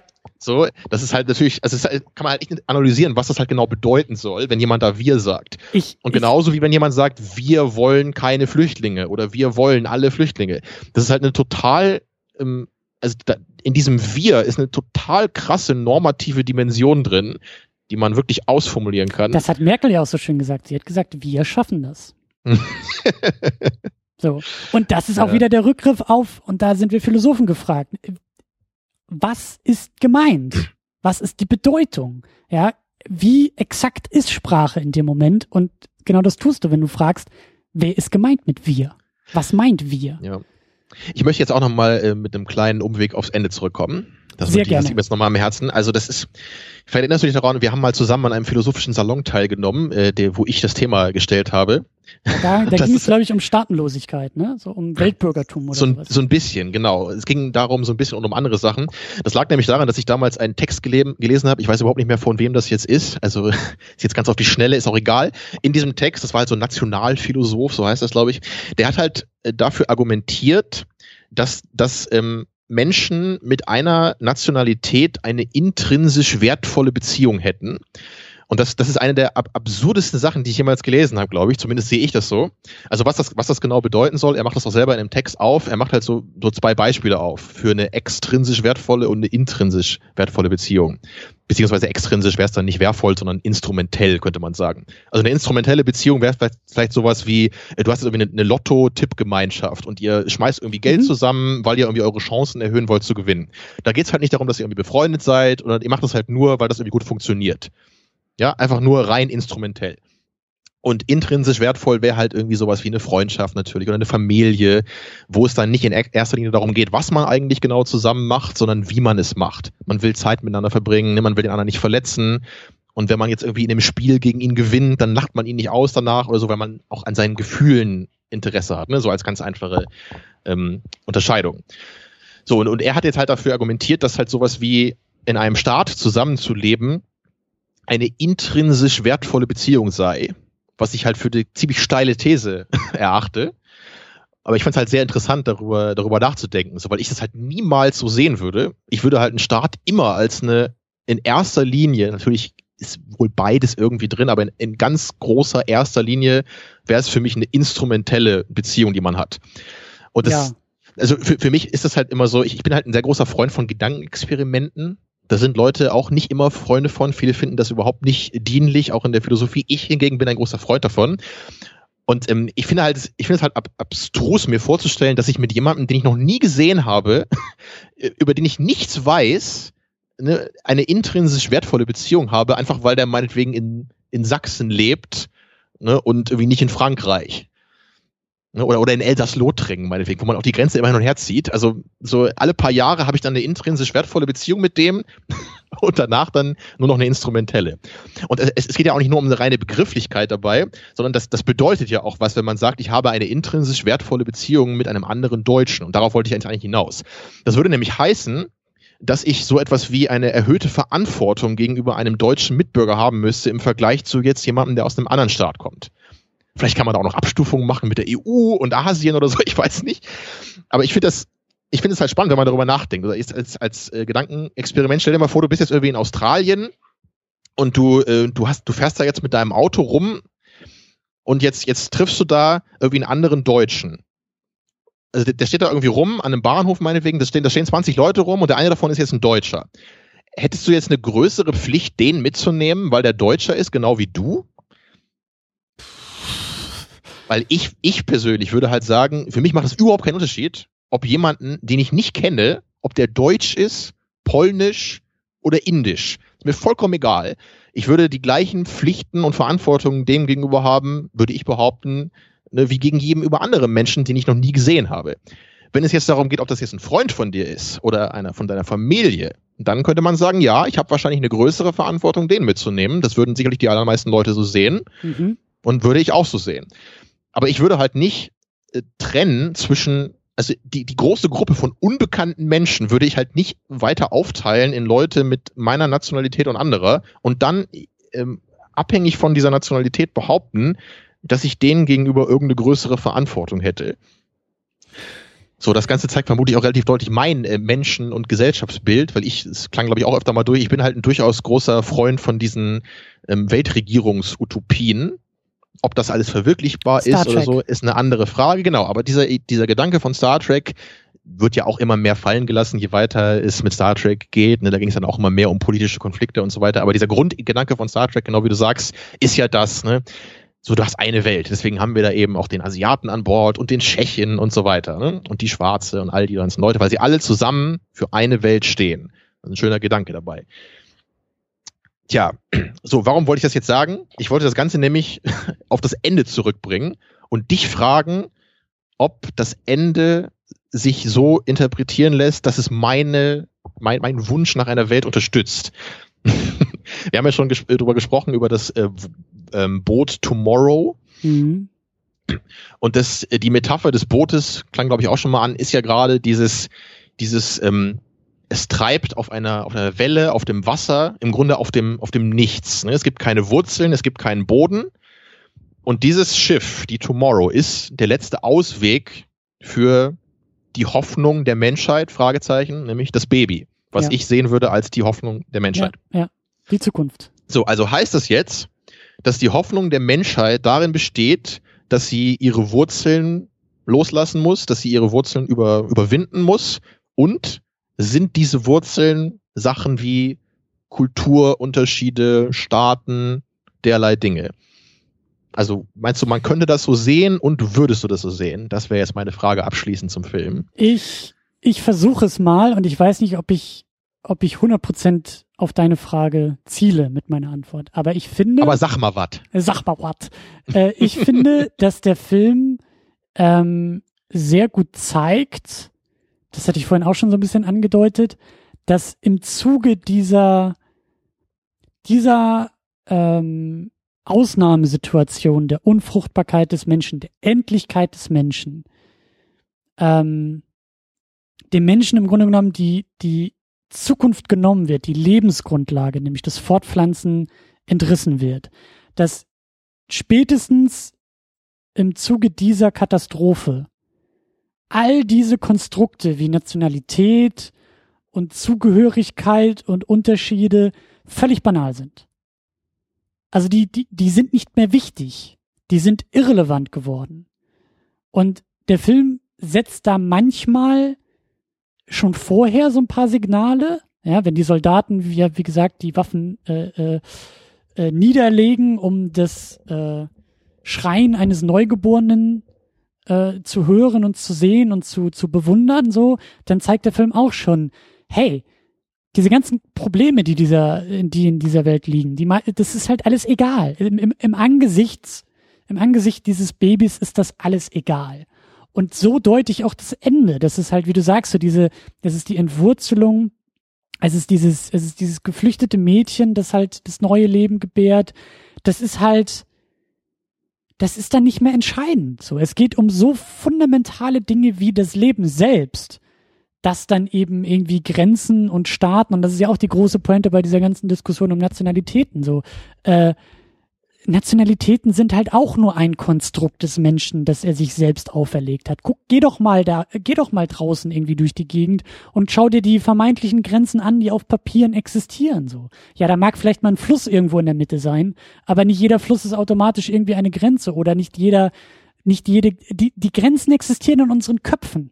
So. Und das zeigt der Film halt eben auch, dass der Mensch sehr gut darin ist, diese Konstrukte immer weiter zu verfeinern und sich immer, immer, immer mehr, wie gesagt, selbst auch zum Feind zu werden und sich selbst Grenzen aufzubauen und aufzuerlegen, äh, um sich von anderen zu distanzieren und um sich zu isolieren in gewisser Weise. Ja, selbst wenn man zusammen in einem kleinen Käfig auf offener Straße steht. Exakt, so, ja. du bist immer noch in der Lage, weitere Grenzen aufzubauen, obwohl du in derselben Situation stehst und an denselben Käfig greifst und von anderen erniedrigt wirst. Du bist immer noch in der Lage, weiter zu erniedrigen im Grunde genommen. So, auch so eine Sache, da ja. kann der Mensch wunderbar, der kann wunderbar nach unten treten und wenn er ganz unten ist, dann tritt er noch weiter nach unten oder dann schafft er sich eine neue Ebene, die vermeintlich drunter liegt und tritt da immer schön rein.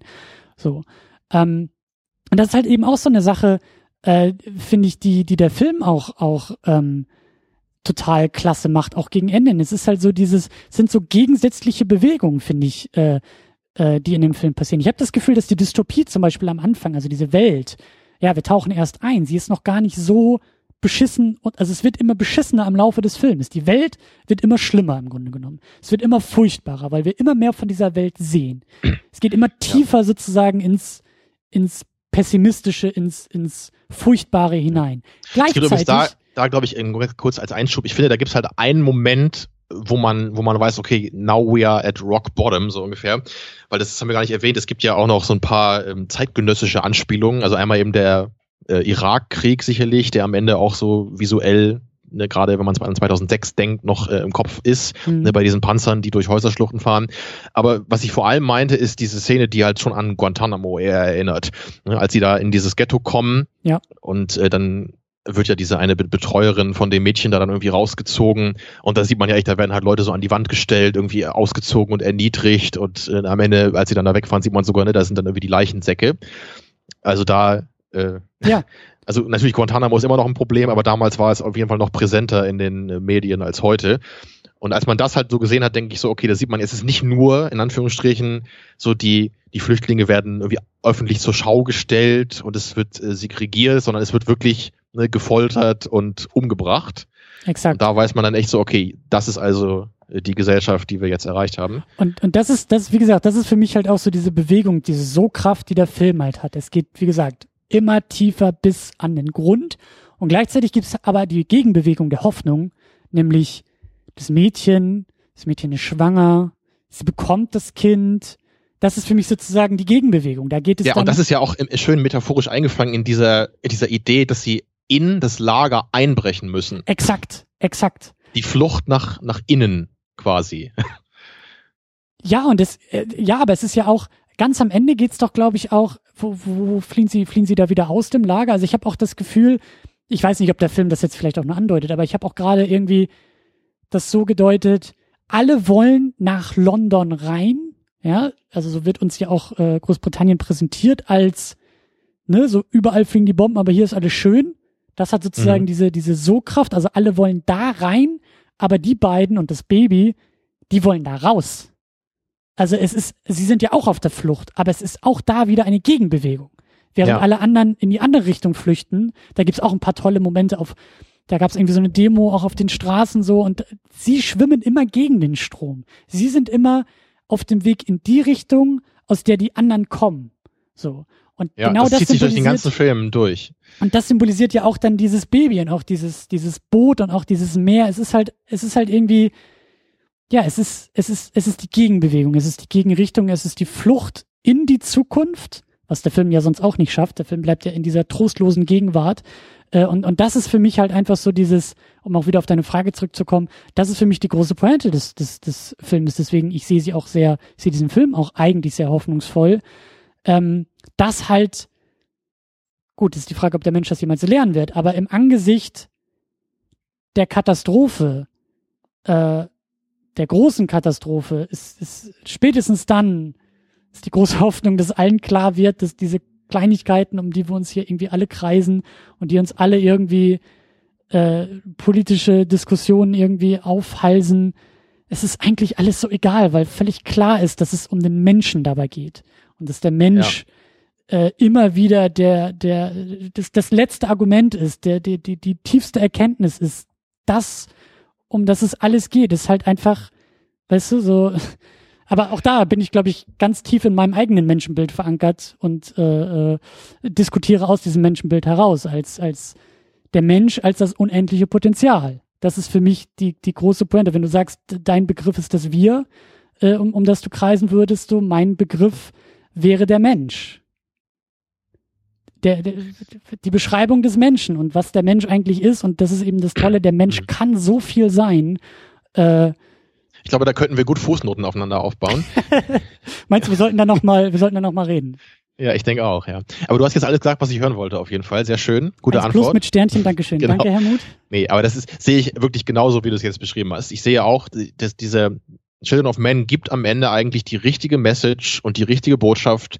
So könnte man es lösen, aber gleichzeitig eben durch, durch dieses Waffenfeuer, was wieder losbricht, als Theo mit dem Baby durch die Soldaten gelaufen ist, kommt genau die Frage, aber kann es der Mensch jemals verwirklichen? Und wird der Mensch jemals über seine ganzen oberflächlichen äh, Konflikte hinwegschauen können?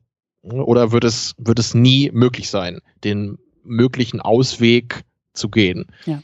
So interpretiere ich das Ende. Und deswegen ist es halt auch so ein ambivalentes Ende, weil es eine hoffnungsvolle Botschaft ist, aber gleichzeitig eben fragt, können wir die Menschheit das jemals schaffen? Ja. Und was kann man mehr wollen von einem dystopischen Film, oder? Ja, Hammer, ne? Also was da in diesem Ding echt drinsteckt, äh, puh.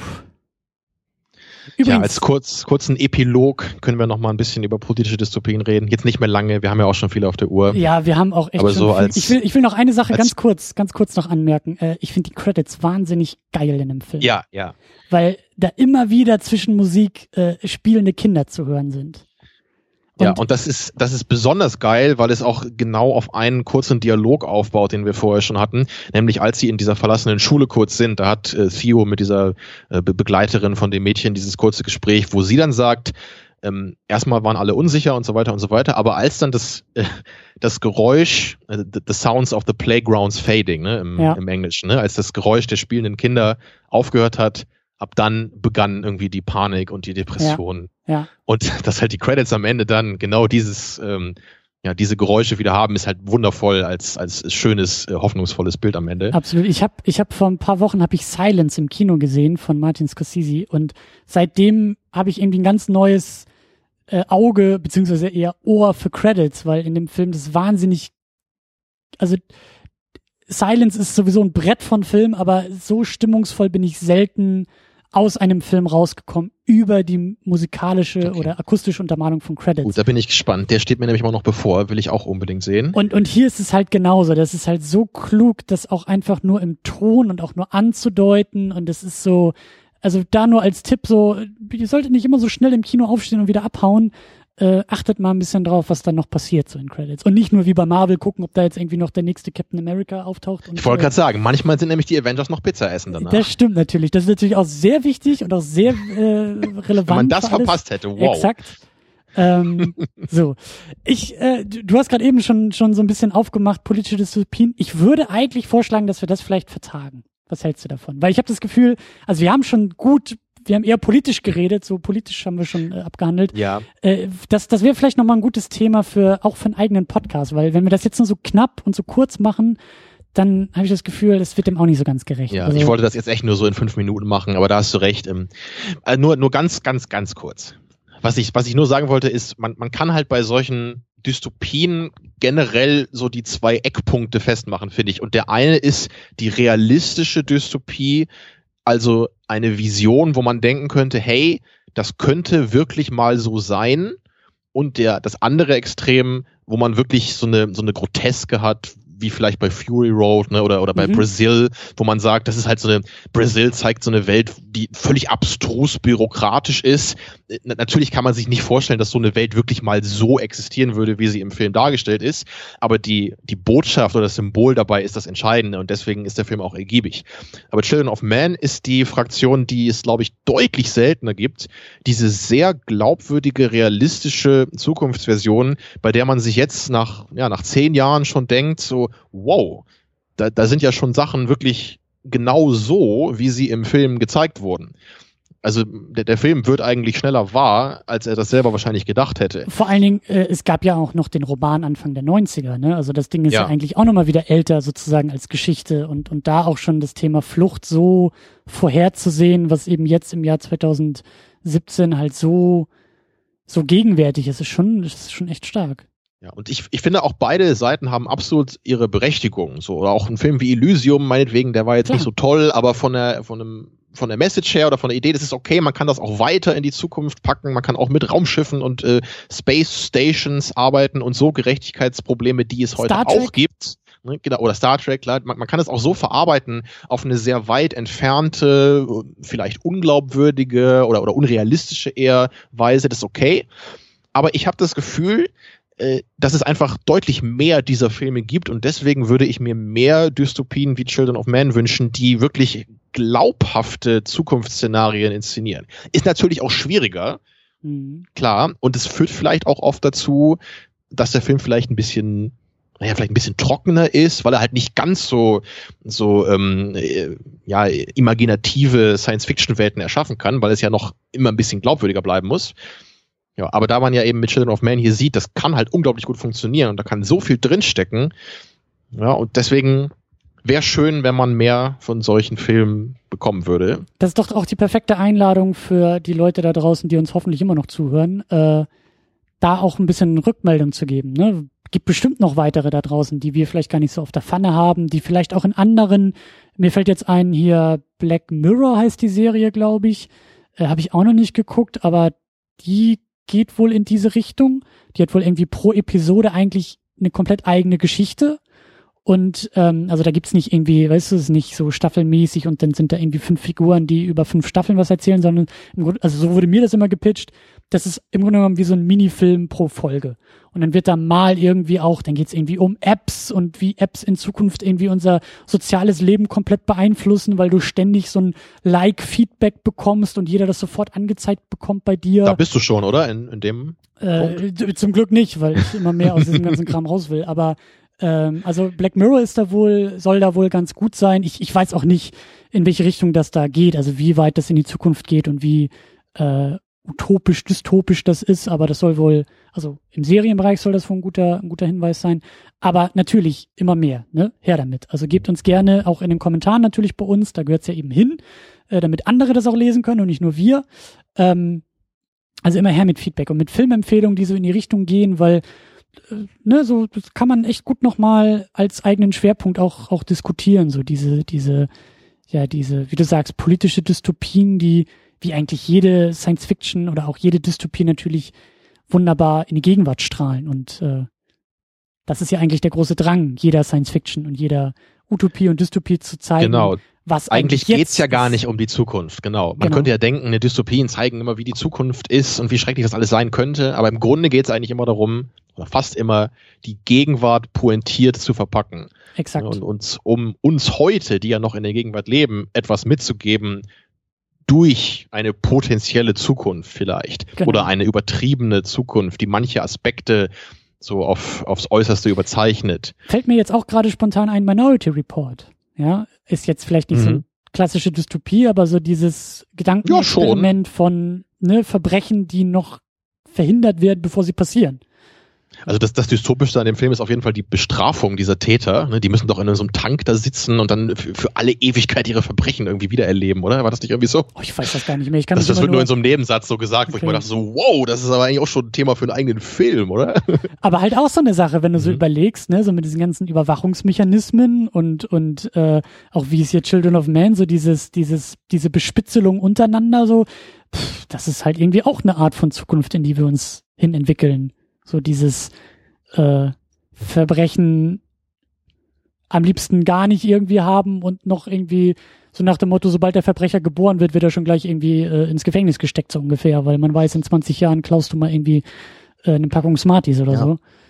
Der, also der Film ist ein bisschen holprig auf jeden Fall und der, der funktioniert jetzt nicht so einwandfrei, aber der philosophische Gedanke ist natürlich sehr interessant. Auch gerade die Frage äh, nach also wenn du jetzt etwas bestrafen möchtest, geht es darum, dass die Tat wirklich stattgefunden äh, haben muss oder ist halt rein die Absicht äh, bestrafbar. Genau. Ist eigentlich das das einzige, was letztendlich auch Ressortiment hervorruft. So und im Grunde ist es ja so. Also eigentlich ist es ja egal, wenn ich jetzt, wenn ich jetzt eine Waffe auf dich richte und abdrücke, ist es doch eigentlich egal, ob die Waffe wirklich funktioniert oder nicht. Hm. Wenn meine feste Absicht war, dich umzubringen, Naja, das ist jetzt die Frage äh, als Rausschmeißer vielleicht. Ja, vor allen Dingen auch eine juristische Frage. ja, ja, also juristisch gesehen ist es, glaube ich, nicht das Gleiche. Aber man könnte sagen, moralisch gesehen ist es doch eigentlich das Gleiche, oder? Ja. Wenn wir nur, wenn wir letztendlich den, also die Tat oder die, also bestrafen wir nur die Tat oder die Intention, die hinter der Tat steht. Ja, aber das ist ja auch wieder das Gemeine bei Intention, das kannst du ja so schlecht ablesen, ne? Weil Klar, was ist deswegen mit denen, ist natürlich. Was ist, was ist mit diesen zufälligen, ich will sagen zufälligen, mit diesen unabsichtlichen Morden, die passieren? Da kann man dann ja sofort Intention vielleicht umdeuten. Oder auch, was ist mit einem, also ne, was ist mit einem Mord, bei dem es eben keine erkennbare Intention gibt, weil es auch gar nicht als Mord irgendwie definiert ist oder so, weil die Intention halt geheim bleibt oder so. Das ist halt auch wahnsinnig schwierig, oder? Das meine ich nur, das wird halt bei Minority Report so ein bisschen thematisiert, deswegen finde ich den Film noch ganz okay. Auch wenn er schon, auch mit dieser ganzen Zeitreisegeschichte später schon sehr abstrus wird. Der hat halt die fliegenden Autos, ja. Genau, der ist jetzt nicht so die realistische Dystopie vielleicht. Aber, naja, aber haben wir noch ein paar, Wör paar Wörter über Dystopien ähm, verlassen. Äh, deswegen bin ich glücklich, dass wir so die Sendung äh, verlassen können hier. Ja. Und wie gesagt, äh, große, große Einladung, äh, Feedback. Meldet euch gerne zurück mit Filmempfehlungen oder Serienempfehlungen, was auch immer euch so einfällt ja. zum Thema. Oder habt ihr Kritik am Film? Ich hatte sogar zwei winzige Kritikpunkte, die ich jetzt vergessen habe, aber es war auch nicht sonderlich wichtig. Siehst du, kannst du ja sonst nur, auch in den Kommentaren nachreichen noch. Ja. Ja, das, das ist natürlich schade, weil normalerweise muss ja eigentlich jede Second Unit Episode Kritikpunkte am Film enthalten von mir. Naja, aber es waren zwei so kleine, unwichtige Sachen, dass es jetzt auch nicht mehr unbedingt sein muss. Na, siehst du, dann einigen wir uns darauf, dass es der perfekte Film ist, äh, den wir gerade ja. besprochen haben. Oder ich schreibe das noch in die Kommentare. Mal so gucken. wie ich dich kenne, schreibst du es mit äh, zehn Absätzen und äh, genau, und, noch in die Kommentare. Und zwar in fünf Minuten, ja. ja. Äh, gut, aber wir machen hier langsam den Sack zu. Auch nochmal die Erinnerung, wenn ihr jetzt hier, wir haben auch schon Überstunden gemacht, aber wenn ihr immer noch Bock habt auf Children of Men, äh, klickt gerne rüber in den Spätfilm, hört euch da gerne nochmal rein was Daniel und Paula zu dem Film zu sagen haben. Und äh, ich gehe mir, ich gehe mir ganz stark davon aus, dass es auch sehr philosophisch zur Sache gehen wird bei Daniel. Und äh, uns findet ihr auch in diesem Internet drinne unter secondunit-podcast.de. Da ist der erwähnte Kommentarbereich und ich freue mich schon sehr, sehr, sehr auf euer Feedback äh, und dann mitzulesen, was ihr denn auch zu dem Film und auch zu dieser ganzen Diskussion sagt. Und äh, ja, wie immer natürlich, haltet es zivilisiert. Es sind alle nur Menschen, auch wenn wir im Internet sind und da vielleicht irgendwie ein bisschen äh, das Gemüt manchmal überkocht, das ist total legitim, aber sind alle nur Menschen, die die schreiben. Solange die ihr lesen. den Film nicht kritisiert, ist alles okay. Genau, das ist Terminus äh, Grundregel im Kommentarbereich, aber ihr wisst, wie das bei uns funktioniert. Ja, Gut. hat sehr viel Spaß gemacht heute. Dir danke für die schöne lange Episode. Ja, War danke. schön mal wieder mit so, einem, mit so einem Klopper von Film jetzt mal wieder hier zu sein. Danke für deine Redebereitschaft. Ne? Also das ist ja, äh, wir kommen selten dazu, so zu philosophieren, aber so ist das, ist das gut. So, Second Unit liegt sich in den Armen und in, damit zurück ins Funkhaus. Nee, damit treiben wir auf dem Boote namens Morgen in Richtung Morgen. Durch das Meer der Liebe. So tun wir es. Bis zum nächsten Mal. Tschüss. Ciao.